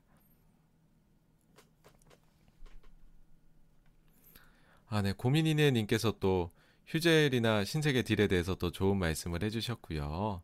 네. 아, 네. 고민이네 님 계속 답변을 또 이렇게 잘 달아주시네요. 네, 감사합니다. MS관님께서 카카오 네이버 경우 PR이 눈에 들어와서 한 번도 투자하지 못했습니다. 몇 년을 PR을 땡겨와야 하는데 추정하기도 어렵고 성장률은 PR을 안 봐야 할까요? 아니면 그런 주식은 내 성향이 아니라고 포기하는 게 좋을까요? 라고 하셨는데요. 뭐 PER을 target PER하고 그 다음에 미래 수익을 잘 계산하시면은 사용을 하실 수도 있겠지만은 오히려 이런 경우가 진짜로 이제 그 절대가치 평가를 하는 것이 옳을 수가 있죠. 예. 그래서 카카오나 네이버 절대가치 평가를 하는 것이 더 좋지 않냐 하는 생각이 저는 개인적으로 듭니다. 근데 이제 그보다는 지금 시장에서는 많이 쓰는 거는 사실은 SOTP죠. 각각 이제 사업부들 그 다음에 자회사 같이 다 해가지고서 구하고 있죠. 근데 사실 SOTP를 하지 않으면 valuation이 잘 안 나오거든요. 예. 그래서 요거는 저 개인적으로는 뭐 아주 전형적으로 어, 절대 가치 평가법을 쓰는 것이 좋은 회사들이 아닐까라고 생각을 합니다. 많은 현실은 SOTP를 많이 쓰고 있다는 점 말씀드리고 싶네요. 한결님 80년대 중국 아 홍콩 영화 전선 기업 몰락하고 일본 애니메이션 만화도 많이 쇠퇴하는 거를 보면서 한국 케이팝도 계속 인기 얻을 수 있을까요? 엔터테인먼트 산업이 지속적으로 성장할 수 있는 동력은 무엇이 있을까요? 라고 해주셨어요. 제가 봤었을 때에는 굉장히 이거는 영속성이 있지 않을까라고 생각을 하거든요. 가장 큰 차이가 두 가지라고 생각을 합니다. 뭐냐 하면, 일단은 일본의 애니메이션 산업은 왜 쇠퇴를 했을까라고 하면은 그 배분 비율이 기형적이다라고 생각을 해요. 그러니까 일본은 사실 애니뿐만이 아니라 연예 업종, 그 다음에 그 영화나 그런 흥행을 기반으로 하는 모든 업종들을 보시게 되면은 사실은 배분 비율이 우리는 일종의 스타가 나오면 스타들에게 많은 배분을 해줍니다. 인센티브가 생기는 거죠. 근데 일본 쪽은 조금 그렇지가 않아요. 뭐 월급제를 실행을 하기도 하고, 그러니까는 열심히 해서 최고의 작품을 만들어야 될 유인이, 그러니까 인세, 그런 이제 모티베이션이라고 해야 될까요? 그게 좀 많이 떨어지는 게 있습니다. 그러다 보니까는 제가 볼 때는 뭐 그 이후에 일본이란 나라 자체가 그 애니메이션 전성기 그때 당시에 일본이 거품 경제였고 그게 꺼지면서 이게 또 애니메이션이 확 이제 그 이제 그 인기도 많이 줄어든 거 아닌가 이렇게도 보일 수 있는데 그것도 요소 중에 하나인데 제가 볼 때는 그런 식으로 이제 배분 요소의 좀 문제들 이거는 이제 시스테마가 덜 되었다라고 생각하거든요. 근데 한국 같은 경우에는 지금 굉장히 시스테마가 잘 되어 있습니다. 그리고 스타가 나올 수 있게 해주고 있고 어, 누구나 이제 열심히 뛸 수밖에 없는 구조를 가지고 있어요. 그런 요인을 가지고 있고요. 그 다음에 이제 홍콩이나 이런 쪽 시장을 보시면은 이게 결국에는 중국 쪽으로 반환이 확정이 되었고 중국으로 들어가게 되면은 무슨 일이 있을까요? 라고 하면은 검열이죠. 그러니까는 자본력도 굉장히 풍부하고 그 다음 내수 시장만 해도 굉장히 커서 어떻게 보면은 잘만 만들면은 소위 말해서 글로벌을 씹어먹을 수 있는 잠재력을 갖추고 있는 게 홍콩뿐 아니라 중국의 어, 그런 어, 무형자산 시장이죠. 그런데 왜 글로벌을 씹어먹는 작품들이 안 나올까라고 하면 제가 볼 때는 단순합니다. 검열하는데 어떻게 만들어요? 표현의 자유가 있어야지 모든 사람들이 공감할 수 있는 내용을 만들 수가 있죠. 근데 검열이 너무 심하잖아요. 근데 한국이 이 두 가지 요소들을 다 해소를 한 거죠. 일본이 시스템화를 못 갖췄다면 한국은 시스템이 되어 있고, 그 다음에 중국이 검열의 문제라면 한국도 물론 뭐 약간씩의 검열은 있지만은 그래도 이 정도면은 뭐, 뭐 어떤 그 이제 콘텐츠를 제작할 때 표현의 자유도는 대단히 높은 것이 아닌가라고 생각을 합니다. 그래서 이 두 가지를 키로 딱 잡고 봤었을 때 한국은 좀 선순환 구조에 들어갔다라는 거고요. 그게 이제 실제로 느껴지는 것이 뭐냐 하면은 실제로 거기에 계신 분들을 만나보면은 우수한 인재들이 많이 들어와요. 그러니까는 지금 엔터 업계에서 임직원으로 근무하시는 분들을 보면은 너무나도 아, 이런 분께서 이 정도의 연봉을 받고 여기서 일을 왜 하시지? 라고 생각되시는 분들이 너무 많으세요.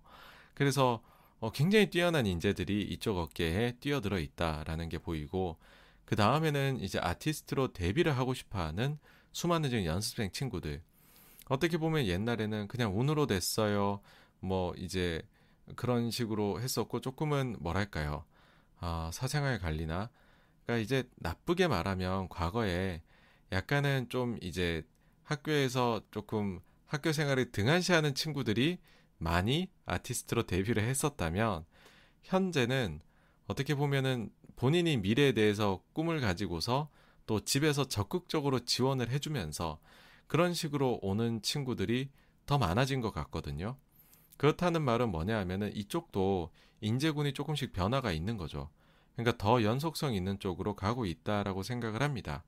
그러면은 인력 풀도 좋고 시스템이나 아니면 국가적인 부분도 잘 되어 있다라고 한다면은 그러면 다른 쪽하고는 조금 대비되는 거 아니냐. 그리고 글로벌로 나가는 경쟁력에 있어 가지고서도 우리는 어쩔 수 없이 나갔죠. 국내 시장이 좁으니까. 어쩔 수 없이 해외 진출이었는데 그러다 보니까는 글로벌에서 먹힐 만한 것들을 먼저 생각하게 되는 구조. 그리고 최근에 젊은 층 중심으로 해서는 해외에서의 체류나 여행이나 뭐 공부나 학습이나 그런 기회들이 많으면서 글로벌 감각이 많아졌다는 거, 뭐 그런 점들을 종합해 보면은 네, 우리나라 뭐 케이팝뿐만이 아니죠. 제가 말씀드린 거는 우리나라 콘텐츠 산업은 상당히 포텐셜이 있다라고 봅니다. 아, 네, 니몽이님께서 네, 또 그 KB증권에서는 DCF 방식으로 목표 추정하신다라고 말씀을 해주셨고요. 어, 그 다음에는 네, 아, 네. 고릴라님께서, 아유, 또 이렇게 칭찬해 주셔서 감사드립니다. 아유, 몸둘 바를 모르겠네요. 네. 오, 네네. 갑자기 넘어갔으면 화면. 나다뚜이님, 신세계 말씀하셨는데 유통업계에 계신 높은 분들은 신세계 투자를 보고 부채가 너무 드러난 것 아닌지 위험 수준에 도달한 것 같다는 말씀하시더라고요. 네. 어, 네. 그러다 보니까는 지금 사실 이제 굉장히 이제 신세계 이마트 그룹은 뭐랄까 확장에 대한 DNA가 굉장히 강하죠. 그러다 보니까는 이제 그 쿠팡하고 경쟁을 하려면 여기서 또 더 많은 투자가 필요한 건데 그런 점들을 감안을 해가지고서 네이버하고 협업도 하고 그러시는 게 아닌가 싶어요.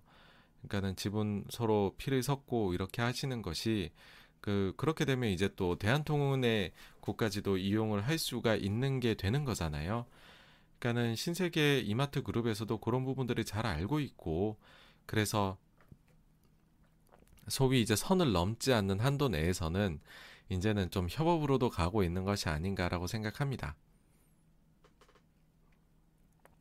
고민이네 님께서 이제 제가 어, DCF로 구했을 때 지금 가격 비해 DCF 적정 주가까지 상승 여력과 기간에 보통 어느 정도 잡고 매수를 하시는 편인가요? 라고 하셨는데 아이고 요거는 시나리오에서 나올 때마다 좀 다르기는 합니다. 예. DCF 구하다 보면 말도 안 되는 안전마진이 나오기도 해요. 예. 그래서 요거는 정말 진리의 case by case다. 예. 그렇게 말씀을 드릴 수가 있을 것 같습니다. 네.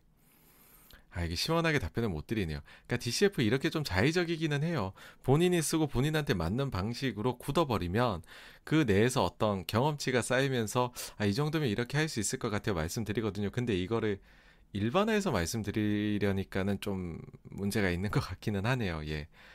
이 부분은 제가 조금 더 가다듬고 잘 설명드릴 수 있는 식으로 좀 저도 고민을 해봐야 될 것 같아요. 네. 아유, 충분한 답변이 됐을지 모르, 되었는지 잘 모르겠습니다. 아, 네. 팍디 윤님께서 또 후원해 주셨는데요. 아이고, 또 너무 감사합니다. 예, 감사합니다. 네, MS원님도 또 후원을 해 주셨습니다. 네, 감사합니다. MS원님. 네, 감사합니다. 아, 네. 고민 있는 님께서는 오히려 이제 신세계가 휴젤을 인수하면 정리할 생각이시라고요. 네. 뭐 일단 가격에 달려 있긴 하겠죠. 네. 가격을 너무 비싸게 하게 되면 아무래도 신세계 투자하시는 분들께서는 싫어할 수도 있는 요소다라는 생각이 듭니다. 고릴라님 디스플레이 산업의 LGD에서 패널 납품사에 떴다가 아니다 삼성전자 반박 났다 이러는데 noise가 있는데 어떻게 보시나요 하는데 뭐 기본적으로는 일단은 LG 쪽 가능성이 높지 않을까라는 생각을 하기는 합니다 왜냐면은 이게 뭐 그 삼성 쪽에서 그렇다고 해갖고 이쪽을 뭐 다시 늘려가지고서 뭐 이게 지금 일시적인 건지 구조적인 건지 알 수가 없는 쪽이잖아요. 그러면은 좀 받아서 써도 되는 거 아니냐는 생각은 들지만은 네. 이게 좀 왔다 갔다 하더라고요. 뉴스가 고릴라님 말씀처럼요. 고릴라는 SDI가 전기차 배터리에 투자를 굉장히 보수적으로 하던데 ESS에 더 치중하고 있지만 결국 대규모 투자할 수밖에 없다고 보시는지요? 아무래도 좀 리콜 사태가 있었을 때 약간 겁을 먹었던 것 같아요. 삼성 쪽에서. 그리고 이제 추가로 투자를 하려면 아무래도 좀 자금이 필요하잖아요. 그런 것들 관련해 가지고서 아무래도 SDI도 조금은 뭐 추가적인 뭔가 자본 관, 그러니까는 이제 그 본인들이 이미 보유한 자산 가지고서 추가적인 액션은 나올 수 있을 것 같다는 생각은 해요. 그런 액션들이 좀 취해진 이후에 SDI가 투자 쪽으로는 조금 더 공격적인 부분을 발표할 수 있지 않을까라고 개인적으로 생각을 합니다. 크리스틴 리 님께서요. 86권가라는 어, 채널명의 기원이 아, 네. 요거는 네, 어스턴키님 말씀을 해주셨군요. 감사합니다. 예, 예. 네, 그렇습니다. 네. 잠깐 있었을 때 요 86권가에 지냈었습니다. 그 다음 크리스틴 리님께서 혹시 보여주고 계신 엑셀 파일을 별도로 저장해서 공개하시는 블로그 등이 있으신지요? 하셨는데 또 스톤키님 역시 스톤키님은 저에 대해 많은 걸 알고 계십니다. 워낙 저희 채널에 애정 갖고 봐주시고 또 응원해 주시니까는요.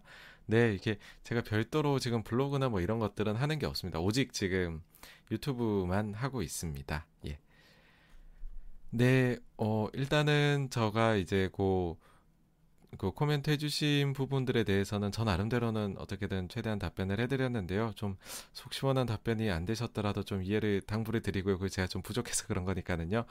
저희 또 시간이 12시 36분이 되고 있습니다. 3시간 한 40분이 다 되어 가는데요. 네. 추가적인 아, 네. 이창민님께서 JP모건에서 금호석유 매도 리포트 나왔었는데 최근 이 리포트 목표 주가보다 더 높은 가격으로 매수 들어왔는데 어나 아, 매수 가격 이 레포트 목표 주가보다 더 높은 가격으로 매수가 들어왔다라는 부분이 이창민님께서 매수하셨다는 건가요? 아니면 혹시 JP모건에서 매수했다고 아 매수창에 떴다는 거를 그렇게 말씀하시는 건지 잘 모르겠는데요. 만약에 JP모건 창구로 들어왔다면 사실은 JP모건에서 레포트 쓰는 거하고요. 매수 매도에 찍히는 거하고는 전혀 관련이 없습니다. 예. 전혀 이거는 관련이 없고요. 이거는 그냥 다른 뭐 예를 들어 A라는 운영사에서 JP 모건에다가 이렇게 매수해 주세요라고 그냥 그 주문지를 내게 되면 자동적으로 JP 모건은 그걸 받아서 매수 매도 주문을 하게 되거든요. 그러니까는 가장 이제 어떻게 보면 개인 투자자 분들께서 분노하시기도 하고 그런 게 A라는 증권사에서 매도 레포트 나오고 그날 A라는 증권사 창구로 매수하고 있더라인데 이거는 완전히 별개입니다. 전혀 상관이 없다고 보시면 됩니다. 예, 예. 그렇습니다. 네. 감사합니다. 어, 러브케이님, cyclical peak out 고민될 때 펀드 매니저들은 어떻게 positioning, 펀드 매니저들도 잘 모릅니다. 예, 저도 그랬지만은 매번 이게 이게 맞는가 아닌가 고민 고민하다가 어느 날 갑자기 매매하고 그렇습니다. 이거는 뭐 그러니까 시장보다 지금 아웃하기가 어려운 거 그런 거 아닐까 생각하거든요. 시장 지금 보시면 아웃하는 공모펀드 기준으로요. 매니저 비중이 30% 조금 넘는다고 하니까 네 그냥 어렵다 그렇게 생각하시면 될 것 같습니다. 답을 아무도 모른다. 예 그렇게도 보시면 될 것 같습니다. 네네 어. 아, 러브케이님은 한 3, 4분기 보는 거 아니냐라고 보시는 거죠. 네. 어, 요 부분은 글쎄요. 저도 개인적으로 한번 좀 물어봐야 되겠네요. 어떻게들 보는지. 네. 아, 근데 이것도 또 물어보면 그날 오늘 다르고 내일 다르고 하는 면이 있는데 네. 어쨌든 가격에 따라 사람 마음이 또 움직이거든요. 네. 이게 펀드 매니저도 사람이기 때문에 조금 어쩔 수 없습니다. 네. 다 아는 건 아니고 네. 뭐 그런 면이 있습니다. 네네. 네. 어쨌든 네. 그렇고요. 어, 네. 해서 지금 거의 한 아이고, 네네, 또, 아이고, 감사하시다고 이렇게 또 답변 달아주시고, 아이고, 또 고릴라님 이렇게 또 후원해서 감사합니다. 네, 감사합니다. 힙합팬 이창민 님도 후원해주셔서, 네, 너무 감사드립니다. 네. 넘버원 팬이시라고, 아이고, 네, 감사합니다. 네, 민망하고 부끄럽네요. 네네. 네. 네. 이렇게 해서 오늘도 한 3시간 40분 정도 저희 방송을 이어갔는데요. 토요일 밤에 이렇게 또 바쁘신 와중에 시간 내어서 참석해 주셔서 너무 감사드리고요. 또 다음 주에 또 좋은 또 재밌는 주제들 가지고서 도움 되실 만한 주제 가지고서 찾아뵙도록 하겠습니다. 아, 네, 니몽이님께서도 또 이렇게 그 또 후원을 해주셨네요. 네, 항상 니몽이님은 너무 감사드립니다. 네, 대신증권에 대해 가지고서는요, 그 이제 그 나인원 한남 쪽 그 이슈 이제 그 멘트를 해주셨는데 그 부분은 아마도 또 저도 사실은 그거 되게 관심 있게 보고 있는 거거든요. 네. 일단 나인원 한남이 워낙이나 끝내주는 곳이잖아요. 네. 그래서 이 부분은 뭔가 좀 의미 있게 코멘트를 드릴 만한 부분이 있다라고 하면 저희 채널에서 아마 다루게 될 거예요. 제가 또 과거에 증권 쪽에 담당을 했었으니까 증권사들은 다 관심 있게 보거든요. 네, 그래서 네, 너무 걱정 안 하셔도 될 것 같고요. 네. 하여튼 오늘 이 정도로 해가지고서 저희 좀 방송을 뭐 슬슬 종료를 하면 어떨까 생각을 합니다. 네, 언제든지 그 댓글 창에 또 남겨두시면 그 최대한 좀 방송에 반영을 하려고 노력을 하고 있으니까요. 생각나실 때마다 댓글 쪽에 남겨주시면 좋을 것 같고요. 네, 오늘 방송은 네, 여기서 살짝 종료를 해볼까 합니다. 다음 주 토요일 날에 같은 시각 9시에 또 찾아뵙도록 하겠습니다. 오늘 늦은 시간까지 참여해주셔서 너무 감사드립니다. 좋은 밤 되시고, 어, 내일 일요일도 즐거운 일요일 되시기 바랍니다. 감사합니다.